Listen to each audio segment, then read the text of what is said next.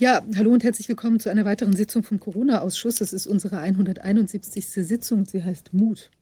Ja, den braucht man wirklich ähm, dieser Tage. Ähm, es ist ja, wir sind ja wirklich unter vielfältigen Aspekten hier immer wieder gefordert. Ich habe mich heute in die Höhle des Löwen gewagt und mir im Brandenburger Untersuchungsausschuss ähm, äh, der ja jetzt, das ist ja der zweite, der stattfindet. Beim äh, letzten war ich vor, ich glaube, das ist inzwischen schon fast zwei Jahre her, bei dem ähm, Professor Drosten mit dabei, als er sich da gewunden hat wie ein Aal. Damals saßen wir noch ähm, im anderen Zimmer und durften das ganze Geschehen nur durch eine, auf einer Videoleinwand ähm, beobachten. Damals waren vielleicht irgendwie, ich weiß nicht, fünf bis zehn Menschen anwesend außer meiner. Und ähm, wir haben damals äh, ja, das eben insofern ihn natürlich nicht so richtig erleben können. Jetzt konnte man im Prinzip hinter Herrn äh, Wieler sitzen und auch beobachten, dass er begleitet war von einer, ähm, einem Herrn äh, Rottmann. Das ist, ähm, der ist ein, ähm, tja, ein Entscheidungsträger im Gesundheitsministerium. Da arbeitet er, da gibt es wohl einen Artikel, den habe ich noch nicht gelesen, bei ähm, Multipolar ist der erschienen, der sich mit seiner Person auseinandersetzt. Der ist da wohl irgendwie so eine Art, wie will man sagen, Strippenzieher und ist wohl auch derjenige gewesen, der dann die Nachricht überbracht hat, dass man jetzt unbedingt einen Lockdown machen müsse, wo immerher diese Idee entstanden sein mag. Das war spannend. Also der Herr Rottmann hat äh, dem Herrn Wieler mh, hm, also Zettel zugesteckt eine ganze Zeit lang und musste sich dann schließlich nach einer Unterbrechung umsetzen, weil man das eben auch nicht weiter wollte offenbar. Das war zu offensichtlich, dass er da irgendwelchen äh, Dingen also gegebenenfalls eine andere Richtung geben sollte. Er sagte dann von sich selbst, dass seine Aufgabe sei, eben zu, sicherzustellen, dass der Professor Wieler sich auch an seinen, äh, an den Beweis, ähm, also die Aussagegenehmigung, den Umfang der Aussagegenehmigung hält. Das äh, war auch ein interessanter Aspekt, die Aussagegenehmigung. Die AfD wollte, dass die verlesen wird, weil das ja auch im öffentlichen Interesse sei. Offenbar enthält sie eine, einige Besonderheiten. Der, äh, der Sitzungsleiter hatte gesagt, dass der, der Professor Wieler eben nur, äh, dass alle seine Äußerungen nur den Zeitraum vor Dezember 2022 betreffen dürfen. Also es geht ja, ging insbesondere um Impfthemen. Vielleicht wollte man sich das Jahr 2023 dann unter dem Aspekt eben nicht genau anschauen. Ähm, ja, da gab es dann auch noch mal eine kleine Diskussion, wurden alle hinausgebeten äh, und schließlich ähm, wurde als dann eben wieder wir alle wieder hereinkommen durften, hat sich Wieler dann auch zur Sache eingelassen. Und da möchte ich noch einen kleinen Bericht geben, ja, weil das, also es läuft ja im Moment noch, er ist jetzt wieder noch in der weiteren, also die Befragung ist jetzt fortgesetzt, kann ich jetzt aktuell natürlich nicht dabei sein, aber da werden wir bestimmt nochmal nachberichten. Ja, also er hat äh, einige spannende Sachen gesagt. Zum Beispiel hat er sich immer wieder damit ähm, gebrüstet, dass das RKI doch aufgrund wissenschaftlicher Analyse von eben äh, statistischen und ähm, äh, wissenschaftlichen Ausarbeitungen zu der Einschätzung gekommen sei, dass da, dass da eine Impfeffektivität vorliegt. Und äh, obwohl er dann mehrfach irgendwie gegrillt worden ist, kam da eigentlich nichts raus. Also er konnte keine konkrete Studie benennen, die das RKI eben angestellt hätte, bis auf eine. Und zwar nannte die sich wohl COVIC. Ich habe zum ersten Mal von dieser Studie gehört. Und die Ergebnisse liegen ihm auch nicht vor. Die sind ihm nicht bekannt. Die soll jetzt wohl beendet worden sein im, im Sommer 2023, beziehungsweise vielleicht hätten da zu dem Zeitpunkt auch Ergebnisse vorliegen müssen.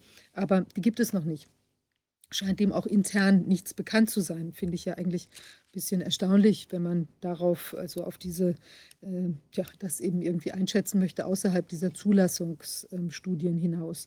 Da hat er immer wieder gesagt, diese ähm, Zulassung, das hätte ihn also gar nicht weiter interessiert. Das sei ja ein zugelassenes Produkt. Also die Thematik der bedingten Zulassung wollte er offenbar nicht richtig an sich heranlassen. Also hat er jede äh, Schuld von sich gewiesen.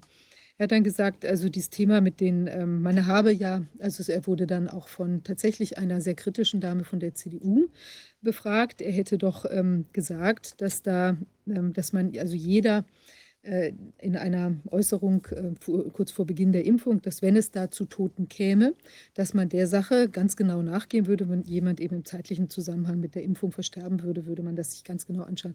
Da wollte man wissen, wie das eben, äh, wie dem, der, das RKI sozusagen dieser Ansage, dieser Zusage nachgekommen sei. Und da kam nichts. Also auf den Totenscheinen, es gab, er hat gesagt, es gab keine Empfehlung von ihm, dass da jetzt oder vom RKI, dass da auf den Todesschein beispielsweise der Impfstatus erfasst äh, worden wäre. Oder man hat auch eben keinerlei Studien, ich weiß nicht, vielleicht randomisiert oder sonst wie, um eben zu gucken, was da geschehen ist bei den äh, Toten, auch nach Impfung, da hat man offenbar keinerlei Anstrengungen unternommen. Dann hat er, ähm, er konnte sich nicht, äh, auch nicht, äh, da wurde eine, eine Gesetzesvorschrift zitiert, dass eben das RKI eigentlich alle drei Monate die Daten der Krankenversicherung hätte auswerten sollen. Da war es ihm nicht erinnerlich, ob die Daten jemals ähm, vorgelegen haben. Er ging davon aus, dass man das sich angeschaut hat, aber konnte da auch nichts genaueres sagen oder da verließ ihn die Erinnerung.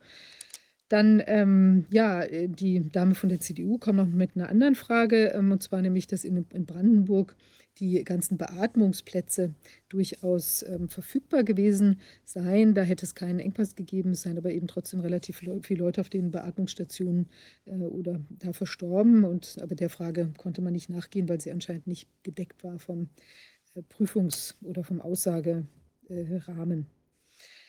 Dann ähm, hat er, ja, er äußerte eben mehrfach, was ich gesagt hatte, die, dass es Post-Marketing-Studien gegeben hat.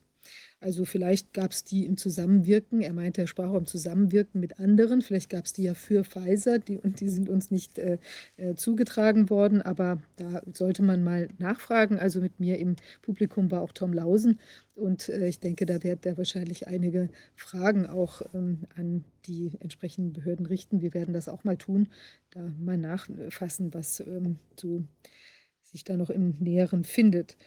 Ja, interessant war auch, dass Herr äh, Wieler sagte, dass die Empfehlungen vom RKI aus seiner Sicht keineswegs äh, in Stein gemeißelt seien. Das seien also keine Gesetzes-, nicht Gesetzes- oder äh, verordnungsgleich, ja, weil wir haben das ja erlebt vor Gericht, dass es so gesehen wurde, dass RKI sagt, und damit ist die Sache im Prinzip entschieden, diese Empfehlung oder diese wissenschaftliche Meinung, die sei das allein Seligmachende. Das hat, davon hat sich also Herr Professor Wieler distanziert, ganz klar, mehrfach distanziert.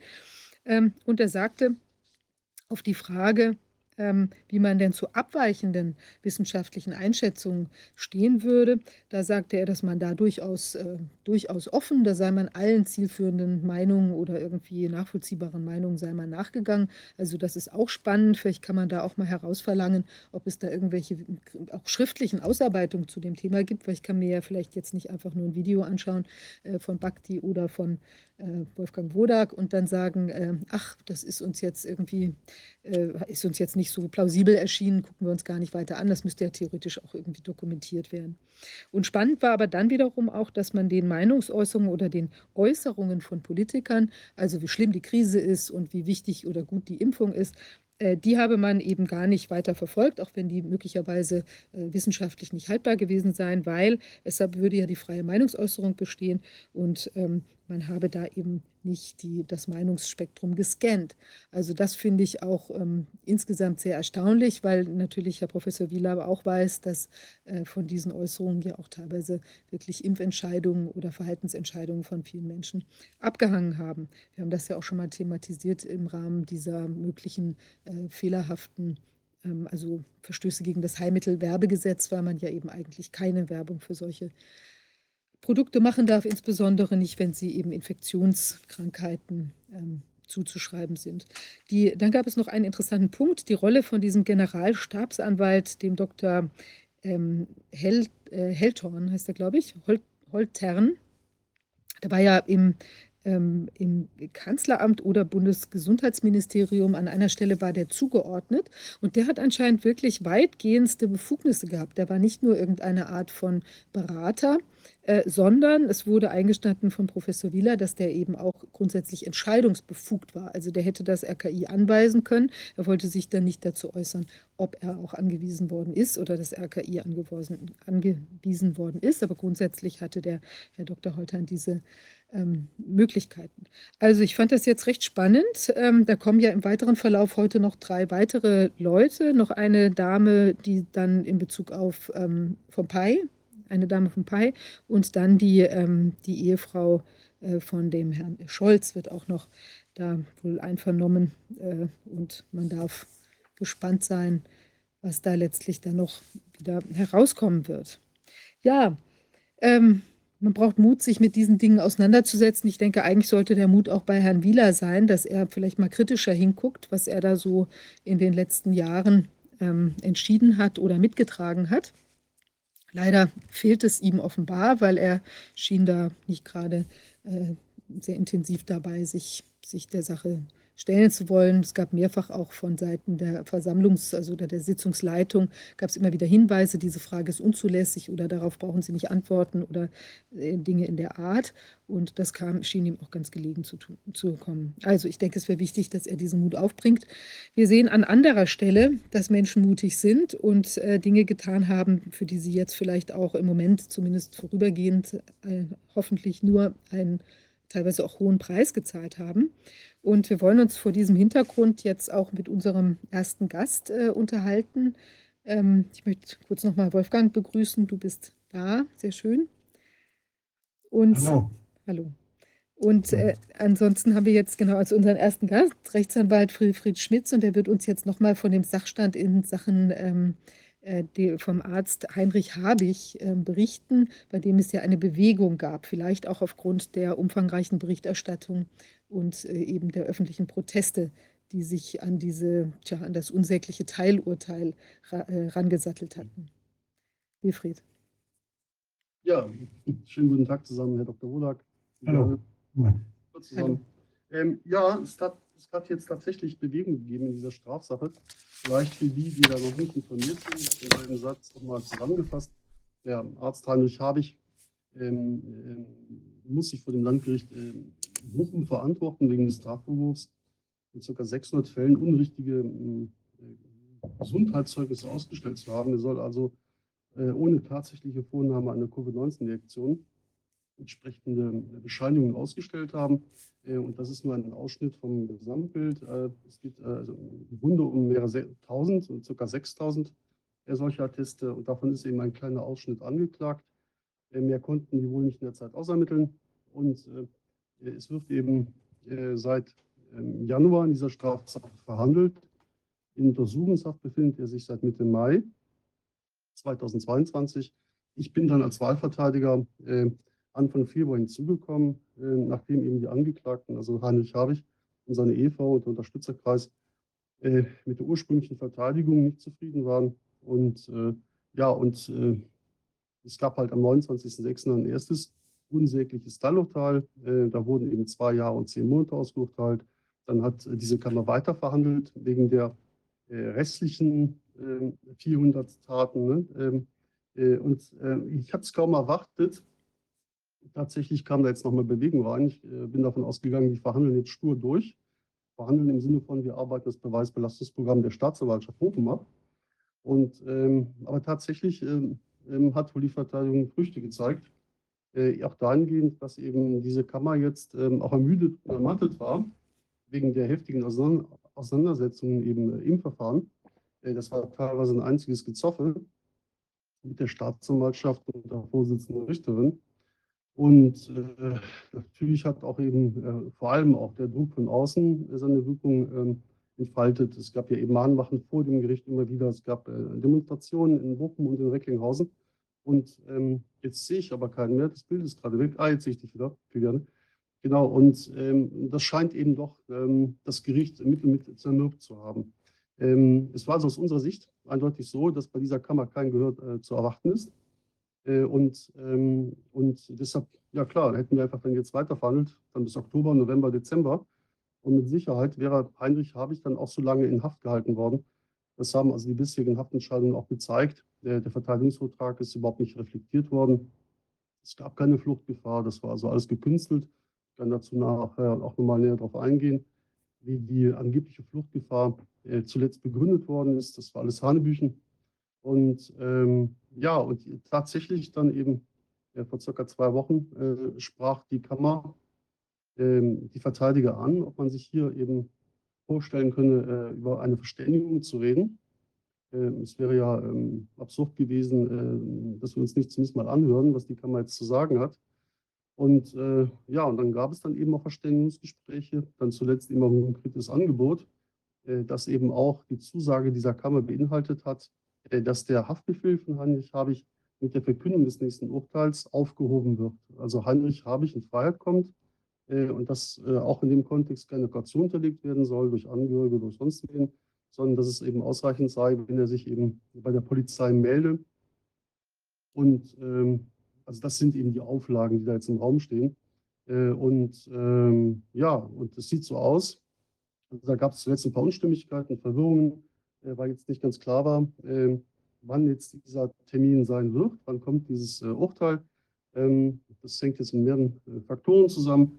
Es sieht jetzt aktuell so aus. Aktueller Stand ist, dass am 14. September plädiert wird und äh, am 21. dann das Urteil kommt. Äh, ich hatte darauf gedrängt, dass eben schon vor dem 14. Zusatztermin gefunden wird, äh, damit dann plädiert wird und der Handel habe ich am 14. Ähm, dann freigelassen werden kann. Das ist aber dann daran gescheitert, dass einige Verteidiger verhindert waren. Äh, die konnten nicht und äh, ja, deshalb ist es leider so, dass der Heinrich eben dann noch etwas länger, also eine Woche länger Haft bleiben muss. Äh, ähm, also aktueller Stand ist der, er wird ähm, am 21. September freikommen. Und äh, ja, und die Modalitäten äh, sehen dann so aus, äh, dieses Deals, dieser Verständigung, dass er nur noch ähm, ähm, darum gebeten worden ist, dass er sich eben insoweit geständig einlässt, als Patienten von ihm schon vor Gericht auch ähm, sich geständig eingelassen haben. Und ähm, die ähm, Patienten, die also, ähm, um die es jetzt noch ging, äh, nach dem 29.06., waren vor Gericht allesamt geständig. Wie das zustande gekommen ist, ist eine andere Geschichte. Da muss man wissen, was alles im Meldungsverfahren passiert ist. Äh, und, ähm, und von diesen knapp 400 Fällen haben wir jetzt 50 ähm, Personen angehört, die wurden vor Gericht vernommen, die waren allesamt geständig. Ähm, weitere Personen hätten also noch angehört werden müssen. Allein diese Zeugeneinvernahme hätte sich bestimmt bis äh, Oktober erstreckt. Und dann wären ja noch Beweisanträge äh, quasi abzuarbeiten gewesen so ihnen denn stattgegeben worden wäre, was bei dieser Kammer extrem unwahrscheinlich ist. Und, äh, und dann wären, so auch die Zusicherung dieser Kammer, äh, 200 äh, Fälle von diesen 400 Fällen ähm, ähm, wären also nach 154 StPO eingestellt worden, ähm, weil diese Patienten nicht geständig seien und, äh, und wohl auch für diese Kammer erkennbar war, dass Heinrich Habich niemals äh, Patienten belasten würde, also ihnen auch die Verteidigung abschneiden würde. Ähm, ich vermute, dass eben diese circa 200 Patienten eben gesagt haben, dass sie geimpft worden seien oder sich einfach eben nicht zur Sache einlassen wollen und eben auch ne, äh, mittlerweile wissen, dass eben äh, dieses zentrale äh, quasi Täuschungsmanöver der Staatsanwaltschaft Bochum, man könnte mit einem Antikörpertest nachweisen, ob jemand ähm, nicht geimpft sei, äh, dass, dass, dass ihnen jetzt mittlerweile bekannt ist, ne, dass das eben so nicht stimmt, dass man ähm, versucht hat, sie zu täuschen und jetzt also auch dieses Spiel nicht mehr mitspielen wollen und äh, zu Recht da ihre Interessen waren und natürlich in ihren Eigenverfahren dann auch in der Staatsanwaltschaft äh, den Nachweis verlangen können, äh, der ja nicht zu erbringen ist, das ist unmöglich, ähm, äh, dass sie eben tatsächlich nicht geimpft worden seien. Ja, also dieser Verteidigungsweg steht nach wie vor offen. Und äh, ja, es gibt dann eben, ähm, wie gesagt, mehrere Dinge, die man jetzt dazu sagen kann, warum dieser Vergleich eben auch angenommen worden ist. Das letzte Woche hat der Mandant Heinrich habe ich seit, äh, seit mehr als 15 Monaten Urhaft und ist auch wirklich mittlerweile sehr erschöpft. Ist eigentlich eine gute Verfassung, aber man merkt ihm dann doch an, äh, dass das für ihn, er ist ja auch 67 Jahre alt, ähm, sehr, sehr anstrengend ist. Und er hätte das wohl auch kaum so durchgehalten, wenn er nicht diesen massiven Zuspruch bekommen hätte, äh, durch die vielen freundlichen Briefe, die er erhalten hat, durch die Unterstützer, die auch eben in den Gerichtsterminen ständig präsent waren, durch die Mahnwachen, durch die Demos, von all dem weiß er. Er weiß auch, dass er mittlerweile eine Art Rapstar geworden ist durch diesen tollen Song der Rap Ballions. Das habe ich ihm in der Urhaft vorspielen können. Äh, darüber hat er sich sehr gefreut, äh, dass das auch musikalisch verarbeitet worden ist.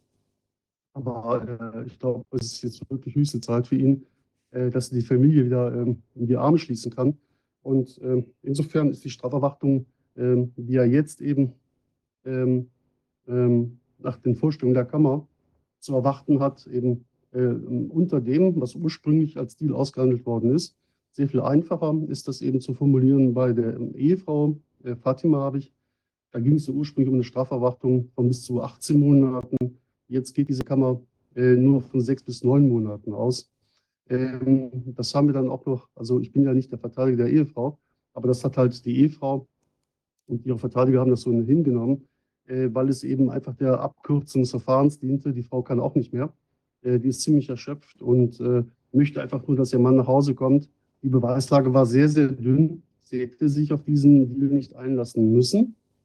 Ähm, definitiv nicht. Aber bei dieser Kammer wäre mit Sicherheit ne, ähm, zu erwarten gewesen, äh, dass äh, sie dann am Ende, wenn sie sich nicht geständig einlässt, erstmal ein, ähm, eine, eine Strafe bekommen wird, die etwas oberhalb ähm, von diesem Strafrahmen liegt. Also von daher ähm, haben wir das jetzt abgekürzt und der Schwerpunkt liegt dann fortan nach der Haftentlassung natürlich auf der Revision. Die Revision ist gegen das erste Urteil eingelegt, wird auch gegen diesen Deal eingelegt werden. Das Ziel der Revision ist natürlich, äh, hier äh, eine Reihe von grundsätzlichen Rechtsfragen aufzuwerfen, die von großer Tragweite sind, weil sie letztlich alle Ärzte in diesem Land betreffen, die vergleichbaren Vorwürfen ausgesetzt sind. Und ähm, und natürlich eben auch jetzt hier bei ihm konkret darauf abzielen, äh, das Verfahren zu beenden. Also ich kann mir eigentlich nach all dem, was da schiefgelaufen ist in Bochum, nicht vorstellen, dass der BGH einfach zurückverweist, damit das Ganze nochmal von vorne verhandelt wird. Ich gehe eher davon aus, dass der BGH das dann einstellen wird. Also das wäre natürlich optimal. Also selbst durch einen Beschluss einstellen wird und nicht mehr zurückverweisen wird. Und dass er eben auch sagen wird, dass man nach dem 29.06., nach diesem seltsamen Teilurteil, nicht einfach hätte weiterverhandeln können. Ähm, das hat juristische Gründe. Ich kann da gerne dazu was sagen, aber das ist etwas komplizierter. Aber es ist darlegbar und auch hier erläuterbar. Und das ist jetzt die aktuelle Situation. Ja, also es, ähm, es hat einen Fortschritt gegeben, mit dem ich jetzt selbst gar nicht mehr gerechnet habe, einfach weil es zuletzt, äh, bis zuletzt äh, extrem hoch hergegangen ist. Äh, weil es ist klar, wenn eine Kammer nicht zuhören will, einfach nur einseitig ein Beweisbelastungsprogramm der Staatsanwaltschaft abarbeiten möchte, den gesamten Vortrag der Verteidigung ignoriert, alle Beweisanträge ablehnt etc., äh, dann muss man eben die Tonart ändern, anpassen, eben dann auch durch äh, hitzige Debatten, Stellungnahmen etc. dafür sorgen, äh, dass dieses alles aufbricht. Und ich glaube, das ist uns auch gelungen. Ähm, muss aber auch jetzt anmerken, ich war sehr verwundert, als ich erfahren habe, dass sich Personen über das Prozessgeschehen geäußert haben, die also nicht eine Sekunde im Gerichtssaal waren. Personen, die eben den Prozess besucht haben, werden bestätigen können, äh, dass das also teilweise sehr aggressiv, äh, auch von meiner Seite, auch von Seite des Kollegen Stefan Schlüter, aus Löhne geführt worden ist, weil das war das Einzige, was hier dann eben äh, noch angemessen war, um wirklich ähm, in der jeweiligen Situation angemessen reagieren zu können. Das kann ich aber auch gerne an konkreten Beispielen ausführen. So viel erstmal zusammengefasst zur mhm. aktuellen Situation, die ich habe. Also das ist aber so, dass der Herr Habich, ähm, der wird in jedem Fall jetzt nicht mehr einsitzen müssen. Also selbst wenn es jetzt noch zu einem, also der Deal, ist das sozusagen, was als Minimum oder was als Maximum für ihn jetzt herauskommen kann? Oder könnte das jetzt nochmal bei dem nächsten Teilurteil äh, oder auch beim BGH dann nochmal überschritten werden? Also ist er durch mit seiner ja, Haft für immer sozusagen? Oder kann da noch was kommen? Ähm, theoretisch könnte da noch was kommen. Er hat ja jetzt mehr als 15 Monate verbüßt. Wenn er dann entlassen werden wird, hat er circa 16 Monate seiner, also 16 Monate Urhaft verbüßt. Äh, das heißt, ähm, äh, das dürfte ja in etwa dem äh, entsprechen, was also im schlimmsten Fall quasi der Halbstrafe entspricht, die am Ende rauskommen könnte. Und ähm, das möchte ich jetzt nicht eben erwarten, ne, dass wir am Ende hier von einer Haftstrafe reden, die deutlich über zweimal 16 Monate liegt. Ähm, und wenn es überhaupt noch dazu käme, also jetzt im Worst-Case-Szenario, dass der BGH beide Entscheidungen bestätigt und dann eben Rechtskraft eintritt und der dann nochmal Strafe antreten muss, weil er eben auch die Halbstrafe noch nicht verbüßt hätte. Also dann ging es aber auch sicherlich nur um einen offenen Strafvollzug und das wäre dann nicht mehr in der JVA Bochum, das wäre dann anderweitig. Aber ich möchte jetzt von diesem Worst-Case-Szenario nicht ausgehen. Mhm. Einfach weil ich zu viel Material für die Revision habe. Das war ja eben auch ähm, wesentliches Element der gesamten Verteidigung, äh, so viele äh, Statements abzugeben, so viele Anträge zu stellen, äh, so viele Aussagen auch von Zeugen protokollieren zu lassen, äh, damit ich genug Material für die Revision habe. Äh, der ursprüngliche Deal wurde ja schon am zweiten Verhandlungstag gestrickt. Und das war eigentlich zu dem Zeitpunkt gar nicht möglich, weil es ist ja unmittelbar einleuchtend, auch für jeden juristischen Laien, dass man ähm, an einem zweiten Verhandlungstag bei einer so komplexen Strafsache mit mehr als 20.000 Seiten, also Aktenseiten, äh, einer so umfangreichen Anklageschrift mit so vielen Zeugen, äh, dass man da im Grunde nichts aufgearbeitet haben kann. Das ist absolut äh, ausgeschlossen. Und 257c StPO, da kann jeder nachlesen, sagt in seinem Absatz 1 Satz 2 durch Verweis auf 244 Absatz 2 StPO ganz deutlich, äh, dass eben auch ein, eine Verständigung zwischen dem Gericht und den Verfahrensbeteiligten ähm, nicht von der Aufgabe entpflichtet, möchte ich, ich möchte es mal so formulieren, ähm, den Sachverhalt von Amts wegen aufzuklären. Ja, also man muss zunächst mal etwas aufklären, bevor man einen Deal stricken kann. Und ähm, aufzuklären wäre hier eben auch gewesen, nicht nur, was spricht alles gegen den äh, bösen, bösen Angeklagten, sondern äh, gibt es hier nicht vielleicht auch Umstände, die den Angeklagten entlasten? Und die gab es. Was natürlich äh, voraussetzt eben auch, dass man überhaupt gewillt ist, diese entlastenden Umstände ähm, zur Kenntnis zu nehmen. Ich glaube, zu dem Zeitpunkt ist es auch schon daran gescheitert, dass auch Gericht und Staatsanwaltschaft immer noch in offiziellen Narrativen gefangen waren, also letztlich der Propaganda aufgesessen sind und alles geglaubt haben, äh, was über ARD und ZDF als die ultimative Wahl verkündet worden ist und über RKI und PI. Und äh, da habe ich natürlich dann angesetzt, sehr frühzeitig, in meinen ersten Schriftsätzen schon im Februar, äh, die Kammer umfassend darüber aufzuklären, dass eben vieles von dem, was Sie da vielleicht geglaubt haben mögen, so nicht stimmt.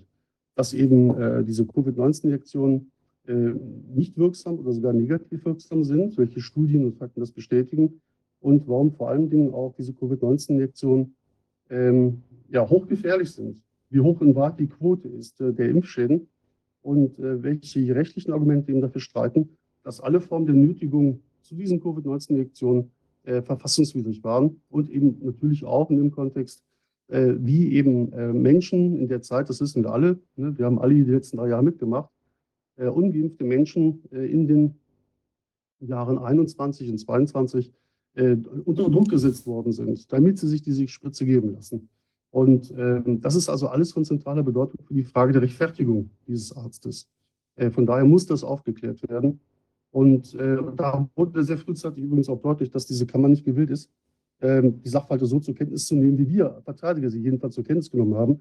Die Vorsitzende Richterin hat mich auch mal in öffentlicher Sitzung gefragt, ob ich unterstellen würde, äh, dass sie die, äh, dass sie ähm, Fakten unterdrückt, ja, Aussagen unterdrückt.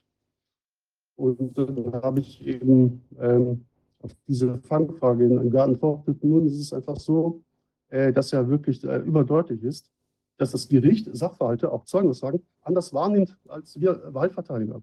Und warum das so ist, das mögen Sie irgendwann dem Schöpfer erklären. Tatsache ist, ne, dass wir eben gar nicht anders können, als immer wieder durch ähm, Anträge auf Wortprotokollierung äh, darauf drängen, dass eben Zeugaussagen möglichst wörtlich festgehalten werden, festgehalten werden, damit später nicht schon wieder, ja, das war auch schon vor dem 29.06. Ab, ähm, absehbar, da gab es auch schon diese Anträge auf Wortprotokollierung, damit nicht später in einer Entscheidung wiederzulesen ist, äh, dass es keinerlei Anhaltspunkte dafür gäbe, dass Zeugen unzulässig unter Druck gesetzt worden seien äh, oder getäuscht worden seien. Also beides war evident. Ja, das zog sich in roter Faden durch fast alle Zeugenaussagen und gipfelte und also in, un, in unfassbaren äh, Aussagen, ne, äh, beispielsweise dergestalt, dass eine Zeugin am 10.8. bekundete, ähm, ähm, also bei ihrer Haussuchung wären eben sechs Personen anwesend gewesen, eine Oberstaatsanwältin. Und diese Oberstaatsanwältin hätte ihr nicht nur äh, ein schlechtes Gewissen machen wollen, dergestalt, ja, äh, wenn in ihrem Altenheim eben alte Menschen sterben würden, dann läge es eben daran, dass sie ungeimpft sei. Solche Aussagen sind da gefallen. Und wenn sich eben so sinngemäß, sie wiedergegeben, äh, später bei dem Bluttest herausstellen sollte, dass sie tatsächlich nicht geimpft sei, dann können sie eben ne, damit rechnen, dass sie für ein bis zwei Jahre weggesperrt wird. Ähm, also mehr Druck, also mehr Druck ist gar nicht möglich. Ja, und äh, so hat man da teilweise auch die Zeugen eingeprügelt. Äh, wie gesagt, regelmäßig morgens um sechs, ja, ohne Möglichkeit, äh, einen Anwalt zu erreichen, ohne äh, es recht, ohne Möglichkeit, äh, Akten einzusehen. Ne? Das ist ja überhaupt nicht realisierbar unter solchen Umständen. Äh, und ohne Möglichkeit, sich auch nur zu fragen äh, oder eine Bedenkzeit auszubitten.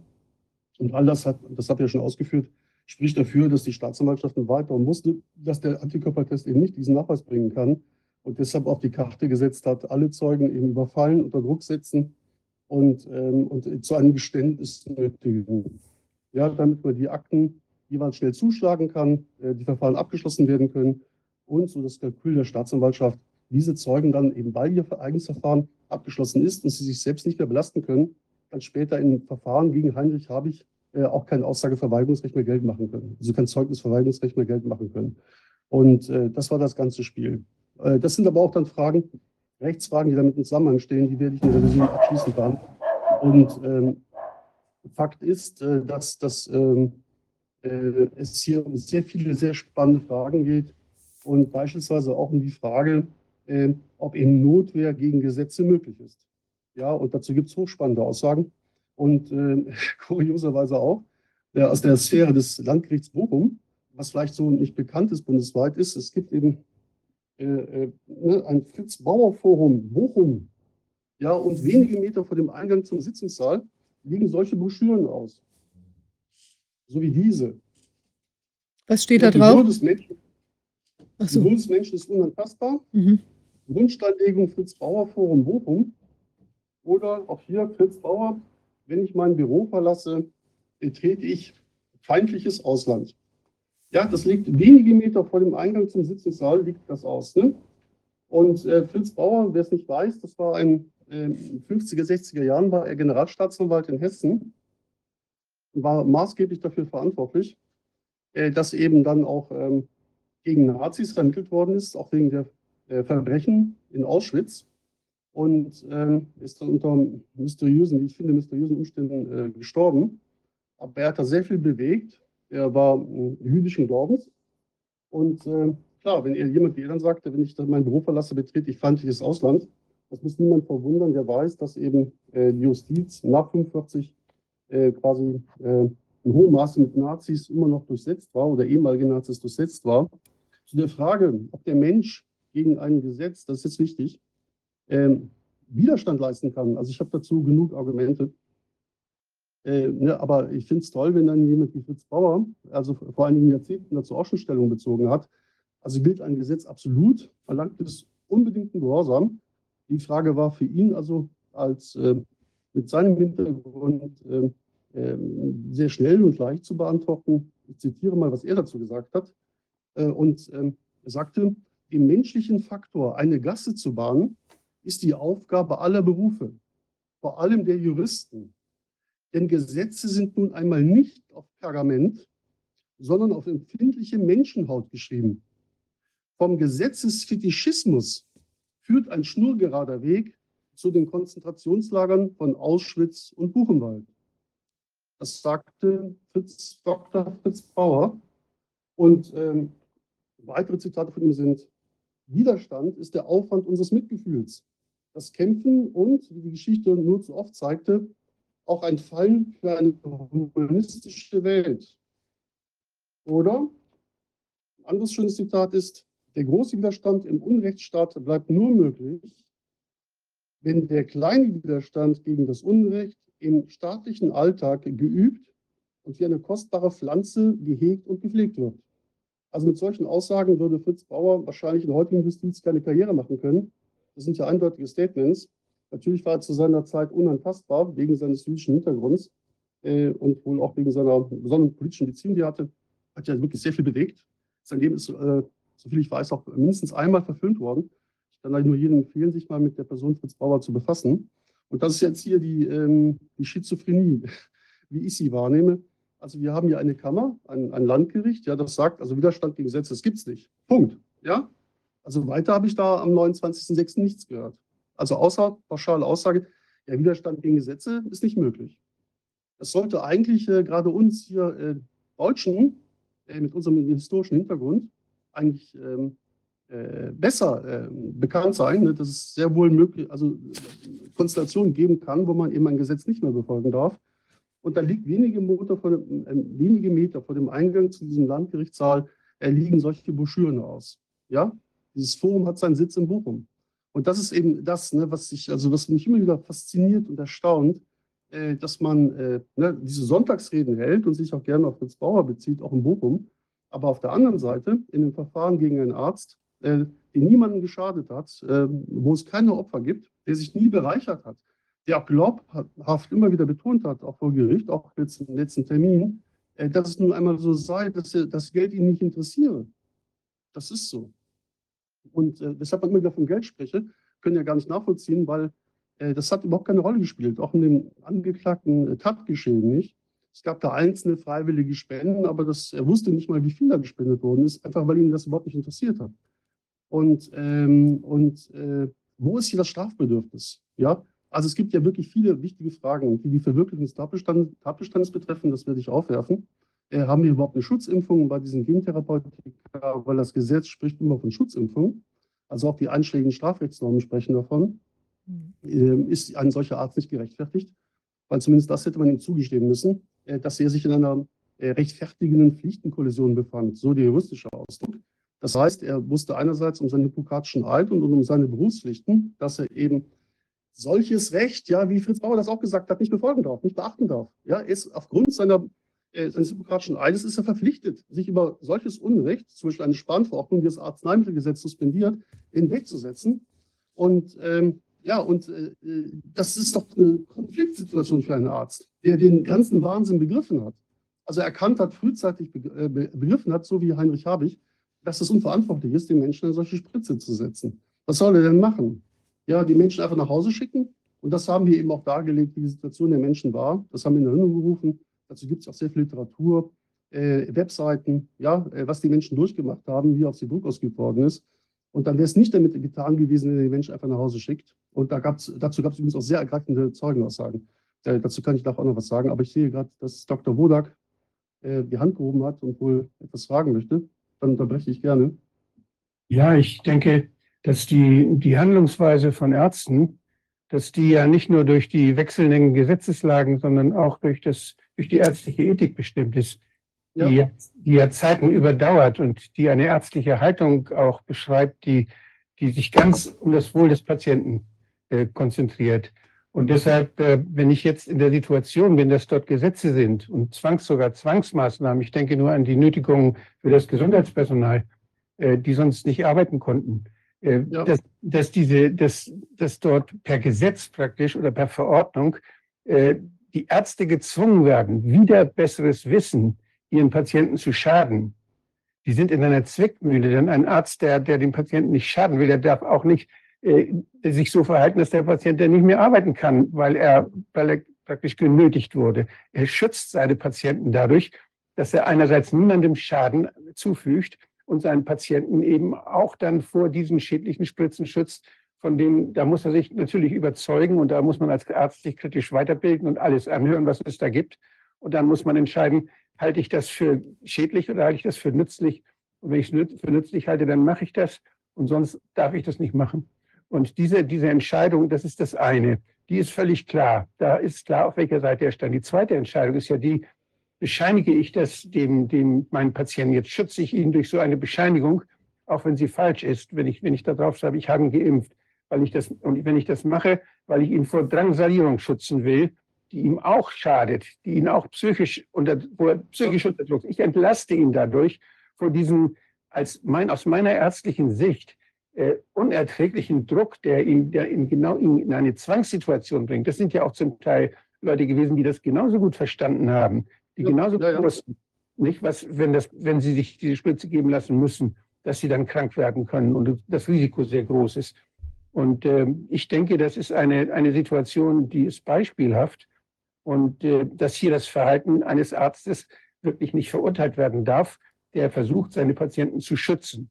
Und da gibt es ein höheres Recht, ein höheres Recht als das, was in einer Verordnung von, dem, von Herrn äh, Lauterbach oder seinem Vorgänger dann irgendwie dann festgeschrieben worden ist. Also das denke ich, dass da, da hat er gute Chancen auch in der Geschichte und auch, ich denke auch in der, müsste auch in der Rechtsprechung, wenn die Rechtsprechung sich selbst noch irgendwie glauben will und wenn die Rechtsprechung selbst noch konsistent bleiben will, dann kann man das eigentlich nicht so behandeln, wie es dort behandelt wird. Da ist, ja. da ist, ein, da ist eine Entschuldigung, Entschuldigung fällig. Ich finde es eine Katastrophe, was da läuft. Das sehe ich genauso. Also was Fritz Bau gesagt hat, ist quasi vom Wesen her das Gleiche ähm, wie das, was durch die Radbursche Formel zum Ausdruck gebracht wird. Ne? Also himmelschreiendes Recht darf eigentlich zu keiner Zeit als verbindlich erachtet werden.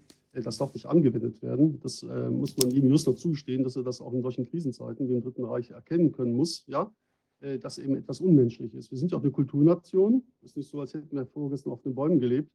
Äh, also wir Deutschen hatten schon den kulturellen Background, dass wir erkennen konnten, dass alles das, auch zu der Zeit, ne? ohne jetzt ja. die Menschen dieser Zeit urteilen zu wollen, das wäre jetzt äh, zu einfach. äh, dass sie erkennen kon äh, konnten, äh, dass das Unrecht war. Diese Nürnberger Rassengesetze, vieles andere Ja. auch. Die Psyche, Äh, denke ich und- nur an die, an, die, an die Ermordung der psychisch Kranken, bei denen Ärzte, wo Ärzte Ja. gezwungen wurden, sie auszuliefern. Natürlich muss ein Arzt, wenn er ein Psychiater ist und jemand dort dann äh, getötet werden soll, weil er eine psychische Erkrankung hat, weil er minderwertig ist sozusagen, wie das damals gesagt wurde, dass er ihn durch ein falsches Attest schützt. Natürlich, das hätte nach dem Krieg, hätte das jeder, hätte den Arzt gelobt. Ja, hätte- genau. Ja, Du hast die gerettet, die Leute. Und ja das, und das kam, ja, ja. Also von daher ist die Situation, denke ich, die ärztliche Situation, die Zwickmühle, die, die, sich für die Patienten einzusetzen, bei einer offensichtlichen Unrechtsanordnung oder Unrechts, Unrechtsgesetzgebung, die ist, finde ich, äh, ziemlich deutlich hier zu sehen. Und dass, Ja, die, dass diese Spritze schadet, das ist nun mehr als klar. Und das, das sehen ja auch immer mehr Leute, auch wenn es versucht wird zu verstecken durch Long-Covid und all diese Dinge. Aber man wird da die Augen nicht davor schließen können, dass das, was wir an Elend jetzt erleben, dass das eben durch genau diese Spritzen passiert. Und davor hat dieser Arzt seine Patienten schützen wollen und zu Recht schützen wollen.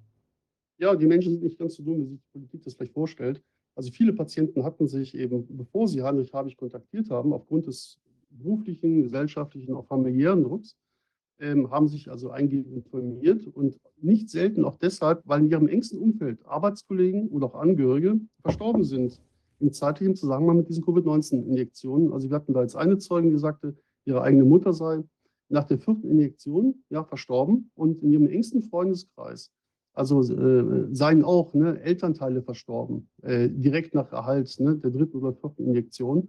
Und da waren die natürlich höchsten Maße alarmiert. Also solche Berichte haben wir sehr oft gehört. Oder dass eben äh, jemand, der in einem Betrieb gearbeitet hat, ne, mit 50 Kollegen, äh, die alle geimpft waren, äh, dann trotzdem eben ne, diese Erkrankung Covid-19 ausbrach. Alle wurden krank. Wie war das möglich, wenn doch dieser ähm, Impfstoff in Anführungszeichen so toll wirkt?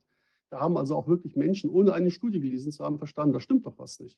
Ja. Äh, Also deshalb waren die dann eben auch irritiert und sind zu dem Arzt gegangen, wirklich dann durchweg in großer Not. Äh, Und da gab es also herzzerreißende Geschichten. Viele Patienten haben sich auch im Gerichtssaal noch bei Heinrich Habich dafür bedankt, was er, äh, was er für sie getan hat. Die haben das nicht vergessen.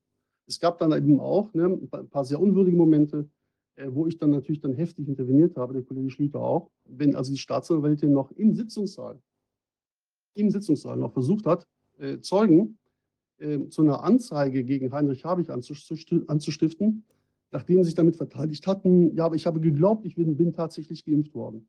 Ja, und fünf oder sechs dieser Patienten haben sich dann wohl offenbar tatsächlich unter diesem Druck dazu verleiten lassen, Heinrich Habich anzuzeigen. Äh, man sieht, bevor ich da noch zu was zu sage, natürlich auch hier, äh, dass man uns überhaupt nicht zugehört hat. Weil auch diese fünf, sechs Patienten können nicht nachweisen, dass sie nicht geimpft worden sind. Ja, das geht nicht. Ja, also von daher ist das schon absurd und es ist auch menschlich wirklich, äh, da tun sich ja Abgründe auf. Das heißt, diese Person werfe dem Arzt quasi vor, du hast mir eine Fake-Impfung verpasst. Ich hatte, hätte bei korrekter Injektion mit einem Covid-19-Stoff, ne, hätte ich doch beste Aussichten auf Krankheit, Sichtung und frühzeitigen Tod äh, gehabt. Ne?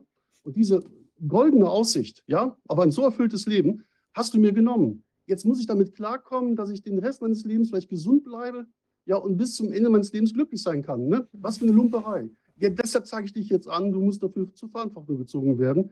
Man sieht doch, ne, das ist ja Kafka hoch 10, wie, was das für ein absurdes, kafkaeskes Theater da teilweise ist. Und äh, ich sage nur, solche Auswüchse gab es auch und da ging es natürlich hoch her im Saal.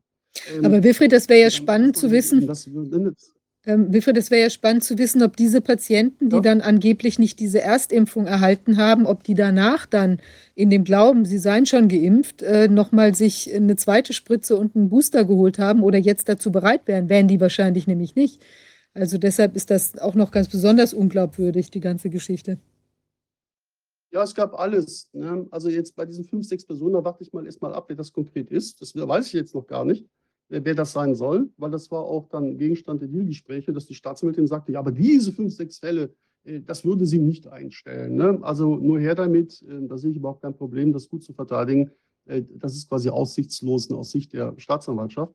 Und, ähm, aber es gab tatsächlich auch die Konstellation, dass Menschen auch teilweise unter dem Druck der Ermittlungen äh, die, die aus einem schlechten Gefühl heraus, einem schlechten Gewissen heraus, sich dann tatsächlich noch zu einer richtigen Covid-19-Injektion entschlossen haben. ja. und, äh, und sich dann noch eine Spritze abgeholt haben. Also es waren dann auch äh, wirklich Tragödien, ja. Dass äh, auch Menschen auch jetzt noch, ja, einige Zeugen glaubten auch jetzt noch, ja, aber es gab doch eine Impfpflicht im Gesundheitswesen und deshalb musste ich mir die Spritze besorgen. Also auch dieser Rechtsirrtum, dass es eine direkte Impfpflicht im Gesundheitswesen kam, der bestand auch jetzt noch bei einigen äh, Zeugen. Und das hat mich wirklich dann umgehauen, dass sich das immer nicht rumgesprochen hat, äh, dass es quasi eine 3G-Regelung war, eine Nachweispflicht, äh, die auch andere Optionen ähm, äh, vorgesehen hat. Ähm, und also Genesen oder eben äh, medizinische Kontraindikationen. Und, äh, und das war den Menschen gar nicht bewusst. Ne? Das kann, kannte ich aber schon aus meiner beruflichen Praxis, dass ich immer wieder Gespräche hatte mit Vertretern der medizinischen Berufe, die wirklich glaubten, sie unterlägen einer Impfpflicht, weil das der Arbeitgeber so kommuniziert hat. Also das, das ist quasi alles das, was wir die letzten Jahre erlebt haben, ist durch dieses Verfahren nochmal hochgekehrt worden. Mhm. Ähm, das ist wirklich so. Ja, und jetzt eben, wie gesagt, hat der Bundesgerichtshof die Gelegenheit, die werde ich ihm geben, zu sehr vielen grundsätzlichen Rechtsfragen Stellung beziehen. Natürlich geht es auch darum, äh, welche relativen, absoluten Revisionsgründe wurden hier verwirklicht. Äh, das, ähm, da habe ich also schon äh, eine große Auswahl. Äh, wie er ähm, sicherlich weiß, ne, ist zum Beispiel die Verletzung des Grundsatzes der Öffentlichkeit ein absoluter Revisionsgrund. Das heißt, wenn eine solche Verletzung des Grundsatzes der Öffentlichkeit stattgefunden hat, äh, geht das Gesetz davon aus, dass äh, das Urteil auch auf diesem Fehler beruht. Also wie hier das Publikum behandelt worden ist mit einer zusätzlichen quasi Sicherheitsschleuse am 29.06. und also am ersten Verhandlungstag und dann wieder am 29.06., als das Teilurteil kam, eben auch ne, ähm, mit der Auflage, mit der sitzungspolizeilichen quasi Auflage äh, äh, konfrontiert, den Ausweis abgeben zu müssen, damit er kopiert werden kann und die Kopie der Vorsitzenden Richterin ausgehändigt werden kann. Also äh, das ist ja eine reine Schikane, die auch geeignet war, nicht nur abstrakt, auch konkret geeignet war, Zuschauer vom Besuch dieser öffentlichen Strafverhandlung abzuschrecken. Das geht so nicht. Ist im Übrigen auch nicht mit der Datenschutzgrundverordnung äh, vereinbar, auch wenn man vielleicht in Bochum glaubt, dass diese Verordnung nicht für die Bochumer Justiz gilt. Ja, wir hatten so, teilweise den Eindruck, es gäbe wohl vielleicht eine besondere Bochumer Strafprozessordnung. Ja, die, äh, aber wir haben versucht, die aufzutreiben, wir haben sie nicht gefunden, äh, weil das, was so auch verfahrenstechnisch abgegangen ist, äh, konnten wir nicht mit dem in Deckung bringen, äh, was wir eigentlich der StPO entnehmen können. Also es ist nicht so leicht, Beweisanträge abzulehnen. Ja, das ist in 244 Absatz 3, also ausdrücklich beschrieben, unter welchen Voraussetzungen man Beweisanträge ablehnen kann. Ja, und äh, das scheint aber in Bochum alles keine Rolle gespielt zu haben. Und äh, da habe ich eben äh, eigentlich sofort erkannt, ne, diese Kammer hat nicht den Mut, äh, sich gegen die politische Agenda äh, zu stellen und schon gar nicht den Mut, quasi offen einzugestehen, dass alles das, was die Politik da veranstaltet hat, verfassungswidrig war. Weil darauf läuft es ja auch im Kern unter anderem hinaus, dass eben Justiz feststellen müsste, dass diese Nötigungen zu diesen Injektionen verfassungswidrig waren weil das ist natürlich die Voraussetzung dafür, dass ein Arzt überhaupt Nothilfe äh, üben kann. Ja? Dass er eben einen rechtswidrigen Angriff auf die Rechte der Bürger abwehren wollte. Das wollte er ja. Und das, äh, es gab einen Angriff, ja, das muss ich nicht nochmal alles wiederholen. Äh, das war verfassungswidrig. Dazu gibt es super Beiträge, äh, eben von dem Kollegen äh, Sebastian Lucenti, unter anderem, das habe ich dem Gericht noch alles vorgelegt, es gibt auch mehr. Aber das sind eben zwei herausragend gute Beiträge, die auch im juristischen Mainstream so veröffentlicht worden sind. Und ähm, äh, ich kann mir nicht vorstellen, das möchte ich ganz klar sagen, äh, dass diese Kammer in der Lage sein wird, äh, diese Argumentation zu widerlegen. Ja, ich weiß nicht, wie die juristisch argumentieren wollen. Mhm. Und ähm, Wilfried sagt. Dieser Argumentationsnotstand des Gerichts, ne, das hat sich dann ja. Ja, ja, ich geht Bitte. vielleicht in die ja. gleiche Richtung. Dieser, dieser Vergleich, in was für eine Atmosphäre hat sich der denn äh, abgespielt? Hat man gemerkt, dass die jetzt auch vielleicht aus, ähm, tja, aus Argumentationsnot heraus äh, gerne zu einem Ergebnis kommen wollen? Oder war das so humanitär verbrämt? Oder wie ist das? Wie sind Sie da aufgetreten? Hm, ich hatte persönlich mehr den Eindruck, dass man müde geworden ist. Also wegen des ganzen Kampfes. Ne? Und dass äh, auch die erkannt haben, dass eine weitere Beweisaufnahme jetzt eigentlich nichts grundsätzlich Neues zutage fördert. Ähm, doch, das wäre natürlich der Fall gewesen, wenn man unsere Beweisanträge endlich mal umgesetzt hätte äh, und man deshalb jetzt irgendwie zum Abschluss kommen wollte. Aber wohl auch, weil es politischen Druck gab, gab ne, äh, wegen der Protestbewegungen in Städten äh, Bochum, Recklinghausen. Die sind ja dort durch die Innenstädte gezogen und, und haben alle Bürger aufgescheucht und äh, haben ja auch vor, den, vor dem Eingang zum Gericht Mannwachen abgehalten. Also wenn die Justiz mit wenigen Stimmen gerufen hat, bestraft, Heinrich habe ich, ja, waren da Tausende, die zurückgerufen haben, nein, das ist der falsch auf der Anklagebank. Da müssen ganz andere bestraft werden, ja, die eben äh, dafür verantwortlich sind, dass wir hier eine Übersterblichkeit haben, in den letzten ähm, zwei Jahren schon gehabt haben. Und das wird sich ja wohl auch fortsetzen, dieser Trend, wie zu befürchten ist. Äh, und vieles mehr. Also, dass wir hier Millionen Menschen haben mit wohl äh, schweren Nebenwirkungen. Und äh, diese Debatte ja, hat die wohl zusätzlich also in Verlegenheit gebracht. Und vor allem auch, ähm, es wurde ja immer schlimmer und peinlicher. Also man hat aus meiner Sicht eindeutig vorgehabt, den Heinrich habe ich da wirklich Platz zu machen und dann auch seine Patienten vorzuführen. Aber was die Befragung, die vertiefte Befragung der Zeugen dann ergeben hat, was alles im Ermittlungsverfahren vorgefallen ist, das, das war ein solches Fiasko, das war ein solcher Offenbarungseid für die Staatsanwaltschaft Bochum und die Polizei. Ich glaube, die waren sehr, dann, äh, sehr daran interessiert, dass das nicht endlos so weitergeht, dass immer weitere, das muss man sich aber vorstellen, ne, dass eine Oberstaatsanwältin einer Zeugin im Ermittlungsverfahren sagt, also wenn ich herausfinde, ne, dass du nicht tatsächlich geimpft worden bist, weil die hatte eben spontan gesagt, ich wurde doch tatsächlich geimpft, was wollt ihr? Also dann, dann, äh, dann wirst du für ein bis zwei Jahre weggesperrt. Ja, und äh, äh das, das, äh, ne, das weiß jetzt nicht nur Bochum, das weiß jetzt ganz Deutschland, was da alles abgegangen ist. Mittlerweile weiß es auch die englischsprachige Welt, weil ich jetzt auch im, äh, ähm, äh, ein erstes Interview in englischer Sprache gegeben habe, das hoffentlich auch eine gute Verbreitung gefunden hat. Ähm, und das, das ist natürlich schlecht für das Ansehen der Bochumer Justiz, wenn das allgemein bekannt wird, was da so abgelaufen ist. Und ich glaube, dieses Fiasko, diese Katastrophe, die musste jetzt ein Ende finden weil ja eben ne, die Staatsanwältin oder Oberstaatsanwältin wurde namentlich benannt. Äh, die Menschen kriegen das mit. Und, äh, und äh, wer weiß, was dann noch alles erzählt worden wäre. Ja, also auch über die schweren Impfschäden im engsten Umfeld. Ähm, äh, das war nichts, ne, was man jetzt noch weiter hören wollte. Also das, das sollte eigentlich verbunden werden. Ne? Das war mein Eindruck. Herr Dr. Wohlack meldet sich. Ja, ja wenn, wenn dort verfassungsrelevante äh, Sachverhalte dann auch verhandelt wurden und, und zum, zur Sprache gekommen sind und auch eine Rolle spielen in dem Verfahren, gibt es irgendeinen Pfad, der dann auch noch zum äh, Verfassungsgericht führen könnte, der sich daraus ergibt aus dem, was jetzt verhandelt wurde?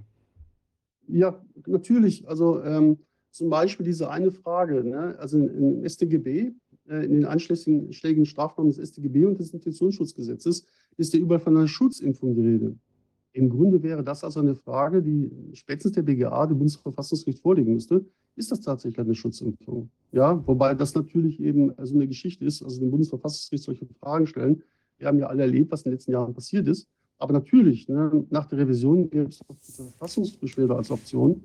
Ja, ob wir die dann ziehen würden, da muss man mal die Situation abwarten. Ich hoffe ja, wir werden also äh, das nicht erwägen müssen, weil der BGH uns schon recht gibt.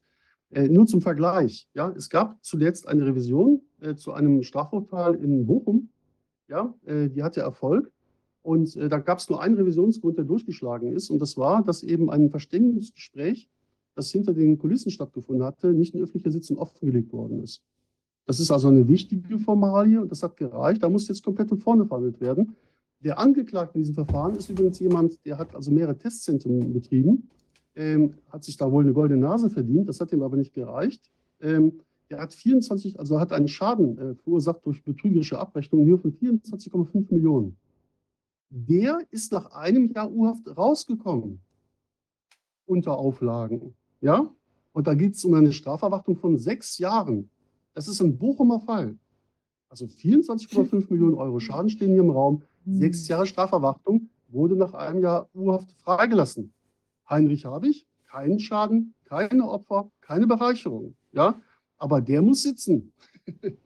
ja, wissen Sie, das, äh, das kann man alles noch mit sehr gutem schwarzen Moor verarbeiten, auch als Verteidiger. Ähm, das heißt, äh, da muss ich jetzt nicht bundesweit suchen ne, nach vergleichbaren Fällen. Ich habe die ja schon direkt in Bochum. Also da wird mit zweierlei Maßstab gemessen. Und äh, klar, was hier geht, das wird ausgeschöpft. Und äh, die Öffentlichkeit wird erfahren, äh, was der BGH daraus gemacht hat.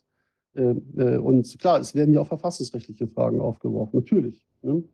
Und letztlich ist dafür auch das Bundesverfassungsgericht zuständig. Aber der äh, Bundesgerichtshof, wie alle Fachgerichte, ist natürlich gehalten, auch verfassungsrechtliche Fragen schon in, in seiner Instanz ne, zu berücksichtigen und auch angemessen zu bearbeiten. Weil sonst hätte man ja tatsächlich einen Grund für eine Verfassungsbeschwerde. Ja.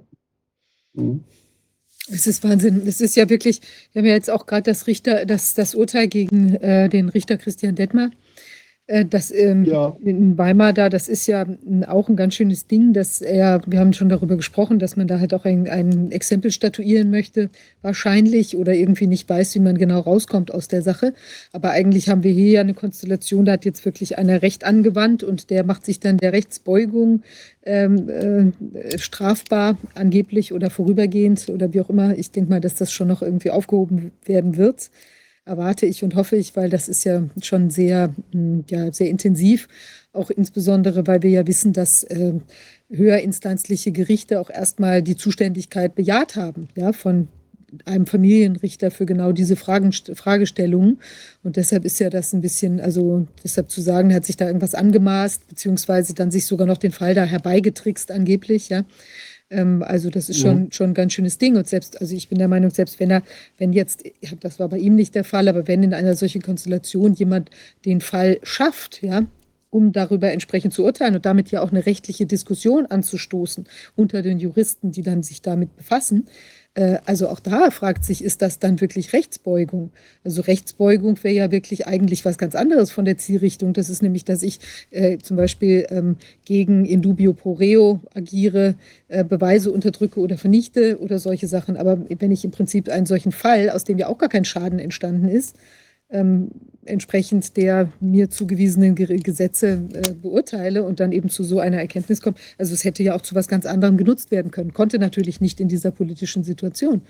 Aber es ist eigentlich ja, ähm, genau. ja, faszinierend. Insofern. Ja. ja, das sind die Parallelen. Ähm, beide haben gleich den gleichen Fehler begangen, also aus politischer Sicht.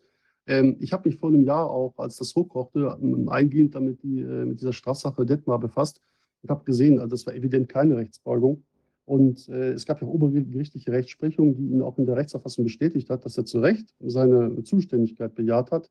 Nach dem Gesetz war er ohnehin zuständig, äh, also auch für eben solche, äh, für die Einleitung eines solchen Verfahrens von Amts wegen, äh, wo es um den Verdacht der Kindeswohlgefährdung geht. Äh, eben solche Maßnahmen können sich auch gegen Schulen und deren Träger richten. Also der war, hat in jeder Hinsicht hat er korrekt gehandelt, eindeutig. Äh, was er eben getan hat und was eben fatal war, war, dass er ja der erste Richter war, der es äh, sich getraut hat, seinen Job zu machen. Also vertieft zu hinterfragen unter Einholung von sachverständigen Experten, also hier drei Professoren, äh, einfach zu prüfen, ja, ist das so? Ja, sind diese Maßnahmen, diese sogenannten Anti-Corona-Maßnahmen in Schulen äh, äh sinnvoll, rechtmäßig? Ja, und äh, also Abstandsgebote, Maskenpflicht, Testpflicht. Und das Fazit war eindeutig. Ja? Man, hat, man hat ihm ja vorgeworfen, dass er sich einseitig informiert habe. Das stimmt ja auch nicht. Ich mich sehr deutlich, das, ja, das ist auch total sehr deutlich dass er den Verordnungsgeber, dass er den gebeten hat, ihm die Recht, die Gründe und die, die inhaltlichen Gründe zu nennen und die Indikation für solche Maskenanordnung zu nennen, dass die überhaupt nichts gemacht haben. Die haben sich nicht zu Wort gemeldet, die haben nichts abgegeben. Und ja. sodass er praktisch nur die eine Seite hatte, die ihn dann überzeugt hat. Die andere, Seite ja was, die andere Seite war aufgefordert, etwas zu sagen, hat aber nichts gesagt. Das ist ja total witzig, wenn diese Einwand ausgerechnet von denen kommt. Ja, also einseitiger als die Politik in dieser Zeit ne, konnte man ja gar nicht agieren. Eben, das müssen wir ja nicht nochmal aufwärmen, wir kennen das alle, ja, dass eben äh, nur das offizielle Narrativ vertreten werden durfte im Mainstream. Ne, und Kritiker wie ein gewisser Dr. Wolfgang Wodak ja, und andere, die wurden nicht eingeladen, die wurden ausgebremst, wurden verleumdet ne, durch Volksverpetzer äh, und andere Vögel da draußen. Äh, das ist ja alles bekannt. Ja, und äh, er hat das eben einfach äh, sachverständig unterstützt hinterfragt. Ne? Und damit ja letztlich die ganze Politik blamiert. Darum geht's. Ne? Das hätte ja eben, äh, das muss unterbunden werden, dass das nochmal passiert. Das ist einfach eben aus meiner Sicht ein deutlicher Urteil, um den, den Richter rauszuhauen, eben auch als Signal für alle Richter, wenn ihr dem Beispiel nochmal folgt. Ne? Äh, also die Partei hat immer recht und wer das nicht glaubt, der wird bestraft. Ja? Und hier auch jetzt bei dem Heinrich Habe dasselbe Spiel. Also äh, ne, äh, die haben ja diese Covid-19-Injektion äh, so ähm, hergestellt und verschleudert, als ging, um, es um Flaschbier und, äh, und allen Leuten erzählt, das ist lecker, ne, trinkt's. Ne? Und, und da geht Heinrich Habich äh, als Spaßbremse geht daher und sagt, nee, das ist gefährlich. Und äh, ähm, warnt da tausende Menschen und hält es davon ab, sich diese Spritze verpassen zu lassen. Ne? Das ist schlechtes Business und nicht nur das, ne, das hat ja auch die Berechtigung dieser ganzen Agenda hinterfragt. Ja, und ich glaube, das ist so im Hinblick auf die nächsten Fake-Pandemien, die wir erwarten dürfen, äh, wohl auch dann die Botschaft an alle Ärzte, ja, ähm, erfolgt nicht diesem Beispiel, ne, weil wenn ihr das tut, äh, ne, dann, dann machen wir euch platt, wir machen eure Frau fertig, wir zerstören eure wirtschaftliche Existenz. Das soll wohl die Message sein. Ne? Aber, und das man- ist das Gute hier an dem Fall, äh, Heinrich Schaaf. Ja, ja, bitte? Äh, Wenn man jetzt mal andersrum denkt, wenn Ärzte sich wirklich informieren sollen und wenn sie all sich gründlich informiert hätten, dann hätten sie auch skeptisch werden können, ähnlich wie damals bei der Schweinegrippe, wo ja viele Ärzte sehr skeptisch waren und eben nicht die Spritze gegeben haben. Das, diese Ja. Informationen waren alle da für Ärzte. Ärzte sind verpflichtet, sich gründlich zu informieren. Wenn Ärzte jetzt trotzdem diese Spritze gegeben haben, obwohl so viel Bedenken da waren, obwohl es ein Experiment war, obwohl sie wussten, dass es eine gentechnische Veränderung ihrer Patienten bedeutet, für die es wenig Erfahrung gibt, wenn, obwohl die Firma Pfizer gesagt hat, die haben nicht mal geprüft, ob eine Infektionsweitergabe, eine Ansteckungsgefahr dadurch überhaupt äh, gemindert werden kann. Also all diese Dinge, die waren zu, konnten die Ärzte erfahren, die waren veröffentlicht, die hätten sie wissen können und hätten sich darum kümmern müssen. Wenn sie jetzt dafür, damit Geld verdienen, und zwar sehr, sehr viel Geld verdienen, dass sie gegen, praktisch gegen diese möglichen Risiken, die sie ihren Patienten zumuten, dass sie trotzdem das gemacht haben, könnte die Patienten, die die Ärzte nicht auch äh, wegen mangelnder Sorgfaltspflicht anklagen, könnten die dann nicht auch sagen, äh, was sie da gemacht haben, die hätten sich informieren müssen. Sie haben einseitig der Politik gehorcht. Die Politik sind keine Fachleute. Die, die hat sich auch dauernd widersprochen, wenn ich den Gesundheitsminister mir anhöre, was der gesagt hat. Das ist keine Nebenwirkung. Dann hat er gesagt, ja, da tun mir leid. Und dann, dann ist das plötzlich Long-Covid. Also da hätte ein Arzt schon mindestens, die hätten da rote Lichter angehen müssen und hätte da nachgucken müssen, was ist denn da eigentlich los? Deshalb widersprechen die sich laufend. Und da würde ich doch nicht einfach meinen Patienten diese, diese Droge, diese Injektion geben. Also da sind, da kann man als Patient auch schon sagen, äh, haben nicht diese Ärzte aus, ja, sogar aus niederen Gründen, nämlich aus Verdienstchance, weil sie da viel Geld mit verdient haben, ihre, ihren Patienten geschadet. Das ist eine, eine Fragestellung, die wird sicherlich in Zukunft häufiger noch diskutiert werden. Ich habe die auch im Prozess mehrfach aufgeworfen, weil ich habe die Frage gestellt, ja, auch der, der Vertreter der Staatsanwaltschaft, warum, also hier den Arzt, ne, der keinem geschadet hat, nach was nicht keinem geschadet hat, den macht ihr platt. Warum ermittelt ihr denn nicht gegen die Impfärzte, ja, die eben schlecht oder also auf jeden Fall mangelhaft oder gar nicht aufgeklärt haben und deren Patienten jetzt ins Sichtum gefallen sind oder verstorben sind? Da haben wir wirklich Straftatbestände verwirklicht, da sollte man ermitteln. Da geht es um schwere Körperverletzungen, äh, dann oft in äh, äh, mit Todesfolge, ne, da muss eine Staatsanwaltschaft ermitteln. Ja, es gibt eben mangels wirksamer Aufklärung auch keine wirksame Einwilligung, dann haben wir eine tatbestandliche Körperverletzung, eben dann äh, gefährliche Körperverletzung, eine schwere Körperverletzung mit Todesfolge. Da machen die nichts. Und dann habe ich eine Antwort verlangt. Warum ist das so? Und dann kam nichts, Herr Dr. Wodak. Darauf habe ich keine Antwort bekommen. Ich habe dieselbe Frage auch der Leiterin der Staatsanwaltschaft Bochum gestellt. Sie mögen mir bitte erklären, warum da nicht ermittelt wird. Ich habe ihr auch sechs Verfahren benannt, eines Kollegen aus Düsseldorf. Er hat also in, äh, allein in Bochum äh, sechs Klagen eingereicht für Impfgeschädigte, die dort leben, ja, im Zuständigkeitsbereich des Landgerichts äh, Bochum. Äh, da wird auf Schmerzensgeld geklagt wegen Impfschäden. Da könnte man ja mal konkret anknüpfen, sich die Akten beiziehen und dann eben mal reinschauen. Und äh, mit Sicherheit sind diese sechs Personen, das sage ich mal ungeprüft, nicht korrekt aufgeklärt worden. Aus meiner Sicht ist es auch ganz trivial. Also wären sie korrekt aufgeklärt worden, hätten sich niemals diese Spritze verpassen lassen. So einfach ist es. Aus meiner Sicht. Ne? Ich habe noch, Und ähm, bitte? Ja. Ich habe da, noch, noch eine zweite Geschichte, wenn die Staatsanwaltschaft muss also ermitteln in solchen Fällen, wenn da jemand nach der. Spritze äh, sogar gestorben ist. Und es ist ja häufig ge so gewesen, dass dann die Angehörigen gesagt haben, das müsse, da müsste man nachgucken, ob das nicht, äh, da müsste man obduzieren. Und ich, äh, eine, eine Leiche muss ja freigegeben werden von der Staatsanwaltschaft, wenn so ein Verdacht im Raume steht. Und Ja. äh, die Staatsanwalt ist dann auch verpflichtet, eine Obduktion, also eine, eine gerichtsmedizinische Obduktion durchzuführen. Wissen Ja. Sie, wie, wie häufig das passiert ist? Wissen Sie, ob das überhaupt passiert ist und ob es da irgendwelche äh, Erfahrungen gibt, wie die Staatsanwaltschaft sich da verhalten haben? Ähm, ähm, oh, das ist eine gute Frage, eine wichtige Frage. Ich habe mich äh, mal am Rande mit der Frage befasst. Ich habe dann gesehen, dass es eben nur sehr wenige Obduktionen gab in Deutschland. Ich glaube, in Bochum nicht eine, würde ich jetzt mal vermuten, einfach weil man da gar nichts wissen möchte. Man, man hat nicht die Erlaubnis, in diese Richtung Ja. zu gucken. Und ähm, ähm, äh, es ist ja, wir hatten das Thema schon mal in dem Kontext, dass wohl äh, viele Angehörige gesagt haben, dass ihre Angehörigen, die also wegen des Verdachts, ne, ähm, eines Zusammenhangs ne, also die, wo der Verdacht aufkam, da besteht ein Zusammenhang mit der Covid-19-Infektion, dem Tod, äh, die wollten das, aber dann ist dann oft die Leiche dann sofort eingeschickt, eingeschickt worden, auch gegen den Willen der Angehörigen. Äh, das ist natürlich die Beweismittelvernichtung. Ne? Und dann kann man gar nichts mehr aufklären. Und ähm, das dürfte also in Deutschland nur, also ich, ich sag mal andersrum, vielleicht beantwortet das die Frage eingehend. Ne? Mir ist also nicht ein einziges Strafverfahren in Deutschland bekannt, wo ähm, also nach einer, ähm, einem solchen Tod, wo der Verdacht bestand, eines Zusammenhangs, eine Obduktion angeordnet worden ist und so dann aufgrund der dadurch gewonnenen Erkenntnisse ein Ermittlungsverfahren eingeleitet worden ist. Ja, aber das, also Ja. ich, hatte, ich hatte ja damals diese äh, Anzeige gemacht, nachdem die äh, vielen Senioren da im Altersheim äh, so überraschend ähm, äh, da irgendwie Ja. äh, ins, wie will man sagen, also in den Tod gegangen waren.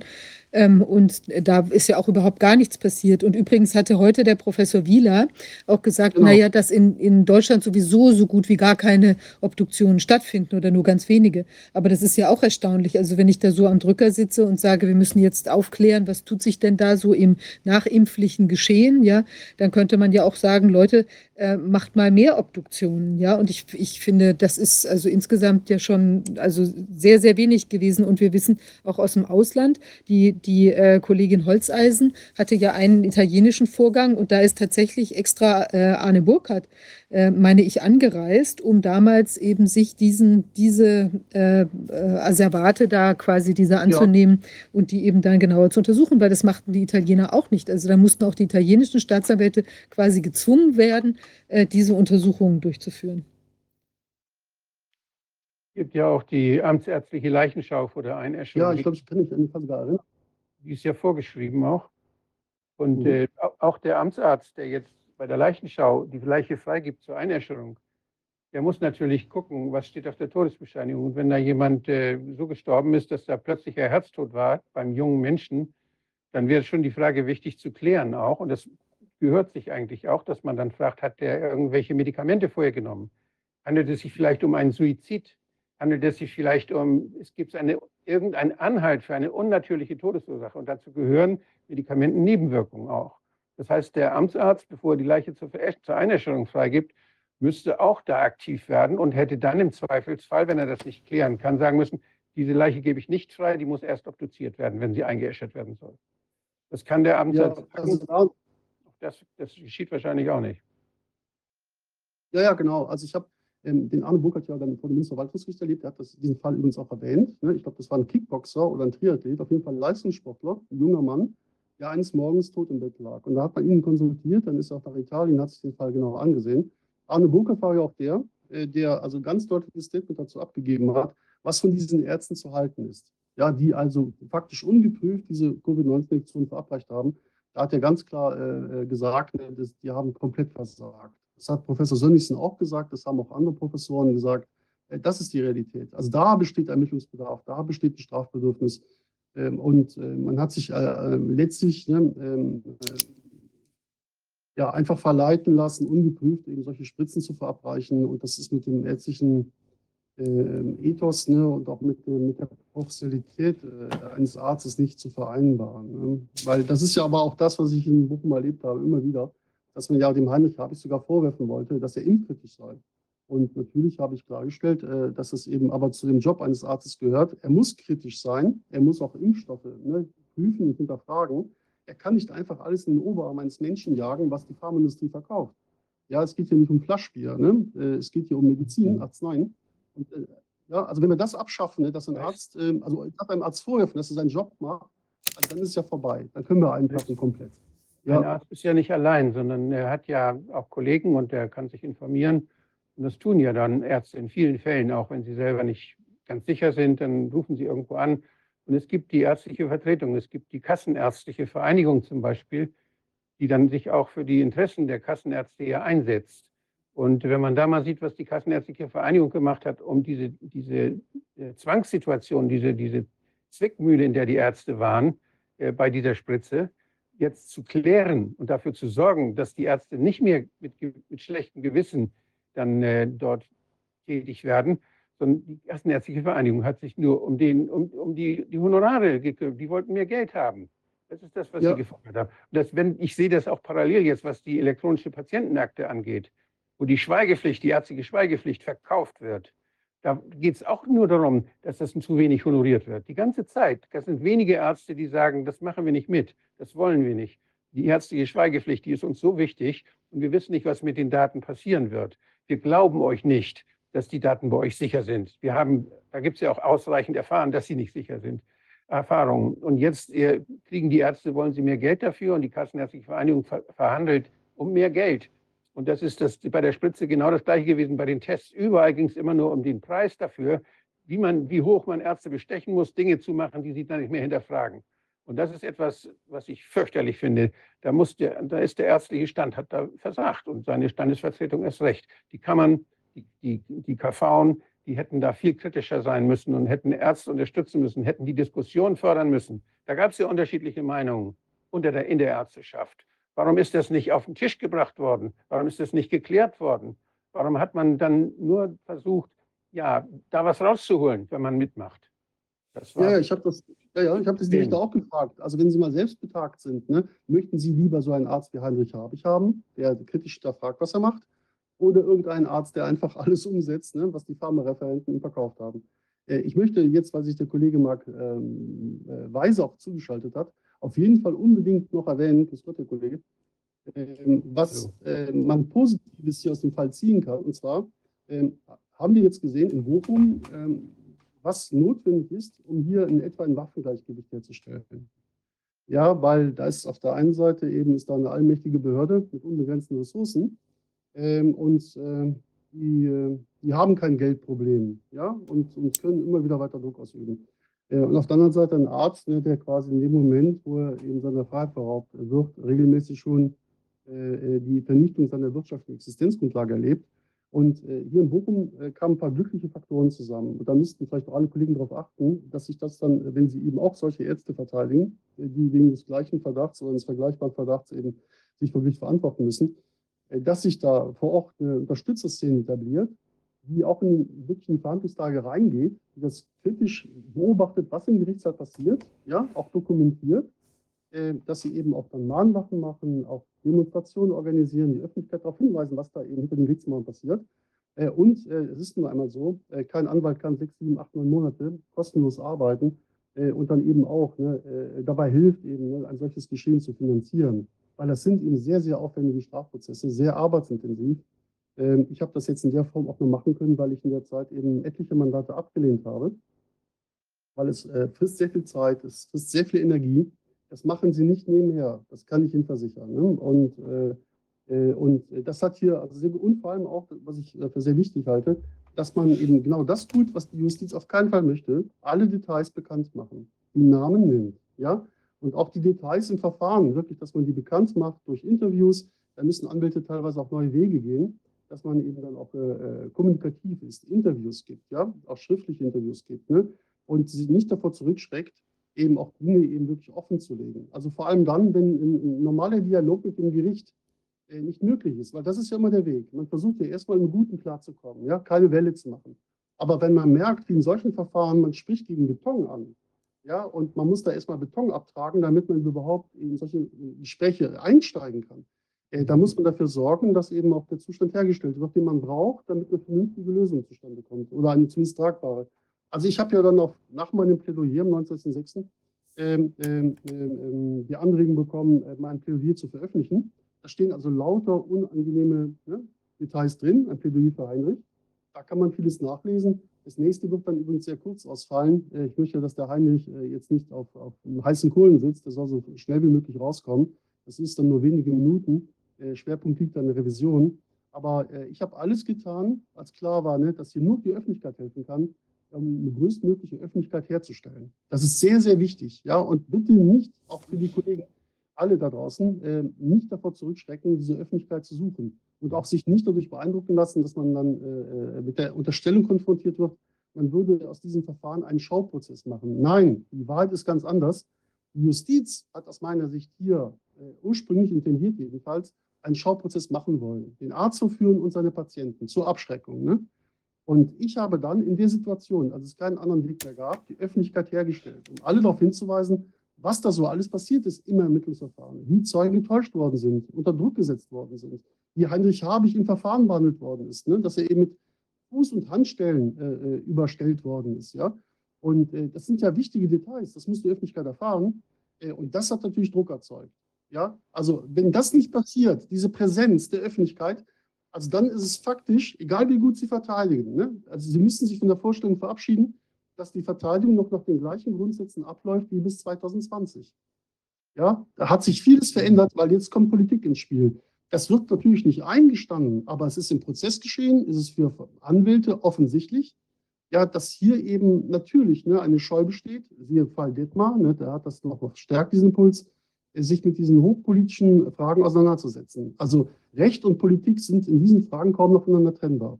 Ja, und das steht es, wie weit steht es denn mit der Forderung nach Ton- und Bilddokumentation der Verhandlungen? Wir haben ja da, da gibt es ja in Deutschland die Regelung wohl noch nicht, aber in anderen Ländern gibt es das ja sehr wohl. Und ich erinnere mich, dass wir in, in, bei Transparency das auch gefordert haben immer, dass mhm. diese Verhandlungen dokumentiert werden, dass es Videoaufzeichnungen geben soll. Und äh, wie, wie steht Christa da zum Beispiel? Wie stehen, die, wie stehen die Organisationen der Juristen da? Wird das auch gefordert oder ist das, äh, haben da viele Scheu davor noch? Wie sieht ja, das aus? Ich bin der Gnade. Die Anwälte wollen das. Was? Die Anwälte wollen das natürlich. Die träumen davon, dass das alles dokumentiert wird und das ist ja auch technisch überhaupt audiovisuelle Aufzeichnung herstellen. Ne? Und dann gibt es auch keine, keine, keine, keine ähm, Diskrepanzen mehr in der Wahrnehmung des Tatsachenstoffs. Weil wenn alles minutiös aufgezeichnet ist, ja, in Ton und Bild, was vor Gericht äh, gesagt und gemacht worden ist, ähm, äh, das ist ja traumhaft. Dann können Sie das ganze Prozessgeschehen also äh, im Detail rekapitulieren und auch ähm, ne, und keine Protokoll ja, genau. Das, Protokollanträge mehr stellen. Ja, ja, in Holland ist das doch, wird das doch übertragen direkt. Ja. ja, also beim Landgericht zum Beispiel, ein Protokoll besteht im Wesentlichen aus Förmlichkeiten. Da müssen Sie eben beispielsweise durch äh, den Antrag auf wirklich Protokollierung immer wieder dafür sorgen, äh, dass eben wichtige, aus Ihrer Sicht sehr wichtige Aussagen, Zeugenaussagen auch wirklich oder Sachverständigenaussagen ins Protokoll reinkommen, wirklich. Ja, falls Sie die Befürchtung haben, äh, dass die Kammer, äh, ich möchte jetzt mal sagen, ähm, diesen Sachverhalt ähm, anderweitig wiedergeben wird. Ne? Also so wie das eigentlich nicht den tatsächlichen Geschehen entspricht. Und äh, das haben wir dann getan. Ja, also das Kuriose ist ja, ähm, man stellt diesen Antrag auf Veröffentlichungsprotokoll der Zeugen X, ne? Äh, ähm und, äh, und dann kann das Gericht das zwar ablehnen, aber das Gericht muss diesen Antrag so wörtlich ja äh, auch ins Protokoll diktieren. Das heißt, damit ist diese Aussage schon protokolliert. Ja, und mehr haben wir nicht. Mehr, achso, ich wollte noch sagen, äh, das soll dann realisiert werden. Also dieses ähm, äh, mit der ne, die technischen Möglichkeiten sollen erst ab, so viel ich weiß, jetzt müsste nachsehen, äh, ab 2030 dann realisiert werden, dass dann eben Sitzungen wirklich aufgezeichnet werden, audiovisuell. Ne? Äh, mhm. das, das, heißt, bis dahin soll die Agenda offenbar durch sein und dann spielt es keine Rolle mehr. Ja, so mein Verständnis. Ne? Wenn äh, jetzt jemand im Publikum heimlich aufzeichnet, wie hoch sind die Strafen? Ah, ähm, das ist halt nicht erlaubt. Ähm, ich müsste nachsehen, also das müsste auf jeden Fall bis zwei Jahre sein. Ähm, also ich höre gerade, dass das anscheinend in Polen ist das wohl äh, bereits Usus. Vielleicht sollte man da mal ein Amtshilfegesuch irgendwie nach Polen schicken, ob die uns erklären können, wie man sowas technisch dokumentieren kann. Ja, also. Ja, ich glaube, da gibt es aber schon Informatiker so irgendwie, äh, oder Elektrotechniker im ersten Semester ja, die könnten das auch schon erklären. Also die Technik ist da, man könnte sie sofort installieren, aber nach meinem Eindruck ähm, hat die Richterschaft nicht die und äh, es ist ja auch so übrigens in Bochum, äh, wir haben ja die Teilsitzungsprotokolle nicht bekommen, das ist eigentlich sehr ungewöhnlich. Normalerweise ist gängige Praxis, äh, auch hier in Nordrhein-Westfalen, äh, dass Strafverteidiger, also bei ähm, Verhandlungen, die sich über mehrere Tage streckten, äh, eigentlich unmittelbar nach jedem Sitzungstag ein Teilsitzungsprotokoll bekommen. Ja? glaube, dass eine, äh, eine ein einziges bekommen. Ja, bis heute. Das kommt erst mit, dem, äh, mit der Zustellung des Teilurteils. Äh, dann müssen sie es rausgeben. Das ist auch sehr kurios, wie sie es begründet haben, eben mit einer BGH-Sprechung aus dem Jahre 1980. Ähm, also damals war die Technik auch eine andere. Man hat da vielleicht nicht mehr mit Hammer und Meißel gearbeitet, um, um Sitzungsprotokolle zu erstellen. Aber die Technik war nicht auf dem heutigen Stand. Und Ja, das heißt, es ist technisch überhaupt kein Problem. Ja, die, die Schriftführerin äh, tippt das ja runter, das Protokoll, und die könnten das quasi direkt nach der Sitzung übermitteln. Das geschieht dann ja auch regelmäßig. Aber hier hatte man wohl ein Interesse daran, das Sitzungsprotokoll, also die Teilprotokolle möglichst lange zurückzuhalten. Tja, aus welchem Grund? Also mir fällt kein redlicher Grund ein. Ich möchte mich jetzt, äh, jetzt hier nicht zu weit rausnehmen und irgendwas unterstellen. Aber ähm, ich habe, äh, ich will mal so sagen, ich habe es schon erlebt, ne, dass Sitzungsprotokolle äh, von dem abwichen, was ich vor Gericht eben gehört und gesehen habe. Ja, und ja, das, das wäre doch aber jetzt eine, eine politische Forderung, die man stellen müsste. Das wäre also ein Appell an die Parteien, die jetzt äh, um die Wählergunst ja buhlen, dass die das in, als Forderung aufnehmen. Also wenn wir gewählt werden, müsste die Partei sagen, welche auch immer, dann wird es diese Aufzeichnung geben, um nachprüfbar eine, eine gerechtere Justiz äh, oder eine transparentere Rechtsprechung zu haben. Das wäre eine schöne politische Forderung. Ja, aber ich glaube, solange man zum Beispiel dieses Geschehen jetzt in den letzten Jahren juristisch aufarbeitet, äh, gehe ich davon aus, dass das politisch gerade nicht gewollt ist. Ne? Dass das, was dann vor den in deutschen Gerichtssälen passiert, dass das wirklich für alle Ewigkeit äh, dokumentiert wird. Ne? Damit es ist eine Chance für die Opposition. Es ist eine Chance für die Opposition. Welche haben wir denn? Welche haben wir denn gerade? Also ich tue mich schwer damit, im Bundestag eine Opposition ausfindig zu machen. Ich möchte aber jetzt hier kein politisches Statement abgeben. Äh, ich kriege ja auch mit, ne, dass da eine Partei schon ein bisschen Ärger macht, aber ich möchte mich da jetzt nicht parteipolitisch positionieren. Ja, das Opposition, ist ja nicht Opposition. drin. Ich mache Opposition nicht an der Partei fest, sondern am Gegenstand, um den diskutiert wird. Also ich möchte noch kurz eine Anmerkung machen. Ja, ja. Ähm, Wilfried, ich weiß nicht, wir haben gerade so, wir haben so ein bisschen eine schlechte Verbindung. Kannst, Pass, ne? möchte ich lieber nicht aufmachen. Ja, gerne. Wilfried, ich weiß nicht, wir haben irgendwie, bist du so ein ja? bisschen schwankend im Sound. Ich weiß nicht, ob man, ob ich hoffe, man hört dich draußen besser, als, als ich dich jetzt hören konnte, weil es manchmal so. Ich kann dich gut hören. Ja, manchmal ist es so ein bisschen abgebrochen, aber ähm, ja, ich, na, ich wollte noch mal zwei Anmerkungen machen. Also einmal ist es, nee, aber ich glaube im Wesentlichen ist es alles äh, verständlich gewesen. Ähm, ich wollte noch mal zwei Anmerkungen machen. Einmal die, wir haben ja den Artikel jetzt von Frau Professor Gierhacke und dem Kollegen Gebauer und im Prinzip ähm, äh, zeigen die ja auch einen Weg auf, wie ein Arzt sich hätte verhalten können. Er hätte ja jetzt zum Beispiel, also er führt dieses Beratungsgespräch durch und dann sagt er irgendwann eben, dass er nicht, dass man nichts weiß sozusagen, ja, dass man eben nicht absehen kann, was mit diesem Experiment, mit dieser exper experimentellen Behandlung dann alles so geschehen kann. Und das wäre ja eigentlich zum Beispiel auch wirklich ein Ausweg für die Ärzte gewesen. Ja, die hätten ja auch sagen können, ähm, also es ist ja, wir hören das und das, aber ähm, gleichzeitig weiß man es letztlich gar nicht genau. Und dann müssen sie sich halt überlegen, ob sie da in welche Richtung sie das abgewogen haben äh, wollen oder für sich selbst abwägen. Und dann wären wahrscheinlich trotzdem einige auf dieses, auf den Impfzug aufgesprungen aber vielleicht hätten ein paar mehr na nachgedacht. Und ich meine, unabhängig jetzt von irgendwelchen wirtschaftlichen Interessen, die Ärzte dann gehabt haben können, ähm, man kann ja auch, wie Wolfgang ja schon mal uns mitgeteilt hat, diesen ähm, ICD-Code, äh, die die, ähm, tja, die Beratung eines eigentlich, eines Menschen, bei dem eigentlich eine Impfung sinnvoll wäre, ja, also sprich jeder, der nicht geimpft ist, nach dieser äh, Diktion, ähm, das kann man ja auch abrechnen. Also wäre man ja unter Umständen, hätte man ja zumindest eine Teil, einen Teilausfall da auch irgendwie vergütet bekommen. Und äh, das wäre auf jeden Fall ein Ausweg gewesen. Vielleicht können da auch Ärzte, die jetzt mit dieser Situation neu nochmal wieder neu konfrontiert äh, sind, wer weiß, da soll doch der neue Impfstoff gegen Eris da zeitnah auf den Markt kommen. Vielleicht kann man mal über so einen Ansatz nachdenken. Und das ist ja nun wirklich in einer seriösen juristischen oder wie will man sagen, früher als seriös angesehenen Zeitschrift der neuen juristischen Wochenschrift äh, ähm, ist das erschienen. Das ist das eine, was ich sagen wollte. Und dann wollte ich noch mal darauf hinweisen, es ist, ich, ja. ich glaube trotzdem, dass eine, also dass solche Fälle wie dieser und eben auch anderes Sprechen über die Dinge ähm, eben extrem wichtig ist. Also ich war jetzt gerade in einem Interview bei der ähm, Epoch Times, wo es um die Veröffentlichung eines ähm, dieses amerikanischen Films, ähm, die Corona, die irgendwie die oder Covid-19, die Impfung, die verborgene Krise, äh, äh, ähm, das war der Film wo eben jetzt ganz viele Impfopfer auch zur Sprache kamen. Was ich interessant fand, ich habe ja, wir haben ja selbst im ähm, Ende 2021 eine kleine Rundreise in Deutschland gemacht und eben mit diversen Impfopfern gesprochen und dann auch im März äh, 2022 äh, den Film Geimpft, jetzt drehen wir ähm, veröffentlicht. Und es ist wirklich äh, interessant. Bei uns war das ja noch so, dass die Menschen äh, sich ja vielfach nur mit der Maske ablichten lassen wollen oder im Nachhinein noch darum gebeten hatten, dass sie da verpixelt würden. Also es gab bestimmte Leute wie den Alexander Reis, der eben ja einer der ersten outspokenen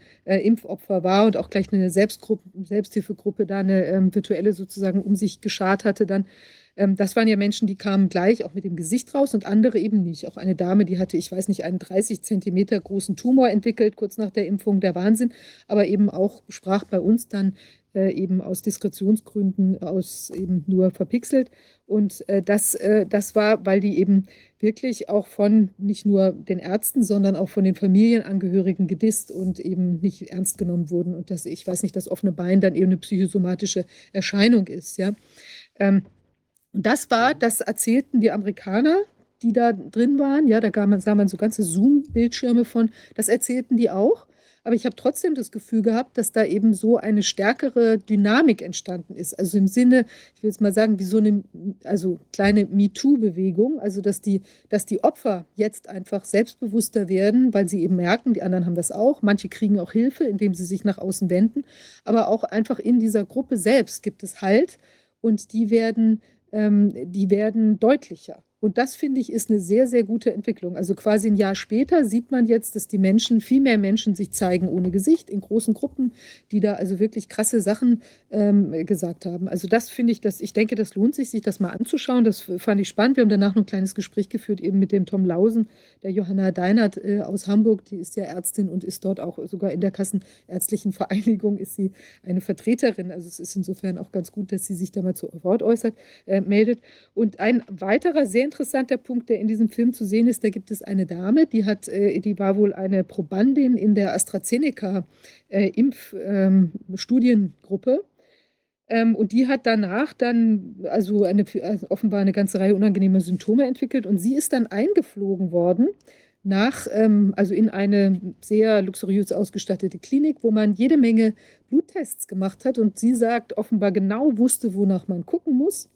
Und ähm, sie dann auch behandelt hat, wo sie dann sagte, die Leute wissen, was die Probleme sind und wie man sie in den Griff bekommt. Und also ich glaube, da muss auch wirklich nochmal jetzt eine, eine Forderung sich draufsatteln, dass eben, wenn das sogar so ist, dann ist ja unsere Vorstellung, dass wir hier jetzt erstmal Studien anzetteln müssten, um genau diese, diese Impfnebenwirkungen da zu erfassen, zu er, ermitteln, erforschen und eben Gegenmittel zu entwickeln, die kann man ja geradezu in der Pfeife rauchen. Wenn das da alles schon bekannt ist, dann sollen die bitte herausgeben, was sie schon wissen, sodass man dann den Leuten auch vielleicht schneller helfen kann. Die Patientin hat auch ein Recht, ihre Akte einzufordern und dann weiß, wissen wir doch, was man ihr gegeben hat, um ihr zu helfen. Ja, also wir sollten auf jeden Fall mit ihr in Kontakt treten. Und ich finde, das, äh, das ist also wirklich faszinierend, wenn da ein, ein Fuß in die Tür wäre. Ja, also insofern, es tut sich ist einiges. Das Ivermectin. Ja, wer weiß. Oder irgendwas ganz. Ich kann ja versichern, es gibt mehrere Zeugen, die wären noch bereit, äh, ihre Geschichte, also ihre Buchner-Geschichte ähm, auch hier ähm, im Ausschuss zu erzählen. Ähm, ich glaube, da gibt es schon Bemühungen im Unterstützungskreis, da Kontakte zu vermitteln. Nur ein Satz zu dem Aufsatz von Gebauer Diehacke. Klar, den habe ich auf dem Schirm, den Aufsatz, den habe ich auch dem Gericht übermittelt, auch der Staatsanwaltschaft. Äh, damit Sie mir das mal erklären, ne? ähm, äh, ob Sie jemals geprüft haben, äh, ob äh, die Ärzte aus der Bochumer Region, ob die Standards entsprochen haben. Also vor allem auch die Ärzte, die jetzt äh, im Verdacht stehen, eben ihre Patienten mangelhaft aufgeklärt zu haben. Dazu habe ich noch keine Rückmeldung bekommen. Das ist halt so. Ne? Also das, was hier auch in Bochum zu finden ist, hier ist eine Karte, ja, äh, kann ich mal hier reinhalten. Ne? Das ist so das Ideal, mit dem werden quasi Richter angeworben, ja, da heißt es als Staatsanwältin, äh, Staatsanwalt objektiv und unparteiisch im Einsatz für das Recht. Naja, also ich habe da jetzt irgendwie in Bochum andere Erfahrungen gemacht. So ganz objektiv und unparteiisch ist das nicht. Es gibt auch vergleichbare Karten für die Richter. Äh, äh, das also für, den, äh, für, eine Karriere als Richter bei Gericht geworben wird. Ähm, ich, ich glaube, von diesem Ideal müssen wir uns aktuell einfach verabschieden. Ne? Und äh, das ist eben die Schwierigkeit jetzt. Das Recht ist also nicht mehr berechenbar, weil so viel Politik im Spiel ist. Äh, das ist jedenfalls mein, mein äh, persönlicher Eindruck. Aber man kann viel tun, bitte geht nicht auf. Man kann kämpfen und eben noch sehr viel bewirken. Aber da müssen halt viele mithelfen. Ich muss mal kurz äh, meine Post empfangen nehmen. Sekunde. Ja. Ja, vielleicht begrüßen wir in der Zwischenzeit ähm, offiziell den Kollegen Mike ähm, Mike Wiese, Sie sind äh, Weise, Sie sind äh, bei uns, wie ich sehe. Oh, Entschuldigung. So, ich bin jetzt alleine hier in der Kanzlei. Ich muss das eben mal angehen. Was hast du gerade gesagt? Ja, ich habe jetzt gerade mal den Kollegen begrüßt. Er hat sich aber noch nicht zurückgemeldet. Vielleicht können, Ja. wir, können wir den einfach jetzt mal mit reinnehmen, weil der hat ja auch einen Vorgang, der sich im Prinzip mit, äh, mit ähnlichen Dingen auseinandersetzt. Da würde mich interessieren, was seine Erfahrungen jetzt waren, eben in letzter Zeit. Ich weiß nicht, können Sie uns hören, sehen? Hören Sie gut? Perfekt, Gehen auch, ja. Tadellos. sehr schön. Hallo an alle. Herr Kollege, Hallo. Herr Kollege, hallo. Ja, ähm, vielleicht, ähm, äh, Wilfried, willst du noch einen, hast du noch was oder wollen wir sonst einfach uns mal den anderen, das andere Beispiel anhören und du bleibst vielleicht noch ein bisschen dabei und sagst vielleicht noch mal was dazu, wenn dir noch was einfällt oder du was ergänzen könntest? Ja, gerne. Ich höre gerne einfach nur zu, was der äh, Kollege über seine Erfahrungen in Dresden zu berichten hat. Vielleicht nur ein einziger Satz noch. Ja. Äh, Falls die nächste Fake-Pandemie jetzt im Herbst kommen sollte, da gibt es ja Warnanzeichen, ne, dass es jetzt wieder ähm, anlaufen soll. Ähm, Also diese Vernetzungswebseite Healing the World, die gibt es immer noch, die wir damals aufgebaut haben, wo man sich kostenlos in ganz vielen Lebensbereichen vernetzen kann. Ich möchte das nur erwähnen, ne, weil ich habe das Gefühl, ähm, das, das ganze Spiel startet bald wieder von vorne. Äh, Aber ich höre jetzt sehr gerne auch mal dem Kollegen zu, äh, was er eben äh, aus seiner Sphäre zu berichten weiß. Ja, fangen wir gleich an. Also wir sind in Dresden noch lange nicht so weit äh, wie der Kollege in Bochum. Ähm, die äh, Frau, also die Ärztin, die wir da vertreten, die wir verteidigen, äh, sitzt jetzt ein halbes Jahr Untersuchungshaft. Äh, also just damit diese Woche findet der Nachprüfungstermin beim ULG statt, also die sechs Monate sind um. Wir sind jetzt äh, im Abprüfungsverfahren beim Oberlandesgericht in Dresden. Gerade heute läuft eine Frist zur Stellungnahme ab. Also das ähm, ist in einem Stadium, wo also Bochum längst drüber weg ist. Die Anklageschrift ist zugestellt, ähm, aber das Verfahren ist noch nicht eröffnet. Äh, Haftprüfungen haben stattgefunden, die Untersuchungshaft ist verlängert worden. Äh, und zwar aus Mhm. Gründen, die wir also hier gar nicht nachvollziehen können, nämlich äh, wegen einer hohen Straferwartung und einer damit zusammenhängenden Fluchtgefahr. Dazu muss man wissen, die Staatsanwaltschaft in Dresden hat äh, angeklagt beim Landgericht Dresden. Die Insider wissen, dann geht die Staatsanwaltschaft von einer Straferwartung von mindestens vier Jahren aus. Im letzten Haftprüfung beim Landgericht in Dresden hat äh, die Kammer durchaus gucken lassen, dass sie von so einer hohen Straferwartung nicht ausgeht. Trotzdem hat die Kammer den äh, Haftbefehl bestätigt, verlängert, weiter aufrechterhalten und auch nicht außer Vollzug gesetzt. Ähm, Ja, also wenn man von äh, Straferwartungen ausgeht von vier Jahren, äh, wir wissen, das halbe Jahr äh, U-Haft wird ja angerechnet, dann bleiben noch dreieinhalb. Äh, wenn es äh, eine, Stra- eine Angeklagte ist, die ansonsten ja aber noch keine ähm, strafbare Handlung begangen hat, zumindest nicht die mit einer, mit einer Haft verbunden waren, dann äh, redet man regelmäßig nach der Hälfte der Zeit oder spätestens nach zwei Drittel der Zeit von einer Strafaussetzung auf Bewährung. Von daher reduziert sich das, was an Haft noch dazukommen kann. Also die noch anstehende Straferwartung reduziert sich so weit, dass äh, wir die Meinung vertreten, dass also der U-Haftgrund der hohen Straferwartung überhaupt nicht mehr gegeben ist.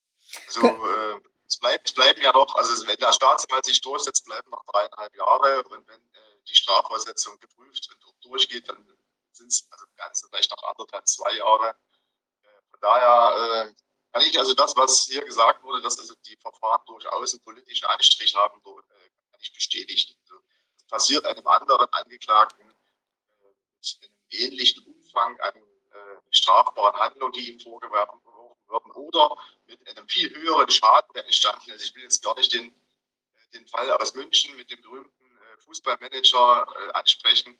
Das passiert denen eigentlich nicht, dass sie wegen, wegen derartiger Straftaten und mit der Strafverordnung, die im Raum steht, bleiben. Können Sie den Fall, Dresden- Entschuldigung, könnten Sie den Fall gerade noch mal etwas vorstellen, was genau da im Raum steht, wie die genaue Konstellation ist, weil jetzt nicht jeder äh, kennt den. Das ist eine Ärztin, die äh, Unfähigkeitsbescheinigungen ausgestellt hat, Maskenatteste ausgestellt hat. Äh, angeklagt sind gegenwärtig um die 400 Fälle, das klingt gewaltig und viel, aber jedes einzelne Attest zählt ja als eine Straftat. Äh, also hier wird vorgeworfen, dass es unrichtige Gesundheitszeugnisse sind, ohne den Beweis erbringen zu wollen, sage ich jetzt mal glatt, äh, dass also das unrichtig stimmt. Ähm, sie äh, ist also in dem Verfahren jetzt drin, wo diese 400 äh, Fälle sozusagen behandelt werden sollen. Aber die Staatsanwaltschaft hat schon angedeutet, sie hat noch eine ganze Reihe von Ermittlungsverfahren im Köcher. Und wenn also die Straferwartung nicht ausreicht, die man sich dort vorstellt, hat man schon angekündigt, dass dann äh, weitere Ermittlungsverfahren äh, sozusagen zur Anklage gebracht werden und vor das Landgericht gebracht werden. Ich sage es jetzt mal ganz ungeschützt, bis die Straferwartung erreicht ist, die man sich vorstellt. Mhm. Und äh, das ist also das, was wir auch sehr kritisieren. Ähm, der Kollege hat ja in Bochum versucht und ist, glaube ich, auch schon sehr weit gekommen mit einer Verständigung das Verfahren zu beenden. Das macht es uns natürlich furchtbar schwer, hier in diesem Verfahren eine Verständigung zu erreichen, wenn der Staatsanwaltschaft nicht bereit, die Staatsanwaltschaft nicht bereit ist, die anderen äh, noch äh, sozusagen äh, liegenden Ermittlungsverfahren, die noch nicht äh, zur Anklage gebracht werden, äh, auch mit einzubeziehen. Was will man der Frau sagen, wenn wir uns in dem Verfahren auf zwei oder was auch immer Jahre einigen und es kommt noch ein Ermittlungsverfahren, noch ein Ermittlungsverfahren, noch eine Anklage und noch eine Anklage, das ist äh, ein Zustand, der ist völlig unhaltbar. Und äh, da sind wir momentan am Kämpfen, dass, äh, wenn, wenn überhaupt in der Verständigung in Betracht kommt, das ist ja immer das Dilemma des Strafverteidigers.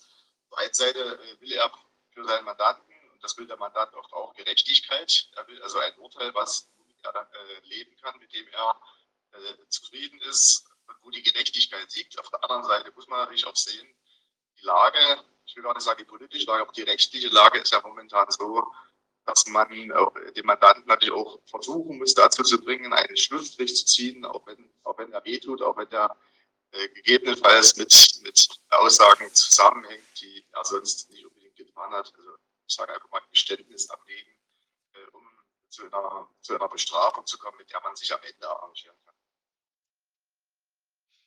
Mhm. Natürlich schon auch, ich finde tatsächlich sehr schwierig, also auch, auch moralisch oder ähm, ja, wie gesagt, es ist ja auch sehr schwierig, wenn man dann plötzlich, also angesichts dieser extremen Problemlage, ja, dass man, also was ja vorhin besprochen wurde, also auch im Prinzip eine Art rechtfertigender Notstand oder eine Nothilfesituation oder wie auch immer man das jetzt werten möchte, ähm, dass man da ja eigentlich gar nicht sich in strafrechtlicher Hinsicht ähm, äh, also ich denke so auch für, für den eigenen Seelenfrieden. Natürlich möchte man auf der einen Seite vielleicht dann Ruhe haben, oder braucht es auch, kann es vielleicht auch gar nicht mehr ertragen. Es ist ja auch wirklich eine unglaublich zermürbende Angelegenheit. Auf der anderen Seite macht man ja schon ganz schöne Verrenkungen, um dann auch äh, im Prinzip ja auf eine Art auch ähm, in diesem System, ja, wie will man sagen, nochmal so durch die Maschen zu, zu schlüpfen. Also es ist wirklich eine, eine schwierige ähm, moralische Situation, finde ich. Ja, die, äh, die Ärztin, äh, die, der, ihr wird ja vorgeworfen, sie hätte mit äh, nicht der Schulmedizin entsprechenden Methoden Feststellungen getroffen und hätte dann die Gesundheitszeugnisse daraufhin ausgestellt. Kann man ja durchaus äh, unterschiedlicher Meinung sein, ob Schulmedizin oder ob auch Alternativmedizin geeignete Methoden sind. Es gab ja Zeiten in der Geschichte der Medizin, wo es äh, durchaus üblich war, jemanden mit Aderlass äh, zu heilen. Äh, da ist man ja auch ein Stück weiter. Äh, aber sie könnte sich gut und gerne auf den Standpunkt stellen, dass äh, sie erkannt hat, äh, dass also diese Impfung, ich sage das mal in Anführungsstrichen, Nebenwirkungen sind es vielleicht noch nicht mal, sind Wirkungen hat, unerwünschte Wirkungen hat. Und dann wäre ja, also ein, ein, das Ausstellen eines Gesundheitszeugnisses, um zu verhindern, dass jemand geimpft wird, wäre ja dann schon ohne das, also sagen wir mal, Kontraindikationen ganz konkreter Art vorliegen, ein Segen für die Menschen gewesen. Also sie hat im Grunde das muss man ganz klar sagen, viele vor äh, schweren Schäden oder auch ganz normalen Schäden, äh, zumindest vor Belastungen bewahrt. Und da kommt man vielleicht noch nicht mal zu der Frage, ob äh, die Ermittlungsmethode, die Diagnosemethode eine richtige oder eine falsche war, sondern sie hat einfach sich für die Menschen eingesetzt und gesagt, diese, dieser, dieser Stoff ist äh, völlig ungeeignet und dazu noch gefährlich und äh, was gilt es zu verhindern, dass die äh, ja, da die, die Verlegenheit kommen, sich diesen Stoff injizieren zu lassen. Also man könnte gut sagen, alleine die Tatsache, was das für eine, ich sage es jetzt mal auf gut Deutsch, Drecksbrühe ist, hat äh, einen guten Anlass gegeben, diese Bescheinigung auszustellen. ja, mal das, was wir jetzt erleben, an Erfahrungen, äh, überall hört man von Impfschäden, die sind ja kaum noch wegzudiskutieren, die geben ja eigentlich recht. Ja. Von daher äh, ist es natürlich schwierig äh, zu sagen, ich, ich, gestehe das ein, dass ich diese Gesundheitszeugnisse ausgestellt habe, ohne dass da ein, Subjekt, ein, ein, ein substanzieller Hintergrund dabei ist. Aber wenn es um die Frage geht, jahrelang in 12, 14, ich weiß gar nicht, wie viel das, wie die Stückelung aussehen soll, in, in Dresden, äh, verschiedenen Verfahren, die sich über Jahre hinwegziehen, oder ob man nicht sagt, ich will einen Schlussstrich haben, ich will das beenden, ich will mit einem erträglichen Ergebnis rauskommen. Ich kann mir, es ist wirklich als Nichtjurist, ich bin fassung, es ist für mich fassungslos, wenn da einer äh, etwas macht, weil er der Überzeugung ist, ein Arzt der Überzeugung ist, er, das ist eine Sache, die in Abwägung seiner, seines, dessen, was er weiß und der rechtlichen Situation, dass er das machen muss zum Schutze seines Patienten. So, und das macht er jetzt nicht nur einmal, sondern das macht er jetzt 400 Mal. Aber er macht eigentlich immer dasselbe. Und da kann ich mir einfach nicht vorstellen, dass es ein Rechtssystem gibt, was 400 Verfahren jetzt durchführt, um ein und dieselbe Handlung, die immer wieder dieselben, denselben Hintergrund hat, dann jedes Mal wieder neu durchzukauen. Was ist denn, ist das ein Beschäftigungsprogramm für Rechtsanwälte und Richter oder was ist das? Das ist ja fürchterlich. Warum gibt es da nicht sowas wie eine Sammelklage von der anderen Seite? Man muss dazu sagen, dass also die, die jetzige Anlage umfasst schon 400 Atteste, die ihr vorgeworfen, also, also ja, sie hat 400 Mal immer wieder dasselbe gemacht. Sie hat immer dasselbe gemacht. Das sind also quasi Listen sind in der Anklageschrift enthalten. Nicht jeder einzelne Fall ist, ist extra erwähnt, sondern es gibt es lange, seitenlange Listen mit äh, Namen und Daten. Ähm, aber das, das ist ja mal schon zusammengefasst. Diese 400 Fälle hat man zusammengefasst. Aber es ist eben ganz klar von der Staatsanwaltschaft gesagt worden, wenn wir nicht das kriegen, was wir wollen, dann haben wir noch Sachen, dann, dann weiß man nicht, in welcher Stückelung die kommen. Wie, also das aufgeteilt wird, um äh, ja, wie schon gesagt wurde, mürbe zu machen, um also das Ergebnis zu erreichen, was man letzten Endes will. Und äh, was ich auch sage, es ist unerträglich, eigentlich eine Sache, die man für gut hält, äh, dann auch noch als, als Straftat, als begangene Straftat gestehen zu müssen, das sehe ich auch so, ja. Aber die Situation, wie wir sie jetzt im Land erleben, wir wissen ja auf der einen Seite, äh, was richtig und was falsch ist, also zumindest überblicksmäßig wissen wir das als Juristen, aber wir wissen auch, wie die Justiz in der Vergangenheit reagiert hat. Und da muss man dann gucken, ob man, äh, also wir wissen auch noch gar nicht, äh, wie die Ärztin sich äh, stellen wird, äh, ob sie sagt, nee, also sie will das jetzt durchkämpfen, sie steht zu ihrer Haltung, ähm, oder ob sie sagt, wenn ein Angebot auf den Tisch kommt, dann denken wir drüber nach. Aber ich meine, da muss man, ich, ich, ich, ich denke, vielleicht muss man auch ein bisschen gucken. Ich habe schon das Gefühl, also was wir ja auch gerade sagten, die, die, die, die Impfopfer sprechen offener über die ganze Angelegenheit. Jetzt habe ich ja heute den Professor Wieler in dieser Einvernahme da in Brandenburg erlebt, wo er dann auch sagt, im Prinzip, ja, wir haben diese ganzen Studien durchgeführt und auf Nachbohren gibt es gar keine Studien, die er konkret zitieren kann, sondern er sagt, ja, im Ausland hat man da irgendwas sich angeschaut, aber Ausland ist ja auch nicht Deutschland. Das können ja andere Faktoren zum Beispiel für eine Ausbreitung oder Erfolg von äh, angeblichem Erfolg, Effektivität von Impfdosen irgendwie sprechen, als das jetzt vielleicht in Deutschland der Fall ist. Also ich kann mich ja nicht irgendwie jetzt nur auf äh, Studien aus Island beziehen oder sonst wo. Und die hat er auch nicht konkret benannt. Also es wird ja immer dünner, auch was da von der anderen Seite, ähm, also erkennbar dünner, was da äh, kommt. Und dann auch die, die Opfer werden, werden größer. Insofern wird ja irgendwann ist auch zu befürchten für die Gegenseite. Vielleicht will man deshalb jetzt auch so einen Druck machen, um unter Umständen auch ein Verfahren schnell zuzumachen mit einer Abschreckungswirkung. Ja weil man vielleicht, wenn man in einem halben Jahr da nochmal drauf guckt oder auch, man weiß ja nicht, was sich jetzt bei Wilfried Schmitz da ergibt, äh, vielleicht auch vor dem BGH, weil es dann vielleicht gar nicht mehr so einfach ist, äh, da immer noch weiter drauf zu hauen. Ja? Also es kann auch sein, dass es Sinn macht, jetzt wirklich die Ohren anzulegen und eben äh, zu gucken, dass man sich da erstmal nicht ins Boxhorn jagen lässt. Und vielleicht ist in einem halben Jahr oder Jahr der, der, der politische Wind so gedreht, dass sie das nicht mehr durchziehen können und sich einfach nur noch lächerlich machen wenn die fahrlässige Vorgehensweise der, Amt, der Ämter, der zuständigen Ämter, die uns beschützen wollen, dann äh, als immer von den Gerichten, als praktisch der Pfeiler, die, der, der, ja, der, das Backup für ihre Entscheidungen äh, hergegeben hat, dann kann das irgendwann mal ganz schön schlecht aussehen. Kann man solche Verfahren,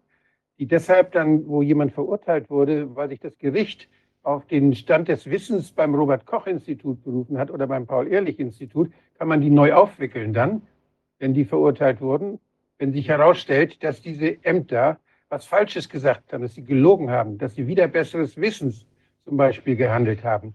Kann man diese Verfahren dann neu aufwickeln oder nicht? Also wir, wir, haben eine gewisse, wir haben eine gewisse Datenlage, was der Herr als ehemaliger Chef des RKI äh, uns sagt, ist ja nur, was, was er sehen will sozusagen. Ja, es sind ja die anderen, die anderen, die Studien sind ja auch da, die sind vorhanden, die ignoriert man. Also die, die, das Amt, wie Sie sagen, also das RKI oder wer auch immer, die, die sehen, wollen nur das sehen, was in ihre, in ihre Denkwelt passt. Und alles, was da nicht reinpasst, ist nicht da. Also wenn man mal. Äh das, das Paul-Ehrlich-Institut hat mich angelogen. Völlig klar. Ich, ja. habe, ich habe im Januar gefragt, als das Paul-Ehrlich, oder im Februar 2021, als das Paul-Ehrlich-Institut veröffentlicht hat, der Chef war selber Mitautor, dass die Spike-Proteine hochtoxisch sind, dass sie Syncytien bilden, dass sie also was ganz Gefährliches sind. Sie wollten uns Angst machen vor Coronaviren, weil da Spike-Viren dran sind. Zur selben Zeit haben sie diese Spritzen zugelassen, die dazu führen, dass die Menschen diese hochtoxischen Spikes in ihrem eigenen Körper bilden. Diesen Widerspruch habe ich formuliert, habe das ans Paul-Ehrlich-Institut und an die Autoren, an alle geschickt. Ich kriegte eine Antwort von der, von der Pressestelle, dass, dass das Paul-Ehrlich-Institut gesagt das passiert nicht, weil diese Spritze nur lokal an der Injektionsstelle dazu führt, dass es dort eine Reaktion gibt. Das war aber längst bekannt und es gab von Pfizer gab es auch ja die Studien, die Tierversuche, dass sich das sehr wohl im ganzen Körper verteilt, diese Nano, äh, Lipid-Nanopartikel mit, mit der RNA. Das heißt, die haben wieder besseres, besseren Wissens haben die gelogen. Und das war die Voraussetzung dafür, dass sie gesagt haben, nein, es ist nicht gefährlich, obwohl sie wussten, Spikes sind gefährlich. Das ist also, das ist mehr als fahrlässig. Das ist also, ich bin fassungslos bevor das, äh, dass also gesagt wird, äh, wir, wir äh, halten das für nicht gefährlich und wir wissen ja alle, äh, wenigstens im Nachhinein, dass die das auch gewusst haben, dass es genau andersrum ist. Ja. Von daher, also, dass wir da belogen werden, steht definitiv fest. Und letzten Endes, äh, wenn man mal den Mut hat, so drei Tage lang den Mainstream-Medien nur zu lauschen und sonst nichts sich reinzuziehen, dann merkt man, mit welchen Informationen der, der geneigte Bürger gefüttert wird. Die wissen nichts von anderen Studien, die wissen es einfach nicht. Und äh, ich vermute mal ganz stark, dass also auch ein Staatsanwalt und ein Richter nicht bereit ist, äh, sich alternativ zu informieren. Wenn das, einer, wenn das einer nachvollziehen will, diesen Schriftverkehr habe ich auf meiner Homepage dokumentiert. Ja. Sowohl meine, mein Schreiben als auch die Antwort des Paul-Ehrlich-Instituts. Aber wenn der, wenn der Lothar Wieler heute sagt, dass er, äh, dass sein, seine Äußerungen jetzt oder die vom RKI, dass das nicht Gesetz ist und auch nicht verordnungsgleich und eben im Prinzip gar keine Bindungswirkung hat, die Empfehlungen und die wissenschaftlichen Einschätzungen, er uns zugleich sagt, dass er sich am laufenden Band die, äh, diese Studien da angeschaut haben, dann hätte er ja auch auf einem neuesten Stand sein müssen. Und dann ist es ja nicht nur so, dass man durch Handlungen noch was, äh, also äh, Straftaten oder, oder Fehler begehen kann, sondern natürlich auch durch Unterlassen. Ich kann ja nicht einfach eine dann inzwischen als falsch erkannte oder nicht belegbare These, es ist wichtig, dass Sie alle irgendwie hier im Lockdown sitzen oder sonst was, äh, einfach weiter auf der Webseite lassen, sondern muss natürlich diese Fehlinformationen, die quasi Fake News, die ich dann in die Welt gesetzt habe, auch korrigieren. Und insofern, es ist schon interessant. Ähm, also ich weiß nicht, Wilfried, kannst du dazu nochmal was sagen? Oder weiß, ja. weiß das einer, kann so ein Verfahren wieder aufgerollt werden, wenn sich jetzt herausstellt, ja. es ist wirklich ja. Fake News gewesen? Ja. ja, nach 359 StPO Nummer 5 also die Wiederaufnahme ähm, eines rechtskräftig abgeschlossenen Verfahrens ne, zugunsten eines äh, eben rechtskräftig ist möglich. Nummer 5, das ist eben der bekannteste Grund, neue Tatsachen oder Beweismittel beigebracht sind, die allein oder in Verbindung mit den früher erhobenen Beweisen die Freisprechung des Angeklagten oder in Anwendung eines milderen Strafgesetzes eine geringere Bestrafung oder eine wesentlich andere Entscheidung, ne, die Gründe geeignet sind, jetzt mal abgekürzt. Das ist die Konstellation und es gibt Rechtsprechung im Bundesverfassungsgericht, ähm, äh, dass also alles das neu ist, ja, in diesem Sinne, was nicht berücksichtigt worden ist durch das Gericht. Also was sich nicht in Urteilsgründen findet, ja, also was das Gericht nicht verarbeitet hat, ist quasi dann eben neu. Und äh, man kann natürlich später, wenn da mal der Wind sich dreht, ne, äh, quasi, beide werden bestimmt hoffen, dass der Tag kommen wird, äh, kann man das und man muss das alles neu aufrollen. Ja, definitiv. Ne? Und äh, das ist also die, die, die, wichtigste Norm in dem Kontext. Ne? Wie ist das, wenn die das Gesetz jetzt vorsichtshalber schnell ändern, dass es nicht mehr möglich ist? Geht, nee, das geht nicht. Nee, das geht nicht. Also, weil das ist ja Grundsatz, also hier, das gilt ja für alle äh, Strafverfahren. Sie können ja nicht, äh, stellen sich vor, im Nachhinein äh, kommt raus, ne, dass das also eindeutig falsch war, der Mann war unschuldig dann müssen sie das Verfahren neu aufrollen können. Äh, das deckt alles ab, auch diese Konstellation. Also das wäre natürlich jetzt, äh, nee, nee, also ich kann mir das, ich kann mir viel vorstellen, aber das kann ich mir nicht vorstellen. Ja. Dass Sie dann einfach schnell dort, das machen Sie, einfach schnell das Gesetz ändern, so ein bisschen als Neben, als, äh, als Antrag, als Änderungsantrag in einem anderen Gesetz, so machen Sie das ja immer, so heimlich, still und heimlich. Und dann zucken Sie mit den Schultern und sagen, ja, jetzt geht leider ein anderes Recht, jetzt geht das leider nicht mehr. Also das solche Sachen, da muss man ganz toll aufpassen, was da in der Gesetzgebung so passiert. Das kann man nicht einfach so unbeobachtet lassen. Spannender, was der Kollege Marc Weiß erzählt hat, äh, das klingt fast eins zu eins wie eine Beschreibung meines Bochumer Verfahrens. Dass ich den Eindruck habe, ja, das wird hier politisch koordiniert. Also auf der Ebene der Justizminister oder der Staatssekretäre, dass man überall mit gleicher harter Hand gegen die Ärzte vorgeht. Ne? Und auch die Taktiken der, der Staatsanwaltschaft. Das ist, also ich hätte es eigentlich gewort, wortgleich genauso äh, machen können. Da ändern sich nur ein paar Fakten. Ne? Ich habe hier 600 Fälle angeklagt, äh, da sind es 400 Fälle, aber das ist eigentlich alles identisch, Herr Kollege. Ja. Wie geht es denn der Mandantin? Sie sitzt jetzt, wie gesagt, ein halbes Jahr äh, in Untersuchungshaft. Werner Kühlmann dich nicht stützt, das ist klar. Aber äh, sie ist gefasst, sie ist stark, sie ist konzentriert. Sie ist, konzentriert sich tatsächlich auf, die, auf, die, auf den Prozessstoff, bereitet sich auch vor. Äh, ja, es, es ist natürlich nicht angenehm, in, in U-Haft zu sitzen, das ist klar. Und äh, jeder Haftprüfungstermin verursacht natürlich ein Stück weit Hoffnung, das kann man gar nicht vermeiden, sonst würde man es ja nie machen. Aber sie ist, sie ist sehr gefasst. Äh, und wie gesagt, wir wissen, wir wollen das also noch abschließend besprechen, ob es denn äh, eine Verständigung aus ihrer Sicht geben soll oder ob sie es durchziehen möchte. Das wissen wir noch nicht ganz. Aber ja, Herr Dr. Budak, also wenn Sie sagen, dieses Gesetz äh, mit der Wieder, Wieder, Wiederaufnahme, wenn das äh, aufgehoben wird, das äh, wäre schwer vorstellbar, weil es ist ja quasi ein Verfassungsgrundsatz. Äh, das wäre also fast schon, fast schon wesensgeil. Aber äh, Sie haben natürlich völlig recht. Wir haben also äh, die Verfassung die letzten drei Jahre sehr zerpflückt gesehen. also das wäre jetzt kein Argument mehr zu sagen, naja, weil das also Verfassungsgrundsatz ist, dann machen wir sowas oder wir erwarten sowas nicht. Das ist äh, für die Politik äh, noch nie ein Grund gewesen. Aber äh, ich erinnere vielleicht auch daran, dass es ja auch vor 1989, 40 Jahre geteilte deutsche Entwicklung gab, in denen es auch aus heutiger Sicht, aus damaliger Sicht Fehlurteile gab. Da gibt es also diese Rehabilitierungsverfahren, die also da ganz groß, ganz viele angestrengt wurden, wo auch rehabilitiert wurde. Das ist auch noch eine Möglichkeit.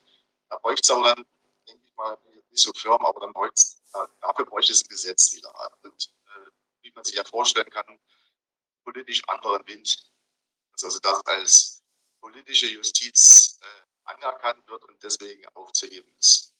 Das finde ich ja einen interessanten Aspekt, den Sie da erwähnen. Also sagen wir mal, die DDR politischen, politische Urteile wie, wie ist denn das damals gelaufen? Haben Sie da, also wissen Sie da was von? Also wie die, wie die, also ich meine, wer ist da, sind da auch solche, solche Straf, ähm, in welchen, in welchen Bereichen sind die Leute da entsprechend verurteilt worden?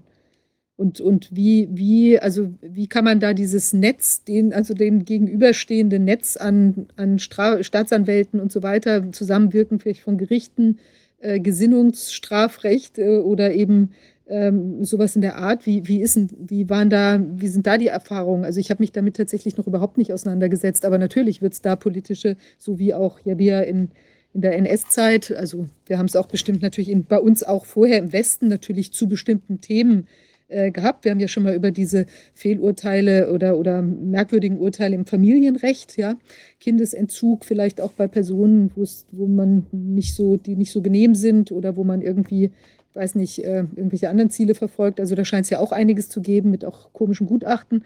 Was, was kann man da aus der DDR-Zeit berichten? Ja, das ist ja nur schon 35 Jahre her. Ich habe also in der DDR nie als Anwalt praktiziert. Ich habe also 1988 mit dem Studium angefangen, deswegen kann ich auch nur vom Hören sagen.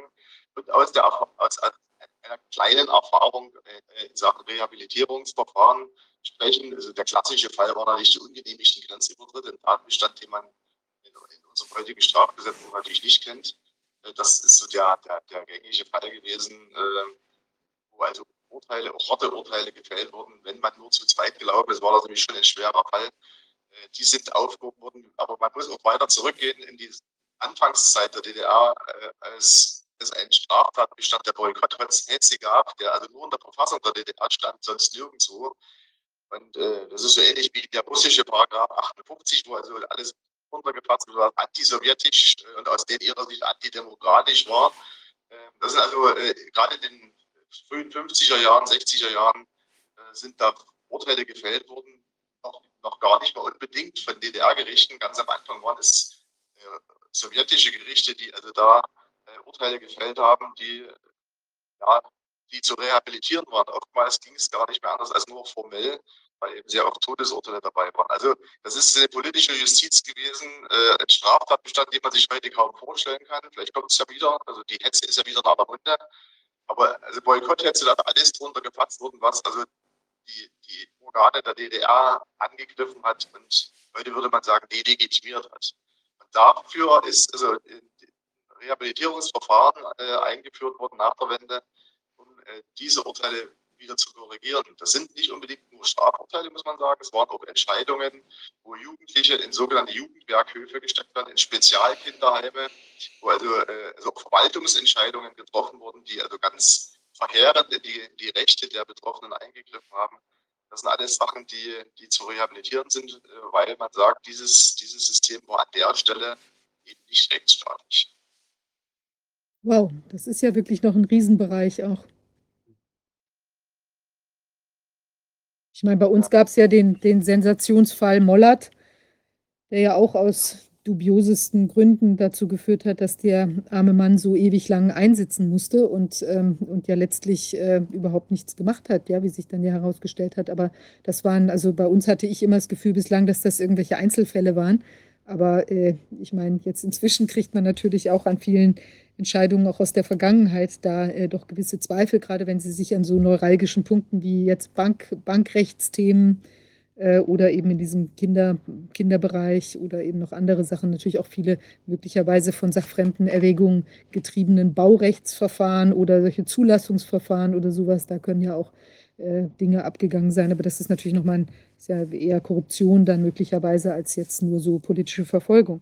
Ja, also das ist schon. Ähm, Uh, ein ein breites Feld, aber es hat natürlich auch, äh, wirklich es hat ja auch Konsequenzen. Also einmal, dass die Leute sich dann vielleicht auch in der DDR manche Sachen nicht mehr getraut haben, ja, einige eben, äh, und natürlich massive Eingriffe in die Biografie. Wenn man jetzt wenn Sie da diese Kinderheime ansprechen oder was da wieder Familien auseinandergerissen worden sind und hier haben wir ja auch solche Konstellationen. Ich meine, Heinrich Habich sitzt da, kann nicht mit seiner, äh, Familie sein, ist ja auch schon ein bisschen älter, da kann ja auch jederzeit was passieren. Also ich meine, das ist auch ein ganz schönes Risiko, denke ich, auch für die Staatsgewalt. Man sperrt so jemanden ein, der dann eventuell äh, im Nachhinein von vielen Menschen als, äh, wer weiß, wenn sich der Wind dreht, als ein Retter in der Not angesehen wird.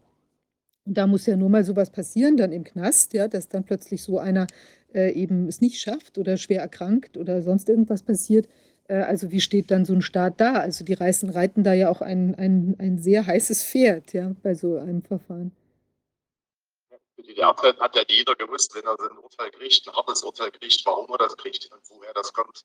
Äh, sagen wir mal, die, die Fälle, die Sie gerade ansprechen, die waren ja dann doch so, dass man, Sie haben es ja selber gesagt, äh, man hat nicht so richtig gewusst, wo kommt das her? Hat sich da jemand verschworen? Ist das ein Zufall? Ist das ein Einzelfall?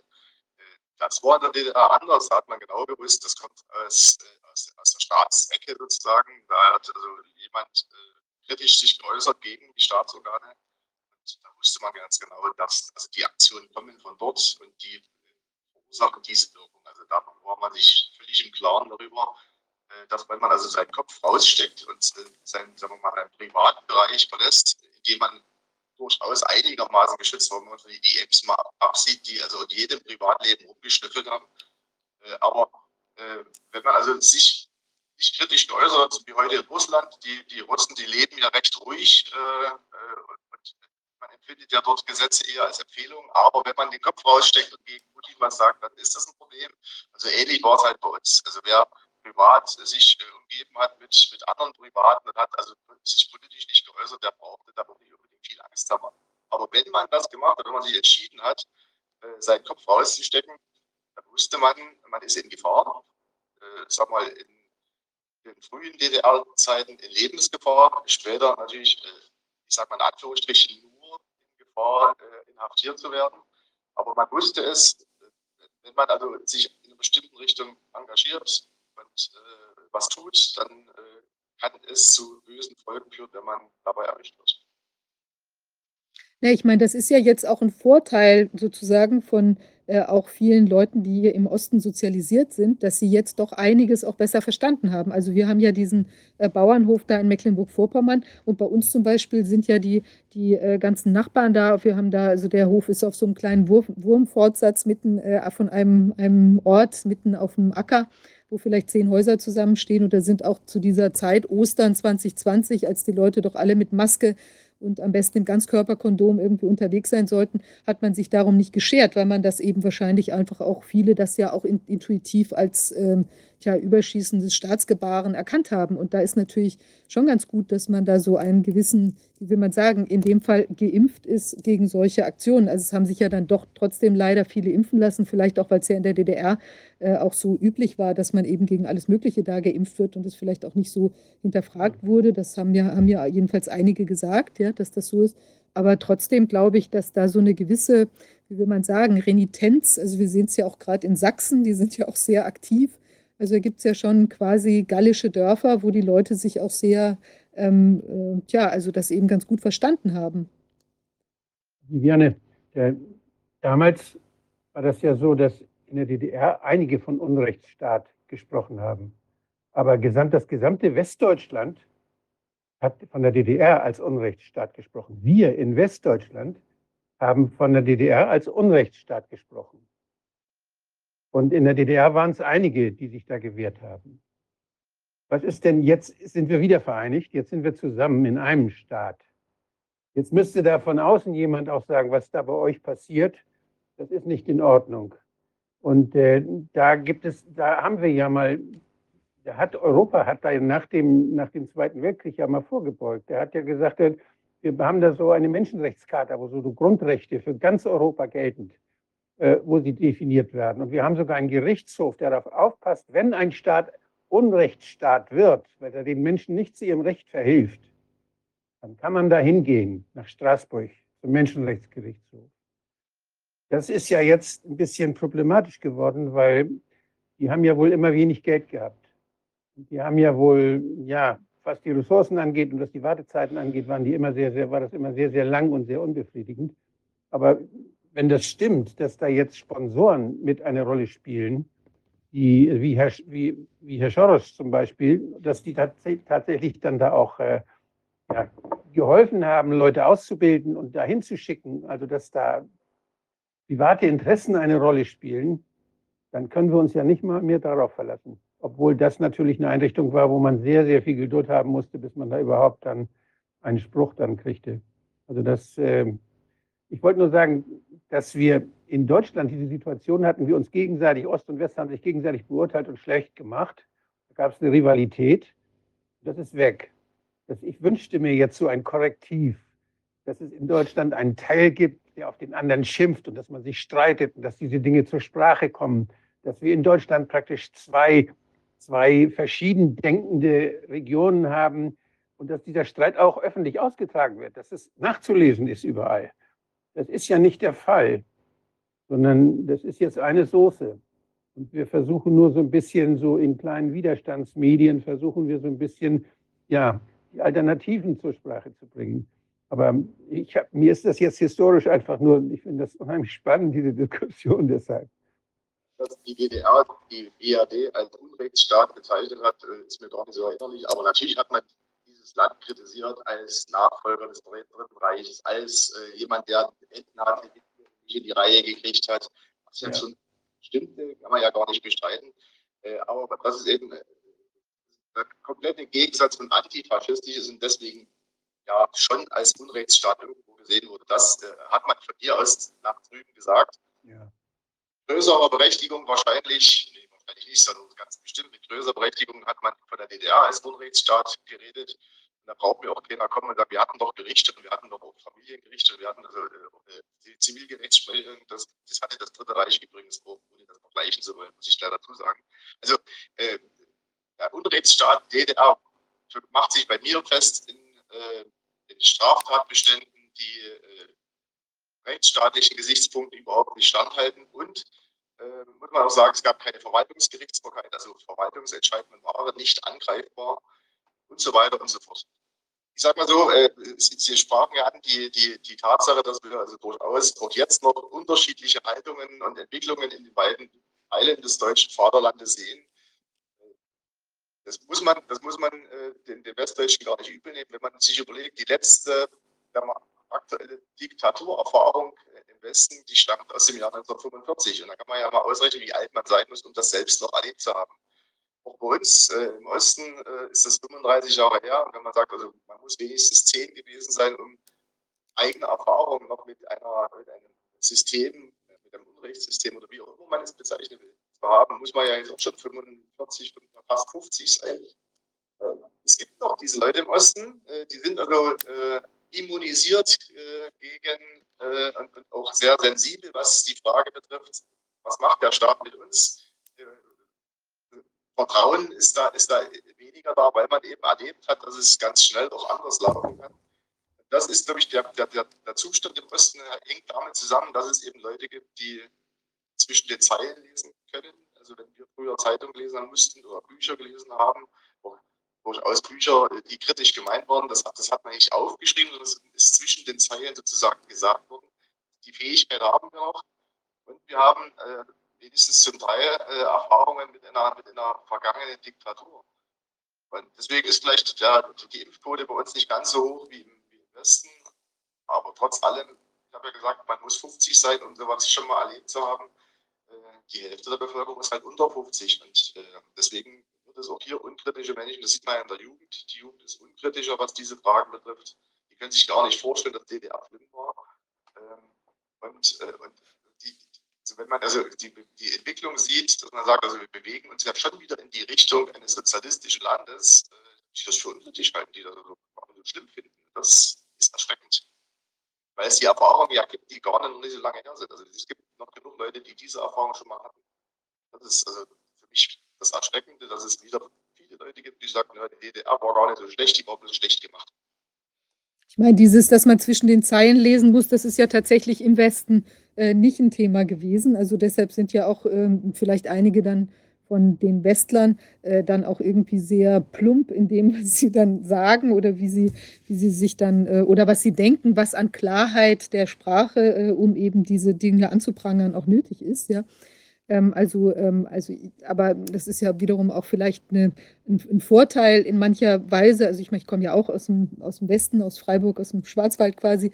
Und ich habe eben das Gefühl gehabt, dass man also vielleicht auch so eine, äh, wie will man sagen, dass man es eben auch denkt, man kann es alles so sagen, weil wir eben gar nicht anders sozialisiert waren, als dass man eben auch hergehen konnte und sagen, irgendwie ja, Atomkraft, nein, danke, oder was man dann eben sonst früher so gesagt hat, oder kein TTIP oder sonst irgendwas, oder hier keine Autobahn, weil man eben einfach das Gefühl hatte, man, man durfte das so sagen. Es kann natürlich auch teilweise so ein bisschen, wenn man schon, also das kennt schon, dass man so ein bisschen laviert, vielleicht auch, eben andere Formulierungen äh, wählt. Das kann, also das kann ja in beide Richtungen was machen. Das kann ja positiv sein, weil man eben schon weiß, wie kommt man ungefähr durch. Äh, oder eben dann im Verborgenen vielleicht mehr wirken kann, eben im Privaten. Und andere, die es dann eben äh, da anders angehen. Also ich finde, in der DDR war ja auch nicht alles schlecht. Also zum Beispiel die Solidarität unter den Menschen die ist, glaube ich, wirklich auch unübertroffen. Auch kein Vergleich mit dem Westen, wo man ja, also wo ich das ja jetzt auch im, auf dem Land bei uns auch sehe, äh, wo eben viel mehr sich geholfen wird als, als äh, eben jetzt vielleicht im, im Westen, wo man dann eben auch für einen Umzug Unternehmen gleich irgendwie was zahlt, statt sich dann gegenseitig zum Helfen bei dem einen Umzug und bei dem anderen, so wie ich es jetzt im, im Osten dann viel mehr erlebt habe oder wie was bei uns dann eben vielleicht noch Studentenzeiten so mehr war. Also es gibt da irgendwie so ähm, schon ein Für und Wider. Ich meine, irgendwie, Wolfgang, weil du ansprachst, so eine, so eine gallische Dorfregion, ich meine, solche Dinge gibt es ja schon. Also es gibt ja auch Gemeinden, die dann mehrheitlich, ähm, die müsste man vielleicht mal viel stärker so für, für uns irgendwie nochmal so in einem Wissenspool zusammentragen, wo das vielleicht schon weiter fortgeschritten ist. Aber ich habe also jetzt bei dem Gespräch mit äh, dem Tom Lausen da, der hatte sich das auch nochmal näher angeschaut. Also es, man muss davon ausgehen, dass circa 30 Millionen Menschen ungeimpft sind. Also wenn man die ganzen äh, Fake-Pässe äh, irgendwie auch mit dazu rechnet. Also wir gucken auf ja über 30 Millionen wahrscheinlich und bei den 50 anderen Millionen sind die ja auch nicht unbedingt alle mehrfach geimpft. Kann, da sind ja auch viele dabei, die es vielleicht einmal mitgemacht haben, dann Zweifel bekommen haben und ausgestiegen sind oder eben dann auch auf ein Fake äh, umgestiegen sind. Also vielleicht gucken wir auch auf 50 Millionen, die eigentlich irgendwie ähm, das dann doch nicht ganz so mitmachen wollten. Und hier ist es eben jetzt so, also eigentlich sind wir ja auch zweigeteilt. Also wir sind jetzt nicht geografisch geteilt, sondern wir sind halt überall mit kleinen äh, Pilzmyzelen oder Spots irgendwie versehen, die eben dann wieder im, im, im Widerstand oder in der Kritik sind. Und da gilt es natürlich, wenn man das jetzt stärker noch ähm, zusammenbringen würde in einer öffentlichen Diskussion, daran fehlt es halt im Moment, ähm, dass das laufen kann. Aber die Diskussion findet ja de facto in ganz vielen äh, Haushalten schon statt oder in ganz vielen ja auch Freundschaftskonstellationen, wo die Leute vielleicht jetzt auch aufgeschreckt durch Impfschäden wieder mehr zueinander kommen und dann eben auch darüber sprechen. Ist jetzt eben nur leider nicht so richtig schön geografisch, dass man so drauf deuten kann, ihr habt das gemacht und ihr das. Aber da findet ja eigentlich viel Diskussion statt, oder wie siehst du das, Wolfgang? Ja, es lernen sich völlig neue Leute kennen jetzt. Und das, ich fand es ja so toll, man nicht mehr demonstrieren durfte, dass die Leute anfingen, spazieren zu gehen. Das fand ich also super. Solche, solche Einfälle, so wie die Montagsdemos, nicht? Oder wie die, das war ja in der DDR auch so, dass Menschen sich dann inform, informell dann zusammentaten und sich völlig neue Leute auch kennenlernten. Dadurch entsteht natürlich auch eine richtige neue Bewegung und da sind viele Ideen da. Und äh, dieser, dieser friedliche Widerstand gegen Unrecht, den zu organisieren, das muss man ja auch lernen. Das, man kann das, was früher mal geklappt hat, klappt heute vielleicht nicht mehr. Heute haben wir überall die Drohnen, heute werden wir abgehört, jedes Handy ist gleichzeitig das Ohr des, des Gegners und das ist ja, das wird alles registriert, alles, was wir sagen. Wir müssen alles, was wir sagen, immer so sagen, dass es jeder hören kann. Das tun, das tun die anderen ja übrigens auch. Die, die machen ja ihre ganzen schlimmen Sachen, haben sie angekündigt. Haben sie öffentlich gesagt. Und äh, deshalb ist das ja auch so schwierig, denn da kann man sich nicht der Lüge überführen, sondern man hat nicht zugehört. Das haben die uns schon, die haben uns das gesagt, was sie mit uns machen wollen. Das sagen sie uns immer noch. Die machen zwar Propaganda und nehmen immer schöne Bilder und sagen, das ist ja alles zu eurem Guten, aber sie sagen uns, was wir nicht mehr dürfen. Sie sagen uns, wie wir in Zukunft leben wollen. Sie sagen uns, wie wir nehmen. Das sagen sie uns alles schon. Ja, aber das ist, ist alles für euer, für euer Bestes, sagen sie uns. Und dann lache ich mich kaputt. Mhm also die, die Grünen sprechen ja ganz offen von der Transformation, das ist nicht so ein konkret, das ist ja nicht entfernt. Äh, also Sie haben völlig recht, also es wird alles gesagt. Wir wollen ja. dieses gestalten, wir wollen äh, ein Transformation genau. dahin, dahin, wir wollen das. Äh, es ist nichts geheim. Und das, was der, was der Klaus. Schwab sagt und schreibt, das kann man kaufen und lesen. Alles gar kein Problem. Also es ist nichts Geheimes dabei, da haben wir recht. Davon, davon können wir lernen. Und äh, ich denke, dass man die Dinge aussprechen kann. Wir, wenn wir Dinge sagen, sagen wir sie auf dem Boden unserer Grundordnung, unserer rechtlichen und unserer Verfassung, die Verfassung unserer, unseres Grundgesetzes, unserer rechtlichen Grundordnung, aufgrund von Menschenrechten, die wir, die, die gelten ja alle. Die gelten alle. Und deshalb können wir das alles sagen und wir beziehen uns darauf. Und äh, wenn da Verbrecher sind, dann nennen wir sie so. Dann haben sie gegen Gesetze verstoßen. Und dann können wir sie so nennen und das, dagegen müssen wir uns wehren. Das ist unsere Pflicht. wenn die Staatsanwaltschaft das nicht tut, dann müssen sie zum Jagen tragen. Irgendwie, was müssen wir tun, damit, sie, damit da was passiert, was, was wir alle verabredet haben, was wir alle, was, was die Basis, der Bestand ist, aus dem unsere Gesellschaft überhaupt lebt. Der ist ja da. Die versuchen zwar, durch, durch dass sie die Begriffe neu definieren und, und ihnen eine andere Bedeutung versuchen zu geben, mit Hilfe der Medien, das versuchen sie, das machen sie mit Propaganda. Und äh, das, das muss man einfach, ent, muss man, ja, muss man offenlegen, muss man sagen, komm, ihr, ich habe ein schönes Beispiel. Man hat doch früher, wenn eine Pharma, ein Pharmaunternehmen irgendeinen Dreck verkaufen wollte, dann haben sie uns Angst gemacht, das müsst ihr aber unbedingt nehmen. Weil ihr sonst, sonst werdet ihr ganz krank. Also dieses Fearmongering, das hat man als Verkaufsstrategie schon sehr lange in der, in der äh, Pharmaindustrie. Und wenn ich jetzt nachgucke im Oxford Dictionary die Beispiele für Fearmongering, das ist, wenn einem einer sagt, dass die Impfung Nebenwirkungen hat, dann ist das Fearmongering. So steht es jetzt neuerdings im Dictionary. Das ist toll, ne? Die drehen einfach, die drehen einfach die Bedeutung um, die geben uns andere Inhalte in den Kopf, verbinden es mit den Inhalten und versuchen so, uns umzuprogrammieren, auch ohne äh, Schnittstelle im Gehirn. Die Schnittstelle ist dann das Handy oder der Fernsehapparat. Tja, das ist schon ein ganz schönes Ding. Wir haben jetzt bei uns den Professor äh, Michael S. Äh, Esfeld. Ich weiß nicht, ob er uns sehen kann. Also ich sehe das. Ja, genau. ja. Hallo. Ja, ich Hallo. weiß nicht, ähm, ob jetzt noch äh, zu dem Thema, ähm, weil Sie haben nämlich ein bisschen auch Antworten oder sich auch mit genau solchen Fragen, wie man vielleicht auch zurückkehren kann zu Rechtsstaatlichkeit und äh, ja, weg von Gesundheitsdiktatur und solchen Dingen oder wie man auch Mut fassen kann, ähm, haben Sie sich nämlich Gedanken gemacht. Ich wollte fragen, gibt es jetzt von den Seiten der beiden äh, Kollegen, gibt es gerade noch was Wichtiges anzumerken oder sonst würde ich vielleicht vorschlagen, dass wir uns jetzt äh, Professor Esfeld mal zuwenden und wenn Sie gern, wenn Sie dabei bleiben wollen, dass Sie dann vielleicht auch noch mal Anmerkungen machen können, wenn Sie mögen. Wie ist die? Ja. Ich kann vielleicht noch den Kollegen anbieten, weil ich, ich habe im Buch schon vieles ausformuliert und ähm, habe mich dann auf den angeblichen Rechtsfragen befasst. Also wir müssen das wirklich komplett neu erfinden. Ich bin sehr gerne bereit, äh, Ihnen auch Schritte zur Verfügung zu stellen, äh, Herr Kollege, dass, dass ähm, Sie da mal einfach ne, sich inspirieren lassen können. Und ich denke, weil wir so große Parallelen haben, werden Sie vieles auch für sich selbst in Ihr Verfahren fruchtbar. Das werden Sie schon am Schirm haben, aber es kann mal helfen, wenn da jemand schon mal sich dabei Gedanken gemacht hat. Das, sind zum Beispiel, ne, das sind aber juristische Fragen, die wollte ich hier auch nicht ansprechen.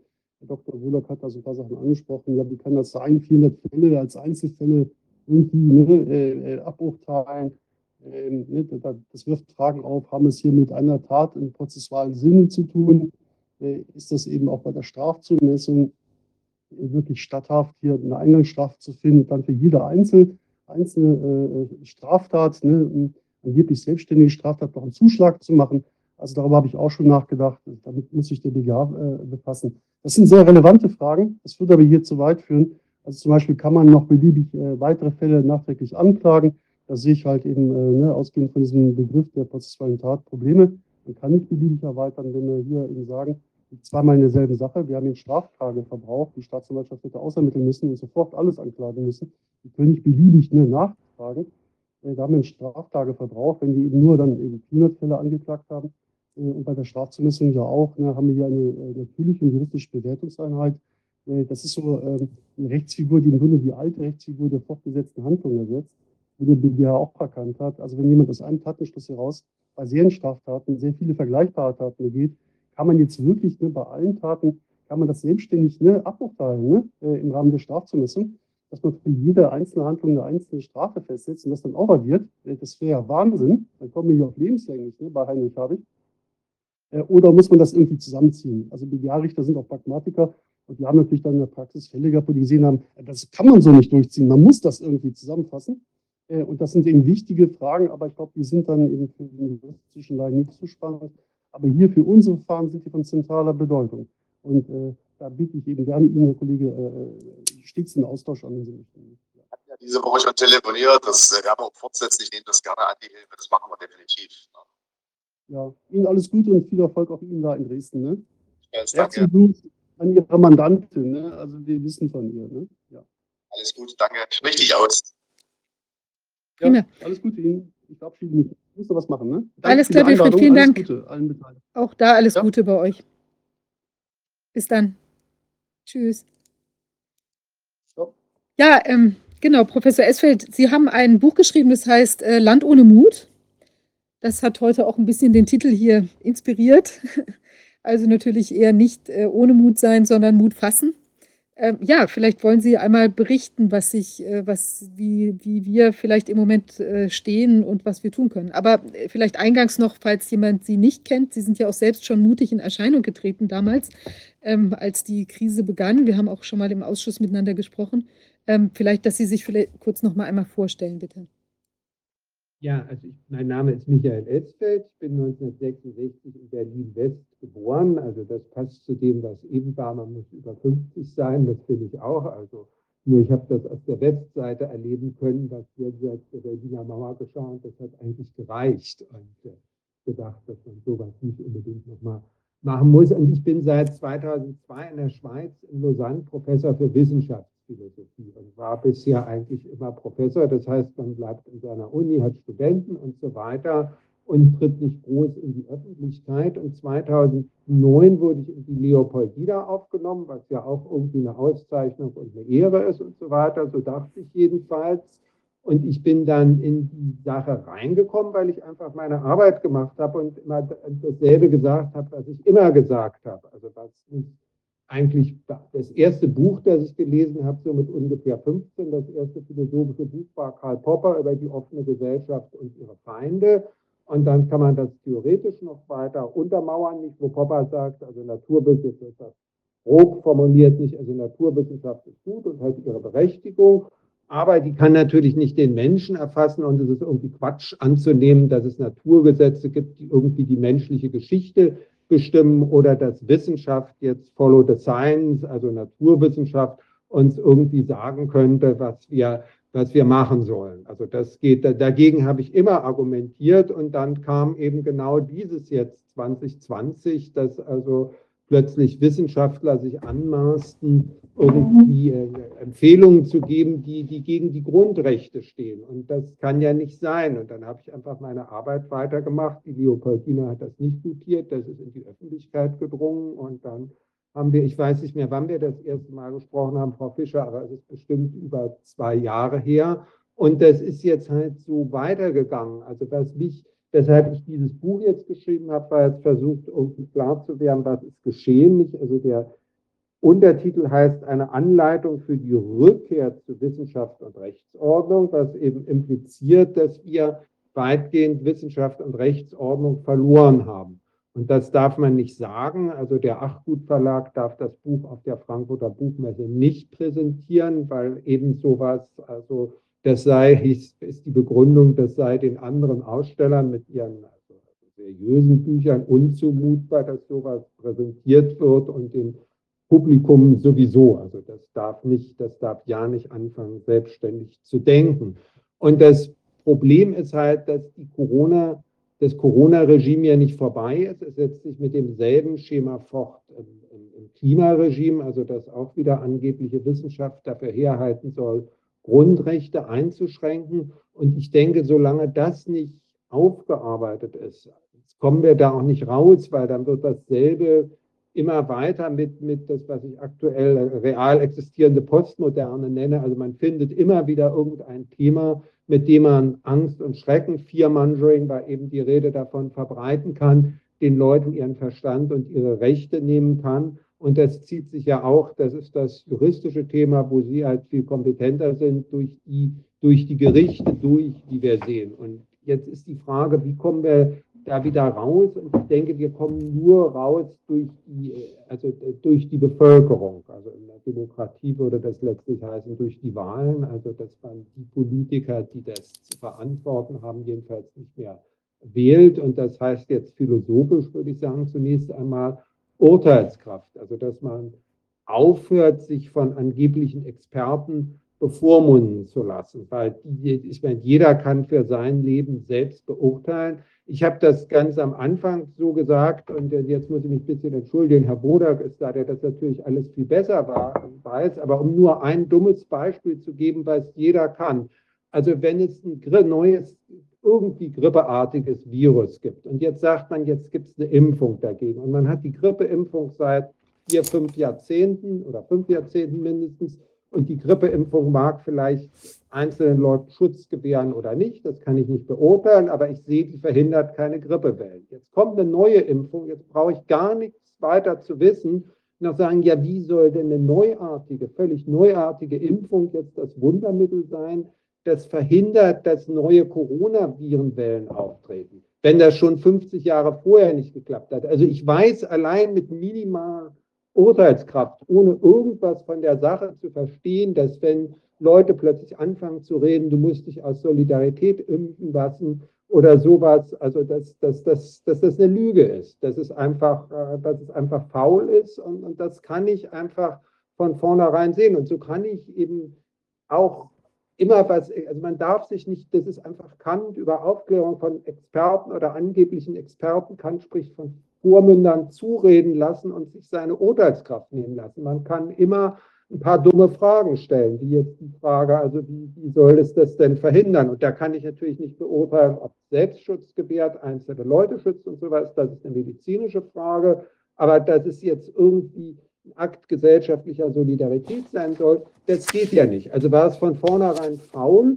und es war dann erschreckend doch zu sehen, wie also Politiker, Ethiker, Theologen, Wissenschaftler und so weiter dann anfingen, nicht Geimpfte zu verunglimpfen, also zu entmenschlichen, also sozusagen, das seien gar keine Menschen mehr, das sind keine Mitbürger. Also Macron hat gesagt, er will die MRD, also das, das, wie soll man das, also wenn das jetzt nett auf Deutsch übersetzt heißt, also ordentlich, also mit, mit Mist überschütten, nicht, also die, die, das sind keine Bürger mehr, nicht? Und, und irgend so ein äh, Philosoph, der auch seinen Senf dazugeben musste, Onfray, und das hinterher bedauert hat, hat dann gesagt, ich, also er ist Bürger dieses Landes, er lässt sich impfen. Also da wurde was ganz Schlimmes losgetreten und da kommt man eigentlich nur gegen an mit Urteilskraft.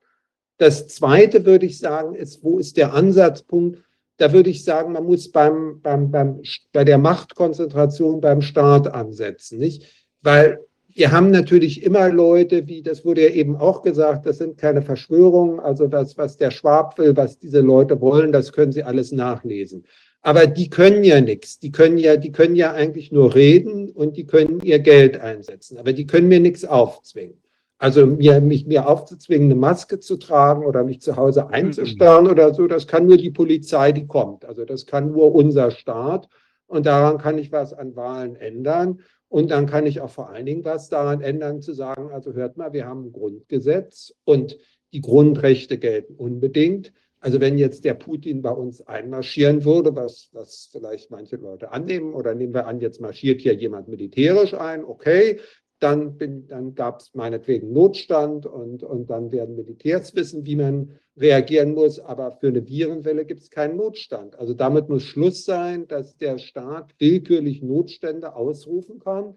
Und natürlich immer zu unserem Schutz, wie eben auch gesagt wurde. Also da muss Skepsis her gegenüber das, was ja eben auch kam, was, was in, in Sachsen weiter verbreitet ist als im Westen wahrscheinlich. Aber in der Schweiz gibt es auch noch eine gute Portion Staatsskepsis, obwohl es da nie eine Diktatur gab. Also diese Skepsis dagegenüber, wenn jemand kommt und sagt, er wolle mein Gutes oder wolle mich schützen. Da ist meine Reaktion erstmal, ja, das kann ich doch selbst. Und dann brauche ich vielleicht eine Krankenversicherung. Wenn ich krank bin, brauche ich einen Arzt, der mir weiterhilft. Aber ich brauche bestimmt nicht einen Politiker, um mich zu schützen. Also das muss, das denke ich, das muss von unten kommen. Und der Ansatzpunkt, ich, ist jetzt auch, ich halte es auch für falsch, sich auf, auf Leute mit, mit die, es natürlich gibt, mit bösen Absichten zu konzentrieren. Also dass der böse Schwab oder Bill Gates das machen. Nee, nee, das machen bei uns die Politiker.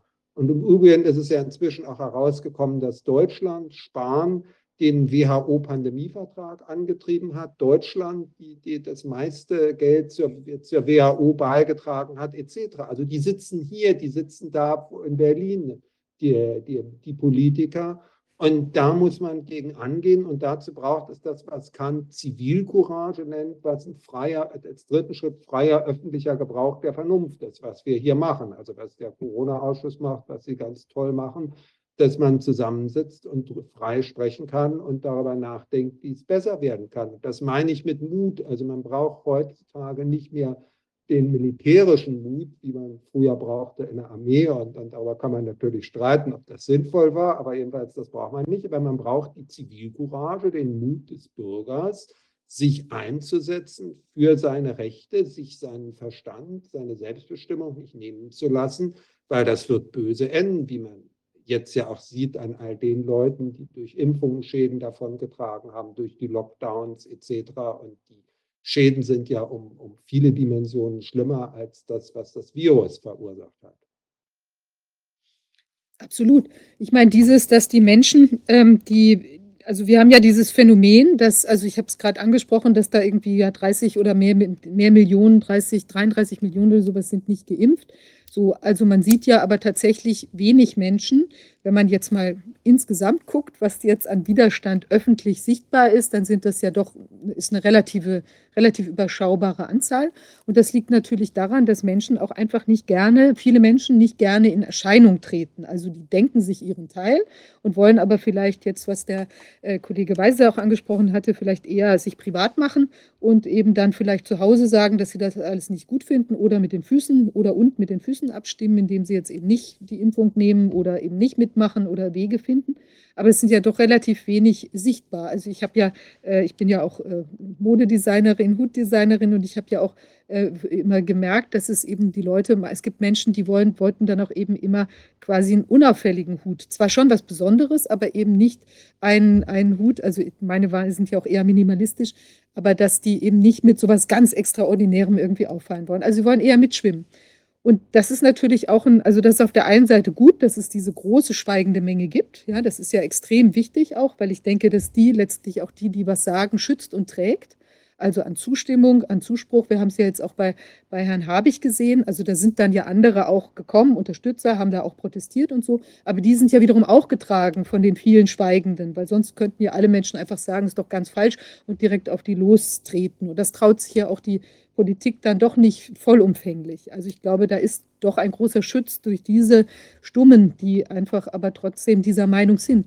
Nur wie kriegt man, also um sozusagen den Umschwung hinzubekommen, müsste ja vielleicht doch noch ein bisschen mehr sichtbar werden, auch an diesen an diesen Menschen, die im Moment sich eben nicht so ganz heraustrauen? Und ist das dann so, dass die vielleicht warten, äh, bis der Wind eben sich so weit gedreht hat, dass sie sich dann noch stärker damit, also ist das einfach ein zeitlicher Prozess, ein, ein Erkenntnisprozess oder kann es da auch irgendeine Art plötzlichen Umschwung geben? Oder wie kann man den vielleicht auch herbeiführen noch stärker? Weil wir ja jetzt im dritten Jahr der ganzen Problematik sind und ähm, jetzt, ich habe wieder bei Fressnapf habe ich jemanden gesehen, der schon eine Maske trug, ja, ähm, wo man, wo es ja jetzt so ein bisschen in die Richtung geht. Also ich sehe die ganz vereinzelt hier in Berlin, aber doch den einen oder anderen, der wieder eine Maske shoppt oder sich da irgendwie darauf vorbereitet, auf die schlimme, schlimme Entwicklung, die uns da wieder droht. Also wie kriegt Kein man Maulkorb, ne? das, wie? Ja, der Maulkorb. ja, der muss doch einfach, also ich meine, Leute können Masken tragen, wenn sie meinen, dass es ihnen was nützt. Also ich meine, jeder kann so rumlaufen, wie sie oder er will, da habe ich nichts dagegen. Das Problem setzt dann ein, wenn sie überheblich sind, also meinen, sie seien bessere Menschen und wenn sie anderen was aufzwingen wollen.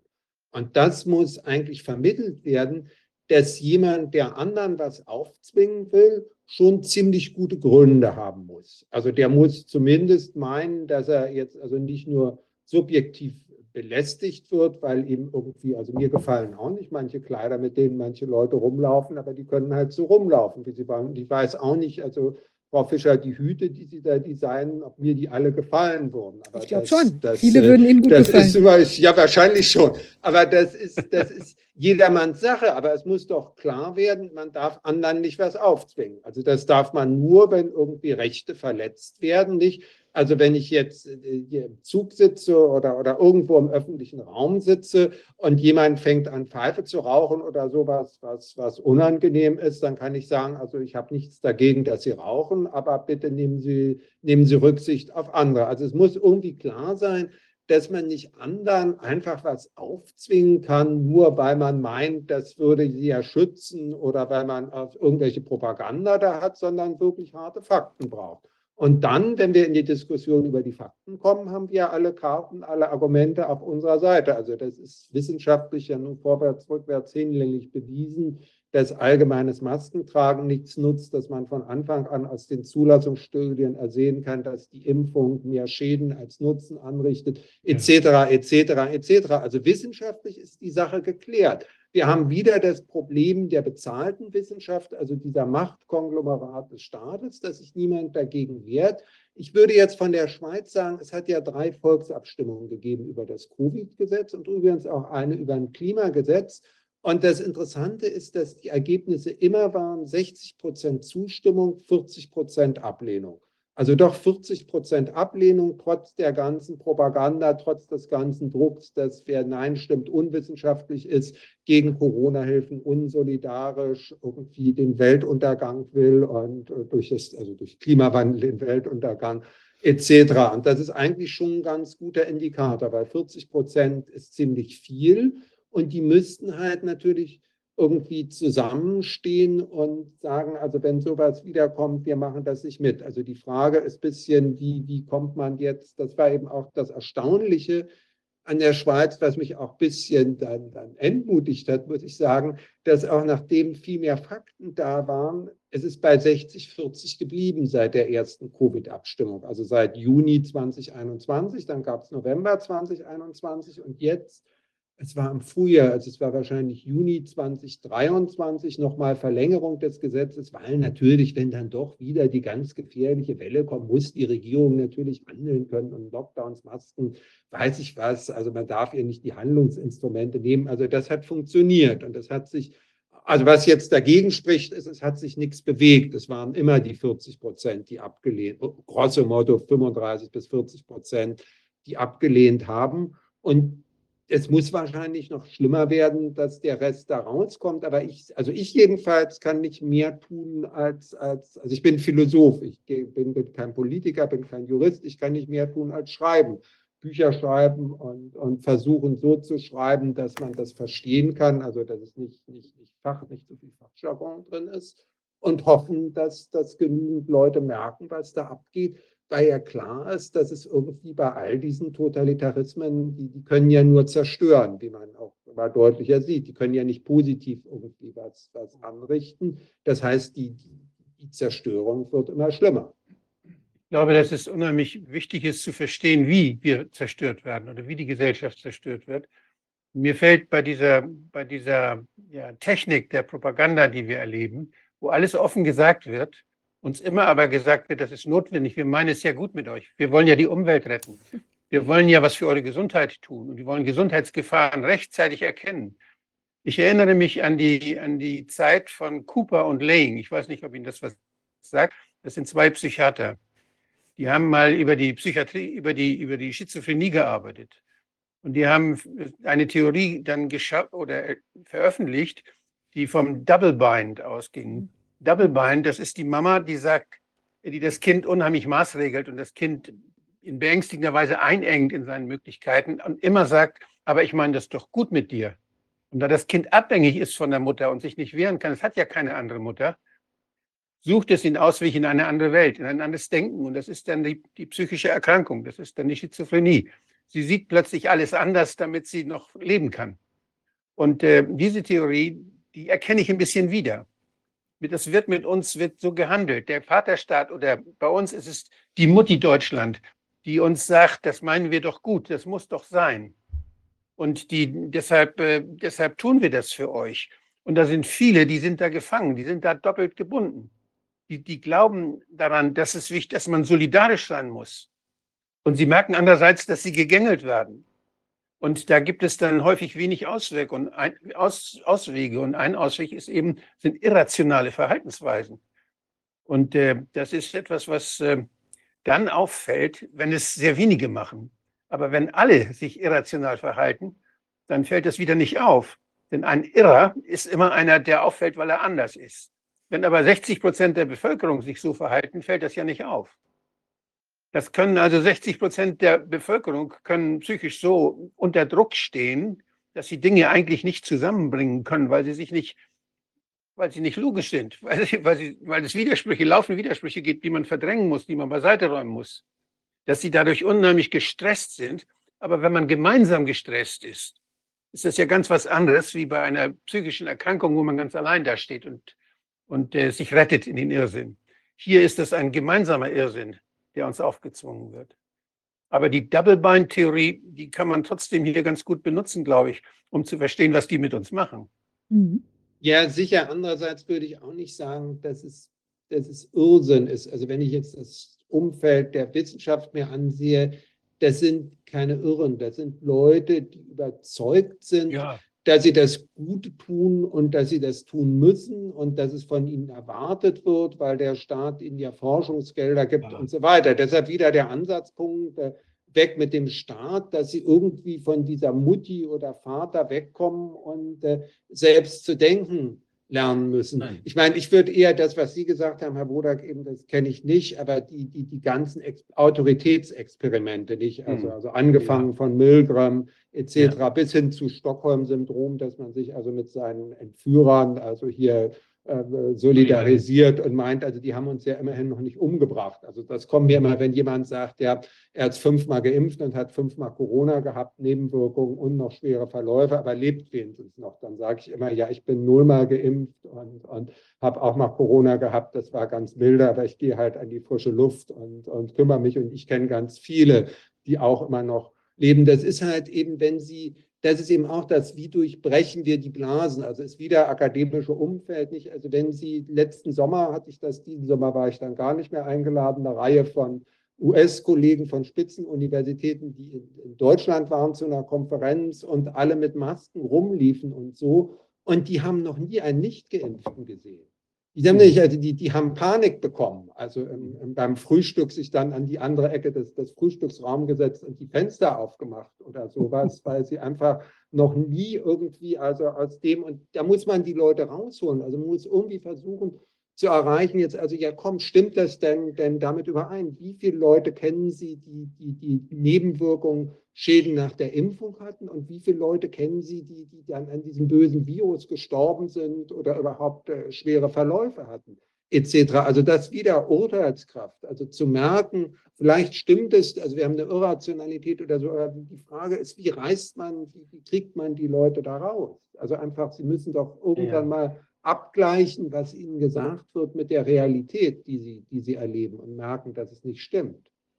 Ja, ich meine, ich glaube, ein bisschen haben Sie mich falsch verstanden, weil die sind natürlich nicht irre, nicht krank, als, als, als jetzt mit einer psychiatrischen Diagnose, sondern sie, sie laufen in die Irre und sie schaffen sich selbst Unglück und sie können nicht glücklich leben.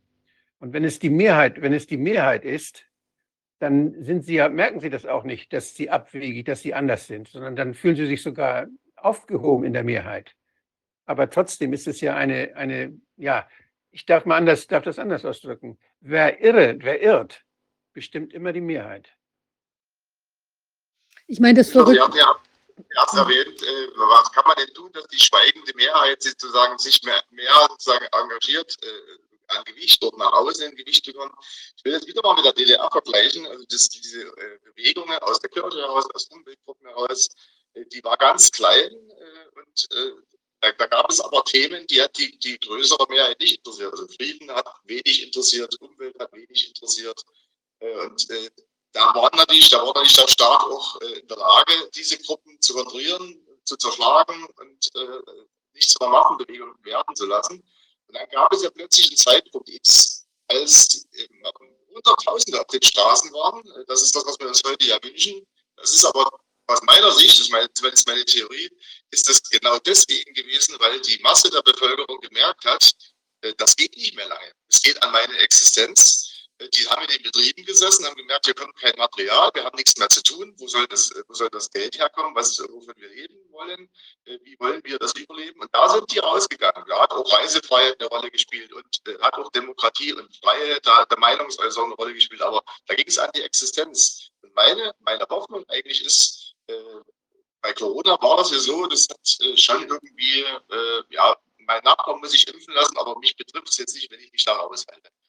Aber wenn jetzt, also wenn wir jetzt weiterdenken, alles, was im, im Geist sozusagen der Klima, des Klimawandels beschlossen wird, an Gesetzen kommt, Heizungsgesetze, was auch alles so ist, äh, vielleicht auch Bargeldabschaffung, das betrifft jeden Einzelnen und geht jedem Einzelnen an die Substanz, an die Existenz. Und da ist meine Hoffnung, ich hoffe, dass ich mich nicht irre, dass wir äh, mit, mit, also mit diesem weitgehenden Eingriff in die Freiheiten der Menschen vielleicht dann doch mehr. Leute Straße kriegen. Und das ist eben der andere, der andere Aspekt. Wahlen ist das eine, aber die Straße hat auch eine Kraft, äh, dass wir Leute auf die Straße kriegen, dass also äh, mehr Leute sich angesprochen fühlen, sich bedroht fühlen und dass das vielleicht dann doch eine andere Bewegung wird, als äh, wir die jetzt zwar zumindest zuletzt erlebt haben, was Corona betrifft. Mhm. Ich meine, man sieht ja, dass hier in Berlin hat ja die Abstimmung zum Klimawandel äh, also da, wie, wie, die, da wurden, äh, das, die hat ja nicht gezogen. Also die Leute haben keine Lust auf diese, dieses, also das Klimathema, interessant, dass Sie das jetzt ansprechen, dass das in der DDR, also ich weiß nicht, da war es ja wahrscheinlich nicht Klima, sondern Umweltschutz oder was immer, aber das hat die Leute nicht so hinterm Ofen hervorgeholt. Und das ist ja, ich meine, das war ja bei Corona auch das Problem, es hat den Leuten sehr stark auf den Körper ge gekommen und dadurch hat es auch Angst gemacht, weil theoretisch ja jeder bedroht betroffen war.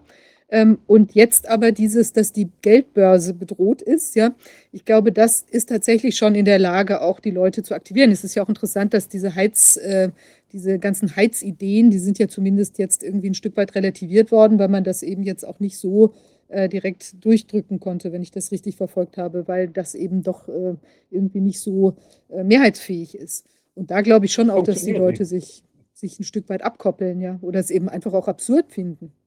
Ja, aber also sagen wir mal so, es ist klar, das Ganze wird im Zusammenbruch enden, weil irgendwann können sie nicht mehr nur Geld drucken. Also jetzt irgendwann muss ja irgendwann auch mal etwas produzieren, nicht? Also das ist allein, dass das man, und, und wenn man also die, die Energie verknappt, absichtlich verknappt, heißt es, man, man schafft die, also man, man schafft die Lebensgrundlagen ab.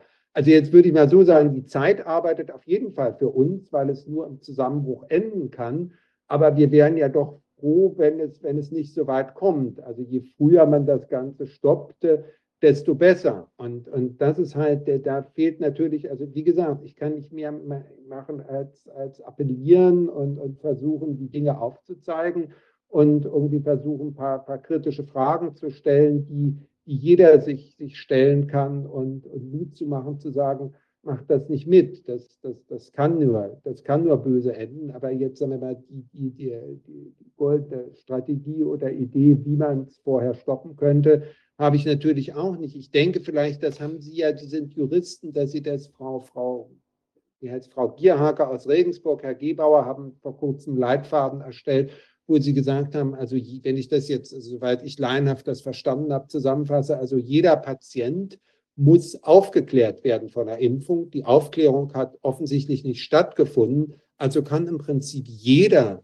den Arzt, der ihn geimpft hat, verklagen, einfach wegen körperlicher, wegen Körperverletzung, weil, weil, kein, weil keine zureichende Aufklärung stattgefunden hat und muss auch gar nicht Impfschäden oder irgendwie sowas nachweisen, die, das ja nicht nachgewiesen wird. Also doch so dass also steht der Tropfen höhlt den, den, den, den, den Stein des Justizsystems, wenn genügend Klagen eingereicht werden, müssten sich ja auch, auch Richter damit dann befassen und irgendwie darlegen, wieso das, das ist jetzt sind wir wieder bei der, bei der Rechtsordnung, also wieso in dem Fall keine Aufklärung oder die, die Aufklärungspflicht ausgesetzte worden war. Und das kann ja nicht, das, das, das kann ja auf die Dauer nicht gehen, wenn das für alle Fälle geht. Und es kann auch nicht sein, meine, man sieht das bei diesem politisch zusammengesetzten Bundesverfassungsgericht, hat man das gesehen, und in der Schweiz war es auch nicht besser, dass die Gerichte Klagen gar nicht der Sache nach prüfen, also sich einfach auf das RKI, auf die deutschen Behörden stützen und sagen, da sei ja dargelegt, wie, wie gefährlich das Virus sei, wie wirksam die Impfung sei und so weiter. Und das geht natürlich auch nicht, weil ja ein Gericht, wenn es kontrollieren soll, unabhängig sein soll, die Sache prüfen muss, also verschiedene Gutachter anhören muss und sich selbst ein Urteil bilden muss. Also die Gerichte haben sich ja auch selbst abgeschafft. Und das muss man eigentlich auch klar sagen. Also ich sage immer in gewisser Weise, äh, in weiten Maßen, Deutschland ist keine Rechtsordnung mehr. Und in der Schweiz ist es noch etwas besser, aber es geht leider in dieselbe Richtung, weil eben, weil sie nicht mehr das Recht haben, dass ihr Fall überhaupt angehört wird und von einem neutralen Richter unabhängig geprüft wird. Der Richter ist vom Staat bezahlt, vom Staat eingesetzt und wenn ein Richter aus der Reihe tanzt, kommt er selbst dran, wie wir gesehen haben. Und da muss doch irgendwann mal sein, sagen, das ist, das ist kein Rechtssystem mehr. Und diejenigen, die dafür verantwortlich sind, also die Politiker, die das angerichtet haben, die gehören einfach weg. Abgewählt, ja. Ja, abgewählt. Also letztlich, es geht nur von der Bevölkerung aus. Aber da muss jetzt irgendwie, ich denke, also der, der Tropfen hüllt den Stein, dass wir einfach unsere Punkte konsequent vorbringen müssen und, und uns da auch nicht äh, einschüchtert lassen dürfen. Und man sieht ja, dass es doch also, also nervös wird. Also das Buch, also hier ein Philosophieprofessor so ein Buch schreibt, come on, also was, was, was soll da denn schlimm sein? Also wieso interessiert das, wieso muss die Frankfurter Buchmesse das canceln? Also die kriegen offenbar doch langsam Angst.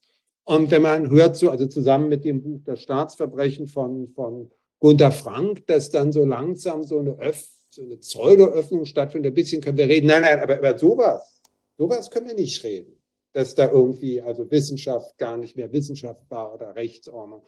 Da sieht man doch auch die Angst auf der anderen Seite, dass, dass sie wissen, was sie angerichtet haben und dass es irgendwann rauskommen wird. Und, und da müssen wir einfach am Ball bleiben. Glaube ich, ein echter Skandal, wenn man sich überlegt, dass also drei, vielleicht fünf Prozent der Verfassungsbeschwerden überhaupt angenommen werden, dass also man sich mit 95 Prozent, mindestens 95 Prozent der Verfassungsbeschwerden überhaupt nicht beschäftigt und das auch noch nicht mal richtig begründen muss. Und dann, äh, also man kann schon zu ihrer Einschätzung kommen, dass man sagt, das Rechtssystem ist, äh, ist äh, erodiert, aber, aber richtig. Wenn man Quarantäne, da, ist in Quarantäne. Ja, ja, wenn, wenn man sich dann auch überlegt, dass also in Corona-Entscheidungen das Verfassungsgericht so als Sachverständige jemanden nimmt aus dem Lager des Beklagten, sage ich jetzt mal so. Ne? Also das RKI ist eine, ist eine Bundesbehörde, der Bundes, die Bundesrepublik wird verklagt und man bedient sich also, äh, also ja. ich sage, meine Mitarbeiterin in meiner Kanzlei werde ich als Sachverständige benennen für irgendwas. Das geht so nicht. Das ist ein richtiger Skandal. Unabhängig davon, dass es natürlich auch nie geht, dass ein Richter sich einladen lässt von der Kanzlerin und dann eine Entscheidung trifft. Aber das ja, der, der, klassische Fall der Befangenheit wird überhaupt nicht mehr gesehen. Äh, äh, da kann man sich Ihrer Einschätzung schon anschließen, dass das, dass das Rechtssystem, also das ist schon noch existent, aber es ist furchtbar erodiert es wird ja gesehen, aber es, es wird, also es wird drüber hinweggegangen. Ja. Also wie vorhin Herr Wodak oder wer, Sie haben das gesagt, es wird ja alles offen gesagt.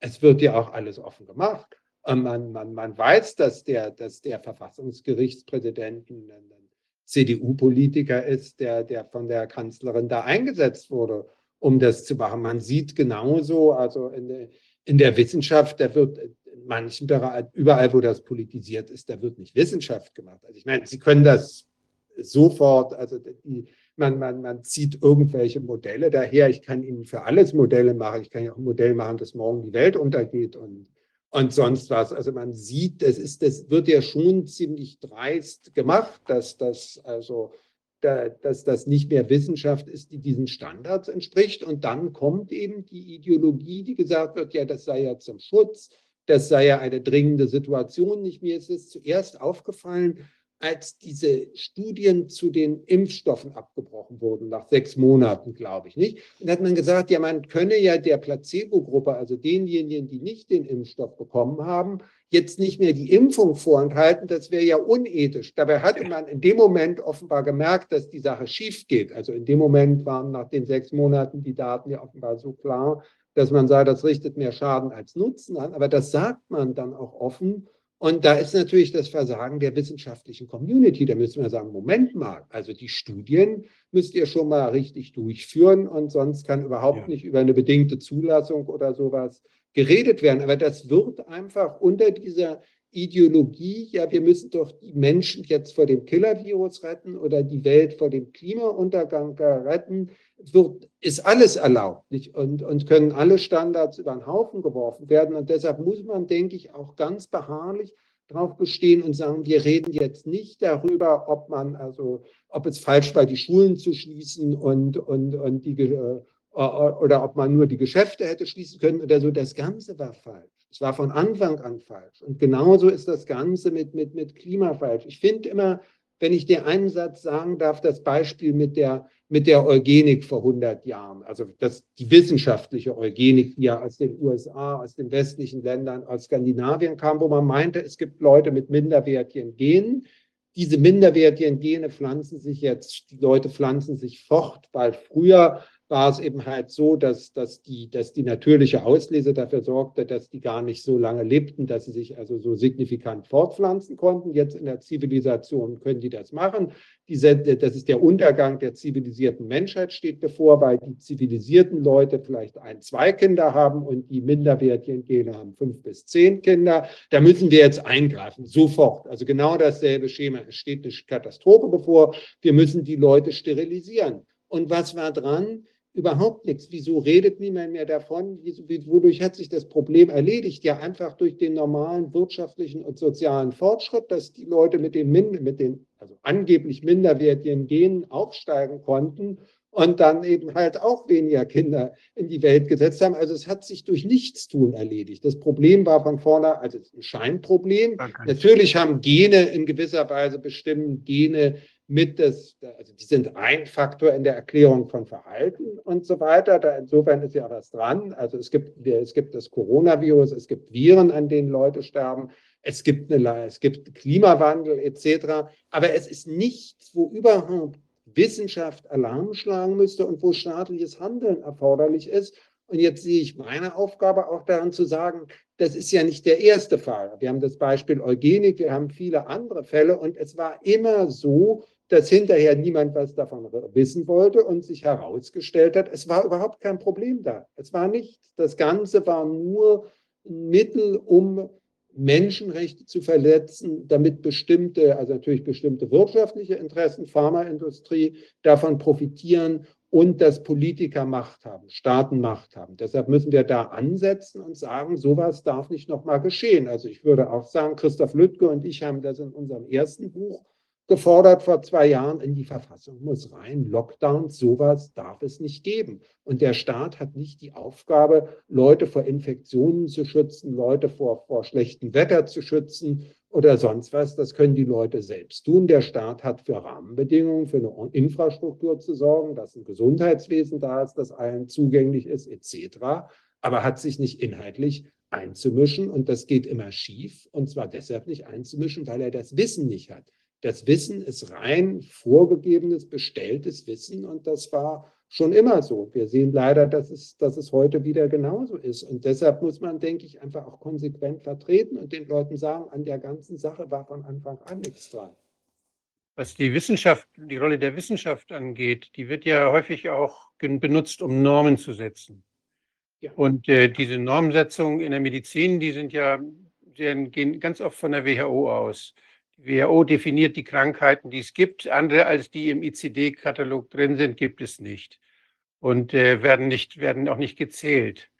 Und das macht die WHO, setzt das fest. Die hat jetzt äh, Long-Covid und äh, Post-Covid und solche Zustände und solche Sachen, hat sie eine Diagnose geschaffen und das wird dann benutzt. Das heißt, durch diese, durch die Definition auch von Gesundheit, die die WHO gemacht hat, schon ganz früh bei ihrer, als sie geschaffen wurde, dass sie sagt, das ist ein Zustand körperlicher, psychischer, sozialen Wohlbefindens und viel mehr als das Fehlen von Krankheit. Da hat sie global den Menschen vorgeschrieben, was Gesundheit ist. Die hat damit nichts zu suchen. Jeder Mensch, all different, all equal. Jeder kann selbst bestimmen, wann er gesund ist und sich gesund fühlt oder nicht. Das ist keine Aufgabe des Staates, mir zu sagen, wann ich gesund bin. Das ist meine Sache. Und da, das ist mein Leben, meine Krankheit, mein Sterben. Und da hat mir keiner reinzureden. Und äh, das, was, der, was wir gegenseitig uns sicherstellen können, was der Staat dann, wir sind ja dann der Staat, was wir machen können, ist, dass, dass Sie sagten, dass man Strukturen schafft, dass wenn man Hilfe braucht, dass die dann da sind. Dass man da zusammenlegt und sich zusammentut und sich überlegt, wer kriegt dann, wie, wem leisten wir Hilfe und bei welcher muss das noch alleine schaffen. Also solche Sachen, da diskutieren wir drüber. Aber das, was die WHO jetzt macht und was sie ja jetzt exzessiv vorbereitet, noch viel mehr, auch vorschriftlich, also als Vorschrift zu machen, als verpflichtend, das ist, dass sie überall Normen setzt. Und wenn man sich das, wenn man sich das mal anguckt, die will selbst definieren, woran man erkennen kann, dass es ein Risiko für eine Krankheit gibt. Da muss noch nicht mal irgendwas ein Ausbruch sein, sondern es kann nur ein Risiko sein. Wenn ein Staat, also bestimmte, äh, wenn da in einem Staat bestimmte Menge von Menschen übergewichtig ist, dann ist das eine NCD, dann ist das eine Non-Communicable Disease und der Staat wird dann verpflichtet, nach Aussage der WHO, der muss dann da was tun. Und die WHO sagt, was zu tun ist. Also ja, dann da machen wir einfach ein Volksbegehren oder eine Petition, Austritt aus der WHO. Also ich würde ja, sagen, WHO, WHO abschaffen, aber das, ja. das, das und die, kann nicht mehr andere bestimmen, aber Deutschland, ja. die Schweiz sollte mhm. austreten, die USA machen das ja vielleicht. Also ich meine, ich denke, Hoffnung geht von in Liechtenstein, Liechtenstein braucht nicht auszutreten, die sind nicht drin.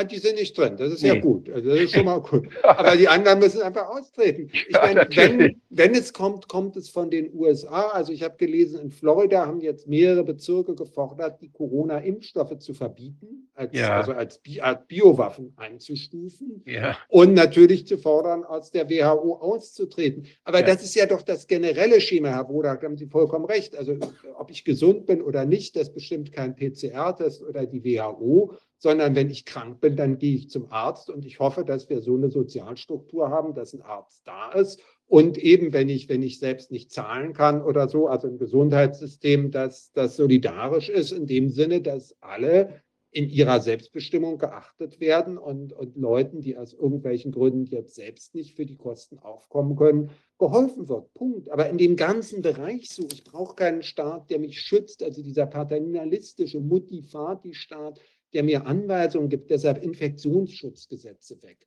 Die ganzen Eingriffe des Staates in die Wirtschaft weg und hier vielleicht auch der juristische Punkt, den ich so wichtig finde, Haftpflicht. Jeder muss für sein Handeln haften jedes Unternehmen auch und der Staat darf niemanden von der Haftpflicht ausnehmen. Also wenn jemand Medikamente vertreibt und es stellt sich heraus, dass die Medikamente Schäden anrichten, muss derjenige haften. Ganz genau wie das ja inzwischen bei Banken durchgesetzt ist, wenn ich was erbe zur Bank gehe und die, die, die, die Bank macht irgendeinen Mist mit damit, ohne mich über Anlagemöglichkeiten aufzuklären und die Risiken, muss sie haften. Genauso im Gesundheitsbericht, also überall Haftungspflicht und von unten, wenn ein Problem auftritt und I das zu gewalttätigen Auseinandersetzungen führt, muss es natürlich irgendwann einen Mediator, einen Richter, einen Staat geben, eine Rechtsordnung, die Konflikte auf eine friedliche Weise löst. Aber Ja. nicht proaktiv vorschreiben, sondern genau dann, das ist ein Problem, jemand Ja. ist, ist krank, dem muss irgendwie geholfen werden. Es gibt einen, einen Konflikt, dann braucht man Common Law, also das Gesetz von unten, nicht von oben vorgeschrieben für alle möglichen Fälle, braucht man einen Richter, der sich das ansieht. Und diese Richter müssen auf eine Weise bestimmt werden, die unabhängig ist. Da darf, kein, da darf keine staatliche Autorität das in ihrer, in ihrer Hand haben. Aber das muss man den Menschen vermitteln, dass sie ja auch selbst, also wenn sie in Lebensmittel, sie müssen ja selbst Entscheidungen in ihrem Leben treffen über Berufe, über Familien, über, über wie sie sich ernähren und so weiter, dass es nicht in Ordnung sein kann, dass jemand sich anmaßt, ihnen das vorzuschreiben. Und als Wissenschaftsphilosoph würde ich sagen, das ist, das ist schon allein deshalb nicht in Ordnung, weil niemand das entsprechende Wissen haben kann. Also wenn mir jemand sagt, Ja, Sie oh, doch, hatten- doch, doch, doch. Wenn Sie mal ja die Fachgesellschaften sehen, wo die ganzen Spezialisten zusammensitzen, die machen Leitlinien für alle Ärzte und wenn die Ärzte sich nicht daran halten und da passiert was, dann sind die Ärzte dran. Also wir haben uns daran gewöhnt, dass es Fachgremien gibt, die Leitlinien machen, die Ja, Norwerte setzen. Ja, Weg mit denen. Bei Ärzten Ja, nee, ich pass mal auf. Also Das- Arzt ist, wen ich als Arzt anerkenne. Wenn der mir hilft, dann Ja. ist mir doch vollkommen egal, ob der in irgendeiner Fachgesellschaft ist, auch vollkommen egal, ob der ein staatliches Ja. Diplom hat oder so. Arzt, Lehrer, auch Anwalt, Jurist, die beweisen sich durch ihre Taten. Und wenn sie jemandem helfen mit einer Therapie, natürlich müssen sie haften. Und was sie haben, also irgendein Quacksalber, der was, der was auch schwatzt, muss auch dafür haften. Aber natürlich entscheidet das der Patient oder Kunde oder Betroffene. Ganz genauso in der, also mir ist auch jemand, also mir ist auch als Wissenschaftler, es ist mir vollkommen egal, was für Titel oder sonst was jemand hat. Ich will mit der Person hören, will mir anhören, was der oder die zu sagen hat. Und wenn das gut ist, dann Ja. ist das für mich ein Kollege und eine anerkannte Person. Und wenn das, wenn das Quatsch ist, dann kann der einen Nobelpreis oder sonst was haben. Aber das ist, das spielt keine Rolle. Also es zeigt sich doch durch, man ist ja dafür da, man bringt, man erbringt Dienstleistungen an anderen Menschen. Und ob man das gut macht oder dafür qualifiziert ist, kann keine Behörde bestimmen. Das bestimmen die Menschen. Ich glaube, was Also ein, ein ich glaube, was auch ein Ja, wichtiger Punkt ich rede mich jetzt hier in Rage. Nicht? Wolfgang, wolltest du was sagen? Sonst, sonst würde ich, also ich glaube, was auch nochmal wichtig ist, das ist, dass man irgendwie, also dass dieses, wie will man sagen, die innere Borstigkeit, ja, oder dieses innere Gefühl, was ja viele haben, da stimmt irgendwas nicht oder ich muss jetzt irgendwie das so hier machen. Ich meine, die Menschen sind daran gewöhnt, dass man, man buckelt an ganz vielen Stellen im Job, man, äh, macht in der Schule, das, was da einem gesagt wird, auch wenn man manche Sachen vielleicht nicht gut findet oder so. Da gibt es so viele Sachen äh, mit dem, äh, keine Ahnung, im Straßenverkehr und so weiter. Das ist ja auch in Ordnung. Ich will jetzt nicht thematisieren, ob die einzelnen Punkte in Ordnung sind oder nicht, aber es gibt so viele Regeln, an die die Menschen sich gewöhnt haben, äh, sich, sich so fraglos zu halten. Und ich glaube, wir haben ja damals den Professor Lind, äh, Georg Lind, der ja leider inzwischen verstorben ist, bei uns gehabt, der ja auch von der Fähigkeit zur Moralkompetenz gesprochen hat und auch wohl einen relativ einfachen äh, Einübungsmodus, den sollte man sich vielleicht nochmal anschauen. Das wird ja wahrscheinlich noch irgendwo äh, zu finden sein, äh, wie das genau gelaufen ist. Also im Prinzip so, dass man dass man auch ähm, ja in einem gewissen Selbstbewusstsein einfach die Dinge, die man als moralisch richtig erkennt und ganz viele Menschen, eigentlich jeder Mensch hat eine Art inneren Kompass. Ich meine, dass er uns damals auch erzählt hat, dass die auch die Kinder ja schon mit einer Art von Bewertung äh, auf die Welt oder sehr nach, kurz nachdem sie auf der Welt sind, schon in der Lage sind zu sehen, was ist gerecht und was ist nicht gerecht. Also wie sie behandelt werden, sie schreien dann auch empört rum oder sind damit nicht einverstanden. Und diese Dinge, ähm, so diese Gerechtigkeit oder auch das Gefühl, dass anderen Unrecht getan wird, da hat der Mensch nämlich auch ein sehr großes, selbstverständliches, äh, also angeborenes, geradezu angeborenes Verständnis. Und ich glaube, das ist einfach auch eine Frage, dass man sich dieser Fähigkeit, dieser wirklich wichtigen Fähigkeit auch einfach stärker, äh, dass man die stärker in seinem Bewusstsein nimmt. Auch die Bedeutung oder die Wichtigkeit eines einzelnen Menschen. Wir sind ja gewöhnt, dass wir quasi in Ameisenhaftigkeit in der eigenen Selbstwahrnehmung gehalten werden. Ja, dass wir können nichts ausrichten, wir sind ein Rad im Getriebe und so weiter. Und dann guckt man und man sieht immer, es sind einzelne Leute, die was angestoßen haben, einzelne, die der Wissenschaft eine andere Richtung gegeben haben, einzelne, die was Tolles erfunden haben und so weiter mit einer großen Auswirkung. Ich glaube, das ist eine Sache, dass man die, die Wichtigkeit der eigenen Meinung oder auch dieses Gefühls, das ist hier nicht richtig, dass man das auch zulassen kann, auch gegenüber vielleicht auch jetzt abschütteln, was man vielleicht an, vorher an Fehlern gemacht hat, wo man vielleicht mitgeschwommen ist oder so, dass man einfach sagt, nö, ich mache da einfach mal nicht mit und ich brauche gleich nicht gleich in den riesigen Widerstand zu gehen, sagt, aber nö, drehe mich um, mache irgendwie was anderes. Ich glaube, wenn man das auch mal für sich so ein bisschen stärker einübt, eben dieses Gefühl wieder zuzulassen, ich glaube, das kann, könnte auch sehr viel bringen, wenn das viele Menschen Ja, aber das, Frau Fischer, das hat man doch. Und das hat jeder, solange es nicht, das war das, was Herr Bodak eben auch beschrieben hat, als, als, als Propagandamechanismen, solange das nicht ausgeschaltet wird. Sie würden normalerweise nicht auf jemanden losgehen, der keine Maske trägt. Sie gehen nicht auf Nicht-Geimpften los. Ich habe gar keine Ahnung gehabt bis, bis vor zwei Jahren, also ob die Leute in meiner Umgebung geimpft sind oder nicht. Und das hat mich auch, also wirklich, das wäre wirklich das allerletzte, was mich was mich interessieren würde, weil mich das überhaupt nicht betrifft. Und jetzt schaltet man das aus. Also jetzt wieder der Punkt, wir müssen diese staatliche Machtstruktur entflechten, dass sie über Medien, Wissenschaft, also mit ihrem Apparat das ausschalten kann. Also wenn Sie sich die Verhaltensweisen ansehen, wie Menschen, also ihnen Angst eingejagt wurde und dann auf, also man schaltet doch da ganz gezielt den Common Sense aus. Also Sie brauchen keine Ethikräte und keine Ethikspezialisten, weil jeder Ethik drauf hat, also sozusagen genau weiß, was Unrecht ist. Es gibt Grenzfälle, das wollte ich jetzt nicht sagen genau, aber jeder weiß, was Recht ist, was Unrecht ist, was man anderen antun kann, was man anderen nicht antun kann. Es gibt so Grundregeln, nicht kategorischer Imperativ Kants, jeden Menschen steht als Zweck an sich selbst behandeln, nie als Mittel zum, äh, zu einer bloßen Sache und so. Und jetzt muss die Propaganda ansetzen und sagen, bestimmte Leute sind ja gar keine Menschen mehr nicht geimpfte, Leute, die keine Masken tragen oder so. Da wird suggeriert, das sind gar keine Menschen mehr, damit man ganz bewusst die normalen ethischen Mechanismen ausschalten kann und die Leute dann auch, diese, die Betroffenen ausgrenzen kann und die Leute aufhetzt. Und jetzt ist wieder die Sache, wie kann sowas geschehen? Ja, also, also Verrückte oder, oder sagen wir mal Durchgeknallte oder in irgendeiner Weise religiös Wahnsinnige, abergläubisch Wahnsinnige, Besessene, die denken also, dass, dass sie die erleuchteten Menschen sind und andere nicht, gibt es immer, aber es darf nicht einen Apparat geben, der solche Propaganda machen kann. Deshalb nochmal, Medien vom Staat trennen. Staat hat in Medien nichts zu suchen. Öffentlich-rechtliche Medien ist, ist, ist Quatsch, weil es inzwischen Staatspropaganda geworden ist. Wissenschaft muss frei sein. Das heißt, sie, muss, sie darf nicht am Staatsdruck hängen. Sie muss sich finanzieren dadurch, dass sie den Menschen dient und dann sind die Menschen auch freiwillig bereit, dafür Beiträge zu leisten. Wirtschaft muss Haftungspflicht haben, darf nicht vom Staat gerettet werden. Also dieser ganze Machtkonglomerat, der schaltet doch die, Urteilskraft den Gemeinsinn, auch den ethischen Sinn der Menschen aus in seinem Interesse und natürlich im Interesse derjenigen, die wirtschaftlich daran beteiligt sind, die Pharmaindustrie in unserem Falle etc. Das, also allein nur zu, also, also allein den Menschen zu sagen, ihr müsst zurück zu eurer Urteilskraft reicht nicht, weil die Urteilskraft ja gezielt durch diese ganzen Propagandamechanismen ausgeschaltet wird. Und ich denke, man muss irgendwie verhindern, dass dieser Propagandaapparat zum Einsatz kommt. Also der muss zurückgefahren werden auf das, was notwendig ist, um eine Rechtsordnung zu erhalten, aber darf nicht die Gesellschaft, darf nicht das Leben bestimmen. Wenn man sich die Homepage mal anguckt, es gibt so eine, da sieht man die 150 größten PR-Agenturen der Welt.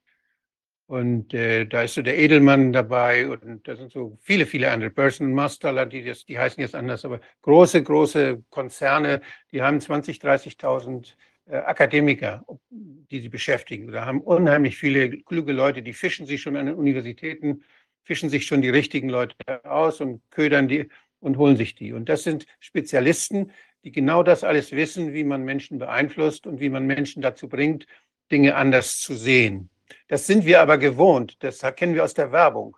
Weshalb kaufen wir den ganzen Scheiß, den man in unseren Straßen sieht? Weshalb guckt man, gucke sich doch mal in Kinderzimmern um, was da alles steht, was Eltern, wozu Eltern überredet werden, was man den Kindern alles Gutes tun. Man muss, man muss mal in eine Drogerie gehen, wo Kosmetika verkauft werden, was den Leuten aufgeschwatzt wird, was sie sich auf die Haut schmieren und von der Sonne einbrennen lassen, ohne dass es irgendwie kontrolliert wird. Das ist ein riesen, ein riesen Propagandaapparat, den wir tagtäglich als Werbung gewohnt sind der uns einredet, wie wir uns zu verhalten haben. Was schick ist, was der Nachbar hat, müssen wir auch haben. Lauter solche Sachen.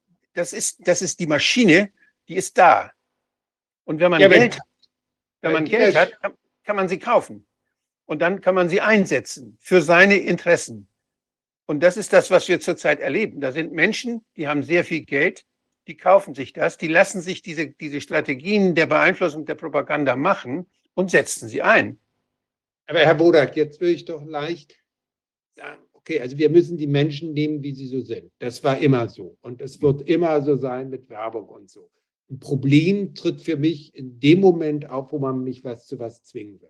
Also ich muss nicht in diese Drogerie reingehen. Ich muss okay. mir keine Kosmetika kaufen. Ich muss mir, ich muss nicht meinen Kindern, also gut, das ist manchmal schwierig, wenn die dann quengeln, was sie haben wollen und so, aber ich kann dagegen steuern. Ich habe, ich will sagen, ich habe Ausweichmöglichkeiten. Ja. Wenn mir jetzt jemand sagt, du musst diese Zwangs, in der Schweiz gibt es auch eine Zwangsversicherung, Krankenversicherung und so weiter, du musst diese Versicherung abschließen, du musst da einzahlen. Du musst diese Behandlung nehmen. Wenn du ins Krankenhaus kommst, hast du keine Wahl mehr. Du kannst nicht wählen, wie du, was für einen Arzt du haben willst. Das musst du machen. Du musst mit einer Maske rumlaufen. Du musst dich umsetzen. Also den Zwangsapparat. Für mich setzt das, also ich würde irgendwie sagen, also, also ich habe keine Ideen davon, irgendwie neuen oder besseren oder tugendhafteren oder klügeren oder bewussteren Menschen zu schaffen, weil ich fürchte, dass, dass das geht immer schief aber ich muss angehen, ich muss solche Machtstrukturen aufdecken, natürlich, aber ich muss angehen, wenn sie zwingen können. Wenn eine Gruppe kommen kann, Polizeiapparat an die Hand bekommt, die Leute zwingen kann, die ins genau. Gefängnis bringen kann, wenn sie das, da muss ich ansetzen, weil dann habe ich keine Ausweichmöglichkeiten. Und da, da greife ich aber zurück auf das, was Sie vorhin gesagt haben. Denn äh, das sind ja letztlich dann diese, diese Interessen, die die Politiker dazu bewegen, uns zu zwingen. Und diese Interessen, die sind, die man kaufen kann, diese Psychologen, die sind als Lobbyisten tätig. Da können Sie Grassroot-Bewegungen bestellen. Da können Sie, da können Sie ein, ein Monitoring der Abgeordneten bestellen. Sie haben, Sie haben diese Drehtürmechanismen, dass Sie, da schicken Sie Leute hin und das, das wird gezielt gemacht, dass Politiker beeinflusst werden. Die Karriere von Politikern, die werden angefüttert. Die werden geholt, die Global Young Leaders werden herangezüchtet, herangezogen mit Geld, mit psychologischen Tricks, werden sie gelockt dahin. Und wenn sie da mitmachen, dann hat man sie in der Hand. Und dann sorgt man, dann sorgt man nur noch dafür, dass sie, dass sie gewählt werden, weil, und, und erzählt uns da irgendwas. Das sind dann wieder andere, das sind wieder andere Tricks dran. Und also ich denke, diese, diese große PR-Geschichte, diese, diese Spezialisten, ich, ist mir klar, bei Kosmetika können wir sagen, nee, will ich nicht. Nur Wasser kommt auf meine Haut. Aber das ist, das ist klar.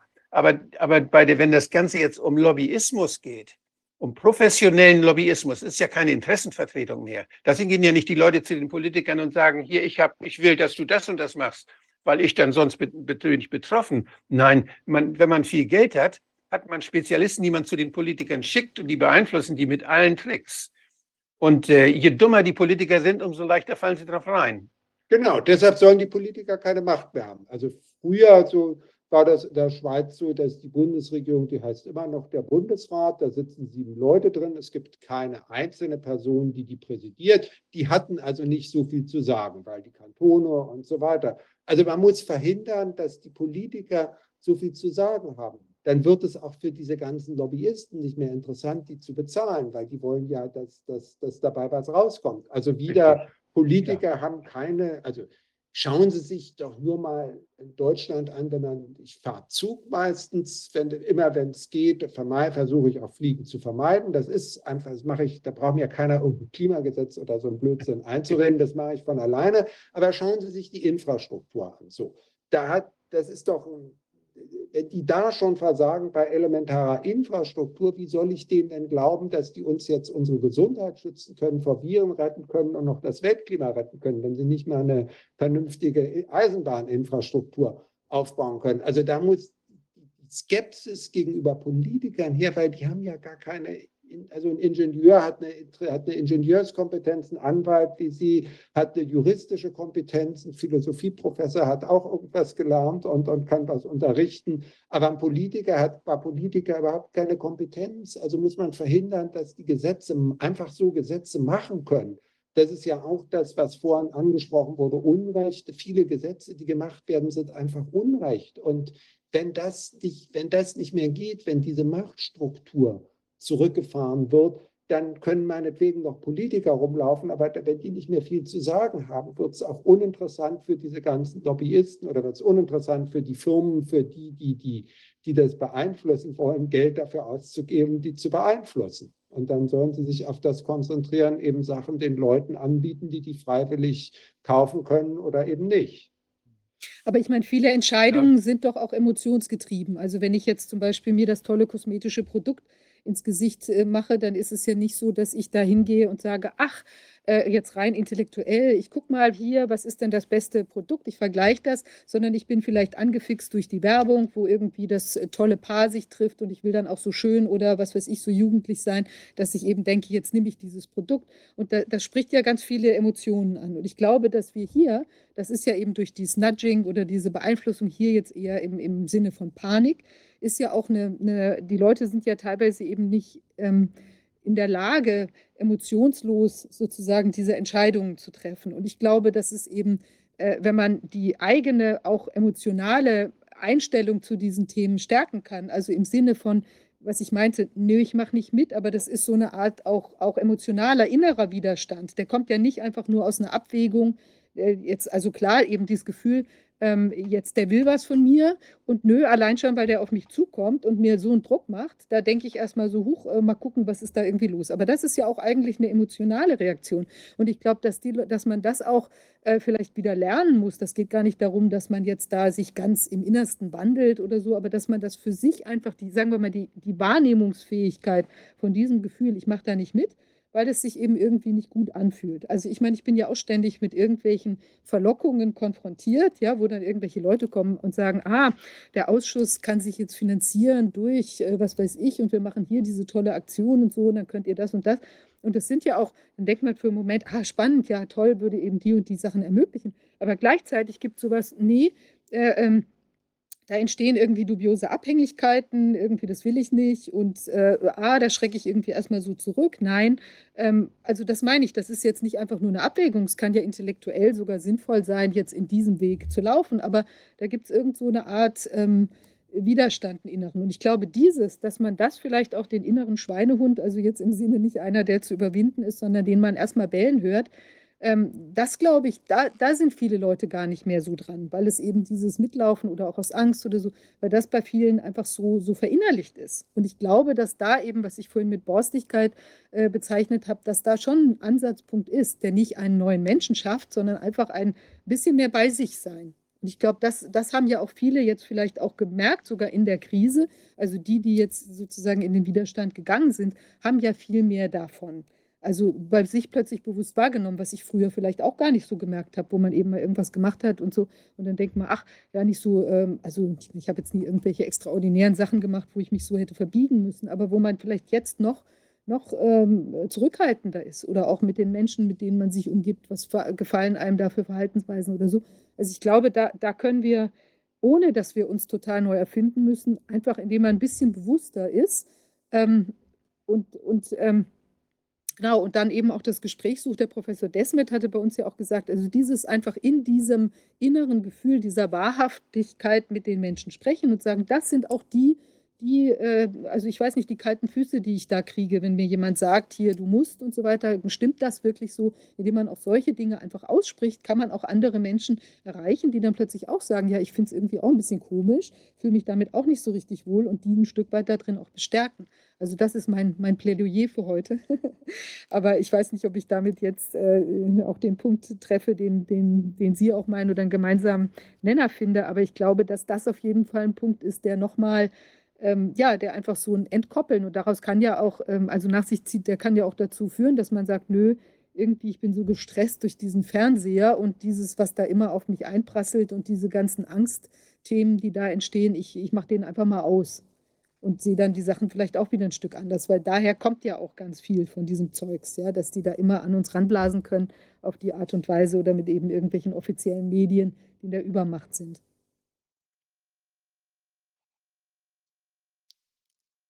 Es ist so auffällig, und mir ist es aufgefallen, sag ich mal so, dass so Leute, wo man denkt, die sich gar nicht intellektuell so sehr mit Politik und mit Philosophie und mit, mit Recht und solchen Dingen befassen, dass die so einfach so direkt viel, sehr, sehr gutes Urteil haben, dass sie sehr viel schneller misstrauisch sind. Und der berühmte Taxifahrer oder der, der Mensch, der viel mit anderen Menschen zusammen ist, der merkt oder der, der der Orientierungs- und Einfühlungsvermögen trainiert jeden Tag, weil er mit viel mit Menschen zusammen ist. Der hat viel leichter und viel durchschaut, meiner Meinung nach, viel häufiger, wenn er da ja, in die Irre geführt werden soll oder wenn man ihn austricksen will oder wenn man ihm was verkaufen will an, als Politik. Oder also ich glaube, da ist, da ist so ein Gespür, hat nichts unbedingt was mit dem zu tun, dass man nun studiert ist oder dass man diese Laufbahn, die man als Intellektueller ja mitmachen muss, das ist ja eine Dressur, die man da mitmachen muss, zum Abitur und dann im Studium. Da wird man ja, da muss man eine Prüfung, Gehorsamsprüfung nach der anderen ablegen. Und diese Menschen, die sind nicht unbedingt freier in ihrer, in ihrer Urteilsfähigkeit. Also ich, ich freue mich, ich freue mich, wenn auf dem Dorf zum Beispiel, habe ich das Gefühl, da sind viel vernünftigere Menschen als, als in der Stadt. Das ist irgendwie, ja, ist irgendwie komisch, das, aber das, das ist ein Gespür. Das ist die Erdverbundenheit. Wolfgang, da. Ja, das war schon immer so, die Urteilskraft. Nicht die Urteilskraft wird nicht durchs Bildungssystem geschult, also nicht durch das abstrakte Lernen von Theorien und so weiter, sondern wie Kant schon sagt, an Beispielen, also durch den Umgang mit alltäglichen Situationen. Und da müssen Sie den Begriff, also die Theorie, mit der Anschauung zusammenbringen. Und wenn Sie in der Wissenschaft immer nur auf der Begriffsseite sitzen, dann, dann verlieren Sie die Urteilskraft. Und die Menschen, die damit täglich zu tun haben, haben die. Aber das ist auch ein altes Problem. Das, das, also das, das war ja, wenn Sie jetzt wieder zurückgehen auf die Eugenik, die das angetrieben haben, eben das waren die Wissenschaftler, damals sogar viel mehr Konsens als, als heute, wo der im Wesentlichen medial inszeniert ist und die, die, also die sich für, für die Oberschichten, für die geistigen Führungsschichten hielten und als in der normalen Bevölkerung hat das also ist das überhaupt nicht so, so mitgemacht, also überhaupt nicht mitgetragen worden. Und das ist, das ist auch, das ist ein altes Problem, aber das, das, das kann man nicht ändern. Also vielleicht kann es eine Waldorfschule ändern, indem die anderen besseren, also mehr, mehr an, auf die Realität bezogenen Unterricht machen. Da würde ich auch sagen, freie Schulen. Also wieso soll es ein staatlich vorgeschriebenes Bildungsangebot geben? Das muss ich auch, das müssen die Eltern sich überlegen. Da muss es auch Freiheit geben. Aber für die Universitäten sehe ich einfach, das war immer schon so. Also, also Wissenschaft arbeitet halt mit Theorien und äh, nur darf man sich, muss man dann vorbeugen, dass sich die Wissenschaftler deshalb für bessere, klügere Menschen halten, die andere, die meinen eben, weil sie dieses Spezialwissen haben, anderen Vorschriften machen zu können. Sie verlieren einen Teil ihrer Urteilskraft. Das, das ist so. Und das muss jetzt auch wieder, also da denke ich auch wieder, das Problem ist die Machtstruktur, dass einfach, also denken Sie an diesen Fußballer Kimmich oder wie der hieß, wo der sagte, er will sich nicht impfen lassen. Dann wurde gesagt, ja, also ich meine, der ist ja nur Fußballer, ist ein bisschen dumm nicht und so, das darf er meinetwegen, aber der stellt sich gegen die Wissenschaft.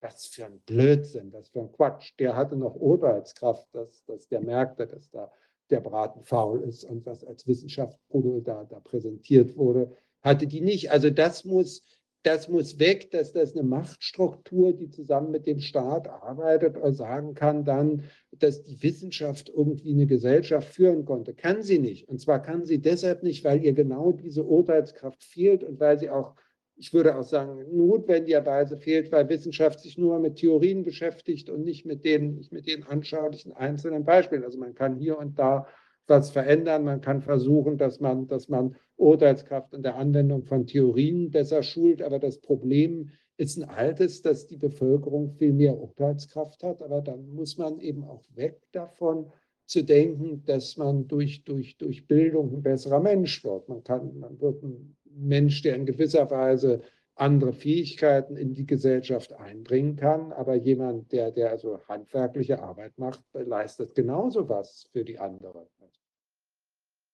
So schaut's aus, ja. Ich finde genau, dass das, äh, der Handwerk ist völlig äh, unter, also unterbewertet in, dieser, in unserer Gesellschaft und auch die intellektuellen Fähigkeiten, die man braucht, um Handwerk wirklich vernünftig ausüben zu können und auch die, ja, ich weiß nicht, auch das Glück, was man empfinden kann, wenn man wirklich einen Gegenstand geschaffen hat. Also ich finde, das ist grandios, kann das jedem nur empfehlen.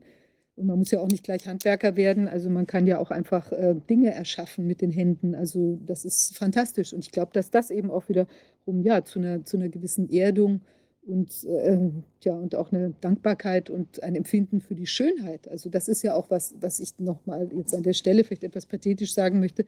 Also auch dieses, wenn ich dieses Gefühl habe, ich kann als freier Mensch frei entscheiden darüber, was ich, was ich tun kann. Das ist ja auch ein Akt der Inanspruchnahme unserer Menschenwürde und ist ja auch von großer Schönheit begleitet. Also ich glaube, dass man sich auch auf dieses Gefühl einfach mal einlassen muss und dass man eben nicht dieses, äh, ich lasse mich da irgendwie gängeln, ein Tier, bei dem es ja auch nicht, dem es auch nicht zusteht oder für den es auch nicht, für das es auch nicht gemäß ist, wenn es schlecht behandelt wird.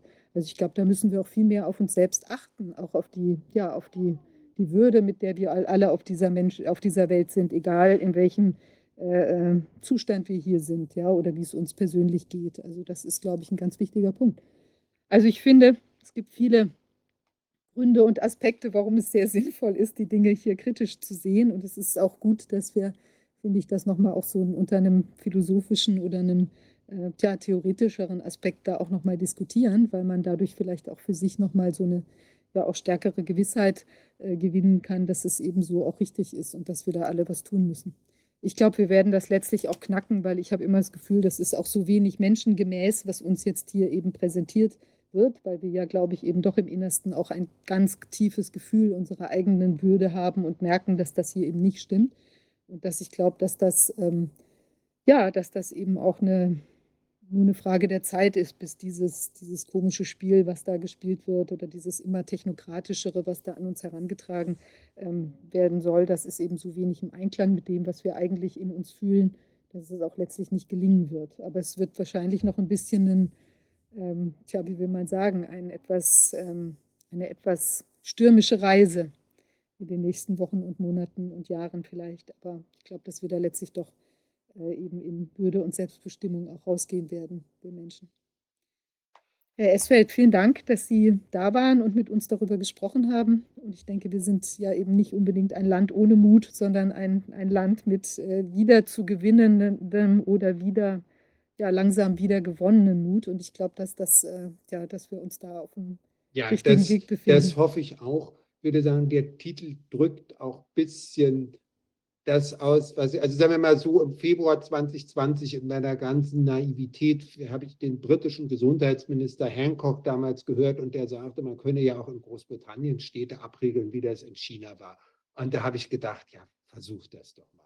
Das lässt sich doch bei uns keiner gefallen. Also wenn mir einer, wenn mich einer abregeln will wegen, wegen dieser Geschichte und das macht die Bevölkerung nicht mit. Da gibt es genügend Mut. Das, und, und das war leider eben nicht so und das liegt jetzt auch nicht an den Menschen, sondern das liegt daran, was, was Sie jetzt alles aufgearbeitet haben, an den Propagandamechanismen, wie man in ihren Verstand genommen hat. Und äh, insofern, also ich bin, ich bin Optimist. Also wir werden, deshalb wollte ich ja auch einen positiven Untertitel haben mit Anleitung zur Rückkehr zur Wissenschaft und Rechtsordnung. Wir werden dahin zurückkehren und wir müssen einfach uns darauf gefasst machen. Dann als nächstes dachte ich, als das kam im März, April 2020, ja, die sind ein paar, das ist jetzt eine Paniksituation, das ist ein paar Wochen und dann kommen die Leute wieder zu ihrem Verstand. Und das war leider angelegt ja doch als, als eine viel, viel langfristigere Sache. Also wir brauchen noch einen viel längeren Atem, als ich auch gedacht habe.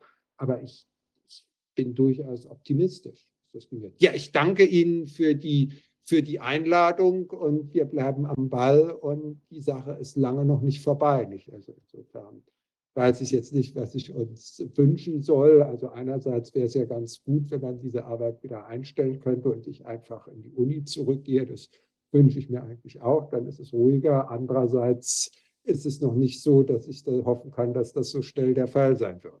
Also danke und ja, viel Herzlichen Erfolg Dank. Äh, weiterhin. Ja, tschüss. Vielen Dank. Ja, ich glaube. Ähm, wirklich bei der Gelegenheit noch ein ausblicken. Ich weiß nicht, ob Sie fertig sind schon. Ja, wir sind jetzt gleich, äh, wir sind jetzt auch am Ende der Sitzung angekommen. Ähm, sitzen. Ja, Herr Kollege, ich finde das auch toll, auch dass, dass wir nochmal über diesen DDR-Aspekt äh, sprechen konnten. Ich glaube, der hat wirklich auch nochmal so einen ganz anderen neuen Gedanken und vielleicht auch äh, kann man das nochmal, also hereingebracht, vielleicht kann man das auch nochmal vertiefen und wirklich gucken, wie da so der, der Meinungsumschwung auch im Osten damals so, äh, wie der passiert ist, wie da dieser Gärungsprozess sich da vielleicht äh, plötzlich so ex explosiv ähm, entwickeln konnte. Also das wäre echt spannend, da auch nochmal vielleicht auch stärker in den damaligen Widerstand irgendwie einzusteigen, also investigativ und zu gucken, was da so passiert ist. Aber toll, dass Sie diesen Aspekt reinbringen konnten.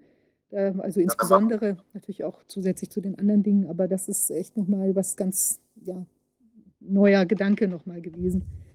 Vielen Dank Ihnen auch und ja, weiter gutes Gelingen da mit dem Vorgang. Ja, ich hoffe, dass vielleicht auch in der Kommunikation mit Wilfried Schmitz da äh, nochmal wichtige Impulse rauskommen. Vielen, Vielen Dank. Dank. Ja, ich, jo, tschüss. Danke. Ich finde das, find das schon alles sehr spannend. Wir haben äh, die, die Catherine Austin-Fitz, ja, die sagt ja immer, wir, ähm, die empfiehlt Turtling along, also im Prinzip wie eine Schildkröte unbeirrlich einen Fuß vor den anderen setzen und irgendwann hat man dann auch äh, eine, ein, trotzdem den, äh, unbeirrlich den, den Weg eben entsprechend in die richtige Richtung fortgesetzt. Ich glaube, das ist das, was wir jetzt eben auch einfach machen müssen. Das wird wahrscheinlich noch eine Weile gehen. Fand ich auch interessant, dass Professor Esfeld gesagt hat, ein paar Wochen, ja, der Ausschuss war ja damals auch auf vielleicht vier, du erinnerst dich, vier bis acht, sechs, acht Wochen angelegt. Wir dachten, dann ist alles auf dem Tisch. Ja. War es ja auch in Wahrheit. Und die Regierung hätte sagen können, wir schwenken hier ein. Aber wie ich heute auch in diesem Brandenburger äh, Untersuchungsausschuss sehen konnte, ist ja offenbar bei auch Entscheidungsträgern äh, zumindest noch nicht der Impetus angekommen, dass man das auch mal eingesteht, was man da falsch gemacht hat, sondern man versucht eben weiter da vor sich hin zu machen. Die werden, die werden versuchen, uns immer wieder Angst zu machen. Das ist eine das ist eine der wenigen Taktiken, die sie, die sie nutzen können, um ihre Macht auszuweiten und ihre Geschäfte weiter zu betreiben. Und äh, wenn man wissen will, womit sie uns Angst machen wollen, dann muss man nur gucken, welche, welche Impfstoffe und was sie an Medikamenten in der Pipeline haben. Inzwischen jetzt sind es insgesamt, jetzt habe ich mal nachgeguckt, die verschiedenen Arten. Es sind 184 äh, Impfstoffkandidaten, sogenannte. Davon sind ein großer Teil, etwa über 30, sind mit Vektor, also gentechnische äh, Veränderungen, die über Vektor und dann aber auch über Nanopartikel wieder 30 dabei. Dann sind auch herkömmliche Impfstoffe dabei gegen alle möglichen Erkrankungen. Und äh, dabei sind äh, jetzt, werden jetzt, vor, werden jetzt vor allen Dingen auch äh, Techniken genommen, wo man nicht mehr die Nadel benutzt. Die wollen also uns jetzt demnächst diese gentechnischen Informationen in die Zellen bringen mit Hilfe von, von Nasenspray oder von vielleicht sogar von Kapseln. Also die Nanopartikel werden ja im Magen nicht zerstört, sondern die Lipid-Nanopartikel, die gehen bis in den Darm hinein und können dann da aufgenommen werden. Das heißt, äh, theoretisch kann man auch diese genetischen Informationen dann über den Darm aufnehmen, dann gehen sie in die Leber und werden in den Leberzellen aktiv und wir werden, also, oder in der Darmwand. Also da, da ist ganz viel, was man noch nicht weiß, aber die sind sehr forsch, was die Beschreibung ihrer Projekte angeht, weil sie ja immer damit auch Geld akquirieren. Ja, sie wollen ja auf der, an der Börse dann sagen, was sie alles Tolles demnächst machen werden, damit man ihre Aktien kauft. Da geben sie unheimlich an. Und das ist spannend und lohnt sich mal dieses anzugucken, was da alles schon, ja, was da angekündigt wird. Und dass da natürlich, dass sie dann versuchen, das wieder mit Angst zu vermarkten, dieses Fearmongering wieder anwenden, dann werden sie eben diese neuen Viren oder diese neuen Erreger, die sie für, gegen die sie dann da was in der Pipeline haben, werden sie uns ganz gefährlich darstellen. Die WHO wird ihnen helfen. Und so können wir damit rechnen, dass wir noch viele, viele solche Geschichten dann vorgesetzt bekommen, von denen einige vielleicht sehr eindrucksvoll sein können und andere wahrscheinlich so ähnlich wie die Affenpocken äh, ziemlich schnell im Sande verlaufen. Also das sind, das sind Sachen, die, die kann man voraussehen. Das Waffenarsenal das, dieser Industrie kann man sich schon mal angucken, was da in der Mache ist. Und das finde ich ganz spannend. Aber das ändert nichts an der Tatsache, dass es Viren und alle, alle, alle, alle Mikroorganismen, die im Darm sind und die uns uns umgeben und die wir in, in, in den Flugzeugen um die ganze Welt jeden Tag transportieren, zehn Millionenfach. Das ist etwas, was, was schon, was wir kennen und was unser Körper kennt, was das Immunsystem kennt. Also die werden versuchen, uns Angst zu machen. Und ich kann nur sagen, wir brauchen keine Angst zu haben. Wir können sie auslachen. Das ist lächerlich, was sie versuchen. Die, die krampfen sich da richtig in diese Sache rein. Da werden so, werden so wahnsinnige Ideen entwickelt, und ja mit hochwissenschaftlichen äh, Studien auch gemacht. Man guckt sich immer kleinere Teilchen an. Früher guckte man sich die Mikroben an, dann die Viren an. Jetzt guckt man sich die DNA an und die RNA an.